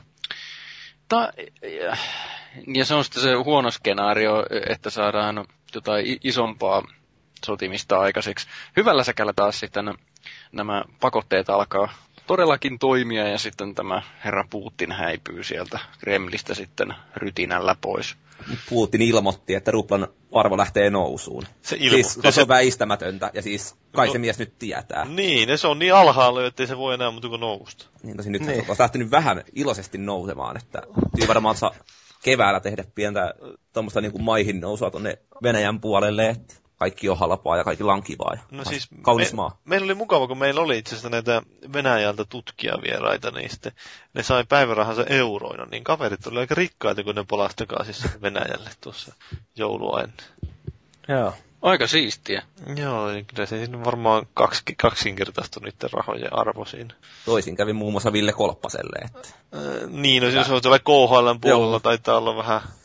Siis nehän voi ottaa siis tällaisen niin kuin vakuutuksen siihen, jolloin tota, joutuu maksaa vähän, mutta ne kai saa niin kuin, dollareina sitten palkkaansa. Mutta koska muun muassa Kolppanen halusi kai ilmeisesti niin kuin puheiden perusteella säästää sen 13 euroa tämän vakuutuksen ottamisessa, niin äijä täällä lak- lakkoilemaan eikä ole pelannut, koska tienaa saman verran kuin sai Suomessa. Ja no, sä kuitenkin asut jossain Saamarin Siperiassa, että kyllä mä nyt ymmärrän, elämä ei ole kauhean hauskaa. Mutta jos haluaa vielä tätä politiikkakorneria jatkaa, niin suuntaisin katseeni kohti Pariisia ja sitten vuoden 2005 ilmastokokousta. 2005 nimenomaan. 2005 tai 2015. Riippuu missä universumissa elämme, mutta Öö, joo, Pariisissa, mä en tiedä milloin se tarkalleen ottaa. Aa, eikö hetkinen, joo, näin se onkin jo marraskuun lopusta joulukuun melkein puoliväliin asti, että siellä pitäisi nyt tapahtua jonkin sultaista linjausta, mutta hyvin hän epätodennäköisesti se vaikuttaa, että minkäänlaista muutosta tähän asiantilaan saadaan, ja sitten onkin mukava sinne 50 vuoden päästä katsoa taaksepäin tätä meidän sukupolvea, että kuinka hienoja ihmisiä olemmekaan. Onko siis Ar- Arska taas puolesta puhujana? Siis onhan se tavallaan hienoa, että tällä hetkellä me eletään just niin kuin aika optimaalista aja, aikakautta, että niin kuin, aiemmilla oli huono tekniikka ja toiset tulevat on ihan kusessa. Että, niin, no se on että niin sitä, synnyttiin siihen väliin silleen, että me ollaan ne, joita katsotaan sitten historiankirjoista, että ei jumalauta. niin. Vittu mitä pellejä. Niin. Periaatteessa, muuten joo, en ole muuten ikinä tullut ajatelleeksi tällä, tällä tavalla. Yksi parhaita aforismeja on muuten se, että ehkä on olemassa parempiakin aikoja, mutta tämä aika on meidän. Mm. Tai niin kuin tämä stand-up-komikkokin sanoi, nyt taas tyhjä, enkä muista nimeä, mutta aina kannattaa olla valkoinen mies. Missä tahansa aikakaudessa elääkään, mutta se on, aika harvoin menee pieleen. Kannattaa syntyä valkoiseen perheeseen. Se on mielenkiintoista katsoa seuraava parikymmentä vuotta tässä. Että... Mm. Näin niin kuin tällaisena mukavana piristävänä loppuajatuksena. Niin, että onko Ebola raadellut meidät kaikki jo? Niin, no mä uskon, että se Ebola on siinä se pieni huoli. N- niin mäkin kyllä, että... Mutta joo, eiköhän mennä tuonne palauteen. Ei, ei, se on tää joka vuotinen en... Shenmue 3. Shenmue 3 löytyy täältä. Joka se, vuosi ennustetaan, Eikö se tänne tämä vuosi, tänä vuonna nyt julkista viimein? Joo, siis onko se näitä Microsoftin suuria kaappauksia? Mä veikkaan, että siellä on jotain, siellä on isot rattaat pyörimässä. Ja tota... paljastuu silleen, että Microsoft oli kaksi vaihtoehtoa, pistää kaksi miljardia Shenmue 3 tai ostaa Mojang ja Minecraft. Ja sitten se meni Sonylle se Shenmue 3. No ei, ei se, sekään kyllä mua haittaisi yhtään. Se olisi myynyt mulle Microsoftin konsoli, jos toi Shenmue olisi tullut Xboxille, mutta tota, se on kiva tietenkin, jos tulee suoraan Sonille. Sitten, siitähän... Entäs The Last Guardian? No, eiköhän sekin julkiseta taas, tai jotain. Kyllä, ja itse tuossa vaan kattelin, että oli näköjään vuosi sitten elänyt väärällä hykkeellä, koska olin ennustanut kahden vuoden päähän. Sillä tänä vuonna julkaistaan Mafia 3 ja seuraava Jedi Knight. Ja, ja Half-Life 3, hei. Sekin tietysti. Ja tulisikohan tuosta sen muistakin joku... julkistetaan. HD-remake kanssa. Joo. En muista, niin. Se on se. mielenkiintoista. Kyllä mä uskon, että moni nykyajan ihminen vähän järkyttyy siitä. Ihan loistava peli. Menisi kyselemään satamaa Sailorimiehiltä, että Have you seen this man? He killed my father. Have you seen any sailors? Mutta joo. No, no niin. niin. Palautteet ja muut tiedotteet. Heittäkää palautetta foorumille tai kukaan ei lue kuitenkaan sähköposti, menkää sinne heittäkö. Mutta siis fei- mutta Facebookiin, facebook.com kautta konsolifin, Twitterissä at konsolifin ja Irknetistähän olemme hashtag konsolifin nimellä. Kyllä, Twitterissäkin voi käyttää myös hashtag konsolifin. Kyllä, ja Gamergate kannattaa myös yhdistää siihen. Niin, niin siitä tulee erittäin positiivista julkista. Kyllä. Tota, tota, ei kai mitään palautteita, tai jos on tullut, niin ne on vanhentuneet, mutta joku kyseli, että miksei podcastia tullut vähän aikaa. Onko tähän perusteita? Ei ole kiinnostanut tehdä. No, no, no, no, no, no, no, no. Kyllä sehän ei ole siitä, että kiinnostaisi tehdä, vaan siitä, että ei ole hyviä keskustelijoita. Nimenomaan. No sekin on yksi, yksi syy. Sen takia mut otettiin mukaan tähän. Ja... no, niin, t- tähänkään jaksoa tarpeeksi niitä mulla on ainakin semmoinen, että mulla henkilökohtaisesti oli äärimmäisen siistiä, kun mä joskus aikoinaan tein, oli Mass Effect-jaksoa ja no Zelda-jakso meni vähän penkin alle, mutta oli Splinter Cellistä ja tota, Prince of Persiastakin muistaakseni. Ja sitten oli tietysti Gears of Warista ja Call of Dutystä. Äh, mutta tota, mulla ainakin alkoi sellaisen, että mistäs me nyt sitten puhutaan, noin niin kuin yleensä. Että tota, ja sitten päätimme puhua kolme tuntia.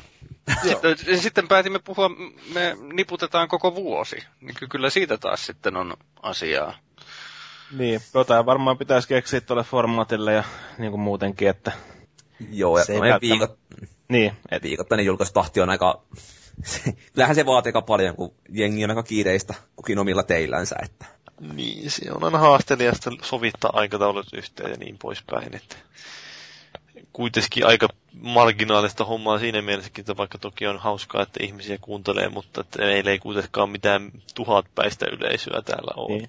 Ja on tämä ihan hauskaa totta kai tehdä, mutta tota, niin, kyllä tämmöinen reilun kolmen tunnin istuminen, niin kyllä se aina vähän puuduttaa sinne. Niin, jos se joka viikko tekee. No se on helppo sitten se ratkaisu siihen, että ei puhu kolme tuntia. Niin. se on vaan se, että kun me ei nykkään pidetty mitään taukoja tässä välissä, mutta siitä huolimatta, niin niin, niin, no se nyt oli taas, tämä nyt oli taas oli tämmöinen vähän niin kuin, että kun oli pitkä tauko, niin kyllä sitä nyt sinä aina jaksaa sen kerran ainakin rykästä. Että. No, m- mä muistan ehkä kauheimpana sen, kun oli tämä minun pitkälti käsikirjoittama, oli sit siitä muutkin käsikirjoitti kyllä ehdottomasti. Ja toi isännöimäni tämä Call of Duty 4 jakso, niin tota, oliko se editoitu versio 4 tuntia 21 minuuttia, ja sitten sitä nauhoiteltiin, niin sitä raakamatskua oli vissiin kuutisen tuntia tai jo, Kyllä, tai niin se vähän vajaa kuusi tuntia. Niin, niin tota, se oli kauheeta jo. Siinä tuli jo oikeasti päänsärkyä. Ja mutta, mutta jos haluat niin tätä pituuksia kauhustella, niin kannattaa katsoa tuon nelinpelipodcastin pituuksien puoleen. Että siellähän oli jouluna jonkinnäköistä vissiin, oliko se ennätystä jo, että siellä oltiin niin yli kymmenen tunnin reippaasti vai miten se meni? Joo, no, mä en tiedä, niin, no, se on tietenkin niin, no siis joo, siis mä oon niin entistä enemmän nyt voinut itse kuuntelemaan podcasteja tässä viimeisen joo. vuoden tai puolentoista aikana. Ja niin pelipodcasteja mä en kuuntele käytössä ollenkaan, mutta jotain niin tiedeaiheisia podcasteja ja tuommoisia, niin ei, ei nyt mikään podcasti ole puolitoista tuntia pidempi, että tuntia aika semmoinen maksimi, mitä ne tekee. Niin, että varmaan SPHllakin on joskus ollut ihan hyvä pointti, kun se on koettanut sanoa, että lyhentäkää niitä perkele. Se vähän riippuu myös niin paljon siitä, että minkälaista tyyliä sitä hakee. Että meilläkin tämä on tämmöinen tovereiden rupaattelutuokio siinä, missä ehkä joku vertaa johonkin vaikka... Vähennetään aiheita, mistä puhutaan. Varmaan se on meidän tyyli. Niin, helpon, niin, niin sehän on helppo, totta kai, totta kai. Siis kyllähän me nyt varmaan just jos minä ja Maikin ruvetaan puhumaan, niin vaikka kahdestaakin puhuttaisiin, niin saataisiin aika paljon juttua, mutta eri asiat kiinnostaako sekin. Niin, ei, luultavasti ei. yllättävän paljon näitä on täälläkin kuitenkin kuunneltu, että kai se nolla keskustelukin sitten jotain kiinnostaa. Niin. Ehkä tässä keväällä tuskin nyt mitään viikoittaista tahtia kukaan jaksaa tehdä, mutta jos nyt jotakin muutamia ja viimeistään ärikasti sitten taas. Kun tulee, niin tulee jotain, ainakin jos tulee semmoista mieleen jotain mielenkiintoista. Mulla itselläkin on muutamia aiheita, mistä mä, mä en ole vielä edes varma, että missä formaatissa tämä asia pitäisi toteuttaa. Niistä. Mm. Tai E3 tietysti. Ja mitä näitä nyt onkaan sitten? Kivahan vetää yhteen sitten Voidaan. köydenpäitä. Niin livenä suoraan E3. Kyllä, sieltä päälavalta Microsoftin lehdistötilaisuuden aikana siinä Phil Spencerin kanssa nauhoitetaan podcasti. Mutta joo. No okei. Okay. Ehkä tulee, jos tulee. Tota... Hei, y- y- yksi asia, minkä voisi heittää kuulijoille sillä tavalla, että olisiko se siistiä, jos yritetään saada tota, niin kuin vierailijoita podcastiin. Meillähän on ollut. Eli tota, on ollut kirjailijoita ja pelin kehittäjiä ja Krista Kosonen ei tullut, mutta tota, mut siis me, ja no Phil Spencer olisi tietysti tosi hieno, tai Michael Bacteri saada tähän puhumaan. Niin, no onhan tässä nyt periaatteessa meillä on ollut jo kuitenkin siellä Matias Myllyrinnette ja...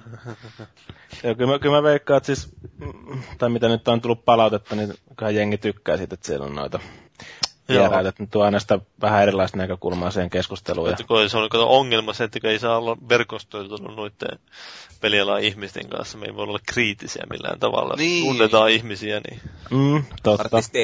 Ja kaikkea. Niin. Kuulostaa sillä, että ollaan Joo. tuntemattomia. Mikä teidän nimi olikaan? En ole tavannut teitä koskaan aikaisemmin. Oliko se Haveri Mikael? Mikä tämä teidän pelinne on? Just se. Mm. Olisikohan se joku, joku tota, niin, ihmeellinen pelimusiikkijaksokin oli joskus kehitteillä, mutta niin sitä ei koskaan joo, tullut. Joo, tämä joo, se taisi kuolla kanssa. Joo, siinä olisi ollut pulkkisari, mutta tota, niin, eipä nyt, saa nähdä, tuleeko sitä koskaan. Saa nähdä, saa nähdä. Din, din, din, din. Mut joo, no, men... joo, mennään vähän eteenpäin. Tässä nyt kun vuosi vaihtuu ja ihmiset tapaa luvata asioita, niin kuinka te parannatte tapanne vuonna 2015? Mä lupaan parantaa tapani sillä tavalla, että, että mä katsoin lunttasin viime, pod, viime vuoden podcastissa, että mitä mä olin luvannut tälle vuodelle tai ennustellut, niin nyt mä totean sillä tavalla, että 2014 meni jo sen verran pieleen, että mä en oikeasti uskalla nyt luvata vuodelle 2015 mitään, koska sitten kun vuoden lopussa katoo ja huomaa, että jos se on homma mennyt, on mennyt penkin alle, niin se sitten se vähän niin kuin masentaa sitten vähän liikaa, joka on mun mielestä turha masennus, niin mä en uskalla, mä odotan alamäkeä ja toivon, että niin ei käy. Varaudut pahimpaan. No toivottavasti ihan siihen ei tarvitse varautua. no mitä Maagi lupaa? No tota niin, mä lupaan olla ihan, ihan oma itteni, eli täysi kusipää. Ja tota niin, sanotaan näin, että tota niin, mä lupaan myös, että mä en osallistu tuohon sadan päivän haasteeseen. Mikä on sadan päivän haaste? Ei juo viinaa sataan päivää. Niin. Onko se alkanut jo? Joo, mun mielestä se piti vuoden alusta alkaa. God damn it. Et tota, niin siihen muun muassa Matti Nykänen ja ketä kaikki siihen. No niin! No niin! Petri Nykori, jos kanssa hyvä. Joo. Joo. Et tota, on sitä aika paljon ollut iltalehdessä ja muualla niin kuin juttuja. Lääkärit on kertonut, että miten Ei paljon se hyväksi. Parantaa elämänlaatua, kun on sata päivää ilman alkoholia. Niin, totta kai se parantaa, mutta siis toisaalta siis siitä on ollut myös juttua, että niin alkoholin kohtuukäyttäjälle siitä nyt ei ole mitään eloa tipattomista tammikuusta ja niin poispäin. Niin, niin. mutta toisaalta tuossa on sitten taas, nyt mä rupesin puhua tämän asian puolesta, mutta tota, siis se, että verrattuna tipattomaan tammikuuhun, niin toi sata päivää on niin pitkä aikaa, että siitä saattaa tulla jollain tavalla niin kuin sitten elämäntapa jopa, että ei tee Niin. mieli enää. Niin, niin, mutta se on toisaalta niin helppo sitten kuitenkin tässä meidän yhteiskunnassa sortua takaisin siihen, että On joo, pääsee tekemisiin alkoholin kanssa ennemmin tai myöhemmin. kyllä. No Paavi, tässä Minähän en lupaa mitään. En halua, että kukaan pettyy, paitsi minä itse. nonni. No itse lupaan ryypätä ja syödä enemmän ja urheilla ja lukea vähemmän, tai toisinpäin. Jotain sen tyyppistä kuitenkin. Hyviä lupauksia. Joo. Kyllä. Mäkin aloitin tuossa lomalla lueskelin vää, tämän, tämän Isaac Asimovin Foundationin ekaan ja sitten luin Albert Einsteinin elämänkerrasta jopa joku 40 prosenttia sai luettua. Kuulostaa kyllä- ihan hy- hyviltä kirjoilta kyllä. Joo, Foundationi varsinkin menee aika rapsakkaasti. Mutta kyllä sitä heti huomasi, kun sai ton, sen lopakan kirjan luettua, että on sitä aina vähän parempi ihminen, kun saa sen kirjan päätökseen. Joo, Se- kirjoja se on- pitäisi lukea enemmän. Kyllä, että se on hyvä harrastus. Se varsinkin just niin no, okei, jatka. Niin lähinnä vaan piti siitä kirjasta sanoa se, että kun tietää kaverin mielenmaisemaa silleen musiikkitouhuista, että se on niin samalla aaltopituudella itseni kanssa, niin tota, tai samantyyppistä aiheissa pyöritään, niin tota, kyllä se välittömästi tekee vaikutuksenkin sitten. Just niin Foundationikin lukiessa silleen huomasi, että kuinka niin kuin, että, että siinä ne, siinäkin se tarina tai se konsepti oli semmoinen, että "Aa, eihän missään pelissä ole tämmöisiä näin hauskoja juttuja ollut. Että huomaatte, kuinka vähän loppujen lopuksi niissä peleissä se, tai kuinka kaukana ne tarinat on siitä parhaimmistosta loppujen lopuksi. Näinpä juuri. Non, ennen kuin pistetään pillit pussiin, niin onko kellään mitään hyvää, järkevää sanottavaa? Kauniita ajatuksia tai hyvän yön toivotuksia tai muuta? Ei. Ei muuta kuin, että oli kiitos. Kiva teille. oli kiva, kiva nauhoitella teidän Oli, kanssa. kiitos! Kiva teille! Sä, sehän Ko- meni kommentoikaa, kommentoikaa foorumilla, että Joo. mitä haluatte ja sillä lailla. Että ehkä nyt lähinnä se, että kyllä siis siitä huolimatta, vaikka, vaikka mehän nyt ainakin ennen tehtiin tätä siksi että, siksi, että Jyri tykkää, mutta kyllä mulla on aina ollut motivaationa se, että joku ehkä joskus kuunteleekin. Joo, kyllä Vähän kiva, että voitte sanoa meille ihan suoraan, että jos te ette halua enää yhtään jaksoa lisää, niin sekin käy kyllä. Se Kaikki palaute on. Vuonna jäi mieleen, että oli yllät, yllättävissä paikoissa tuli vastaan ihmisiä, jotka on meidän kuuntelijoita. Niin oli, se oli itse asiassa se, mikä se oli se yksi tota, konferenssi silloin kesällä. Tota, oli Ah, ne- siis se Indie Game, Helsinki Indie Game Fest. Joo, se oli yksi. Ja tota, muutenkin niin kuin on nyt tullut vastaan, ja sulla on varmaan tullut vielä enemmän. No, ei, no ei, ei, nyt tiedä siitä, mutta siis tuli siellä mustassa härässä se yksi tyyppi. Aa, niin totta. Sekin oli kyllä. nimeä, mutta se oli hyvin mielenkiintoinen kohtaaminen. Joo, se bongas meidät sitten pöydästä ja totesi, että niin. Tai itse asiassa se meni aika hauskasti silleen. Mä en tiedä, onko sitä kerrottu nyt aikaisemmin tässä näin, mutta kerro nyt tähän loppukevennyksessä. Niin, niin, niin tota, istuttiin pöydässä, siinä oli minä, Jepu ja Paavi ja ketä kaikki siinä nyt oli Joo. sitten. Mikaeli oli kanssa siinä, niin, niin, niin tota, siinä tuli lappu pöytään, se tuli Jepu eteen, sitten mä ajattelin, että sen äijä kävi heittää sille puhelinnumeron, mutta niin, mä otin sen siitä ja katoin, katoin sitä lappua, niin siinä oli laittu meidän nimimerkit siihen, ja tota, sitten siinä oli third guy, vaikka me nyt on muutenkin kolme siinä, niin, niin tota, oli vaan kehuttu, että huippupodcastia niin oli tunnistanut meidät sinne, niin oli pakko käydä pyytää sitten siihen pöytään ihan istua iltaa meidän kanssa ja vähän jutella siinä, että ei nyt ihan noin vähällä kuitenkaan päästä siinä vaiheessa, jos me tunnistaa baarista. Joo, että saa tulla tarjoamaan juomia muutenkin. Niin, kyllä. Hei Vallu, Kerro huolesta. tehdään mekin hei joskus sillä, että lähdetään Tam- Tampereen yöhön i- istumaan ja sitten tota, mennään johonkin näkyvälle paikalle ja toi- toivotaan, että joku tunnistaa meidät. No voi tietysti yrittää, mutta tietysti siellä sulla menee noin 10 minuuttia, ennen kuin lähdet jonkun naisen matkaan siitä, niin mä sitä ryyppään yksin suruuni siellä. Että, Mm. Mutta että No, se on, ei tää kivaa mulle ole, että No Tampe, säkin voit sitten, äh, Markustikin voi on, no Markusti, tätä Markustia. Eli Valluakin voi onnistaa, jos meet kissakahvilaan sinne, niin sieltäkin saat itse jotain kainalossa. Taas on pöytä varattu, että No tota. sit, sinnehän Onko? vois mennä vaikka. On, on, on. Mitä ihmettä? No kun sinne on pakko varata siis. Niin, no joo, kyllä mä tiedän sen, Joo. joo. Mutta se on, tota, se on tällaista toisinaan. No mäkin no. on käynyt siellä ja se oli kyllä vuoden 2015, top, eikö 14 toppeja. Se oli kyllä itellä vahva sama. Että, tota, muuten oli ehkä vähän välimallin vuosi, mutta Vähän siellä, oli. siellä oli hauskaa. Synk, synkkä vuosi, niin sitten siellä muutamia toppeja mahtuu. Kyllä, kyllä. Poikkeus vahvistaa säännön. Kyllä. Tämä oli jakso numero 164. Kiitos kuuntelijoille. Kiitos Paavi, Maagi ja Feelisleo. Minä olin Valuiki ja ensi kertaa puhutaan sitten kun jotain asiaa.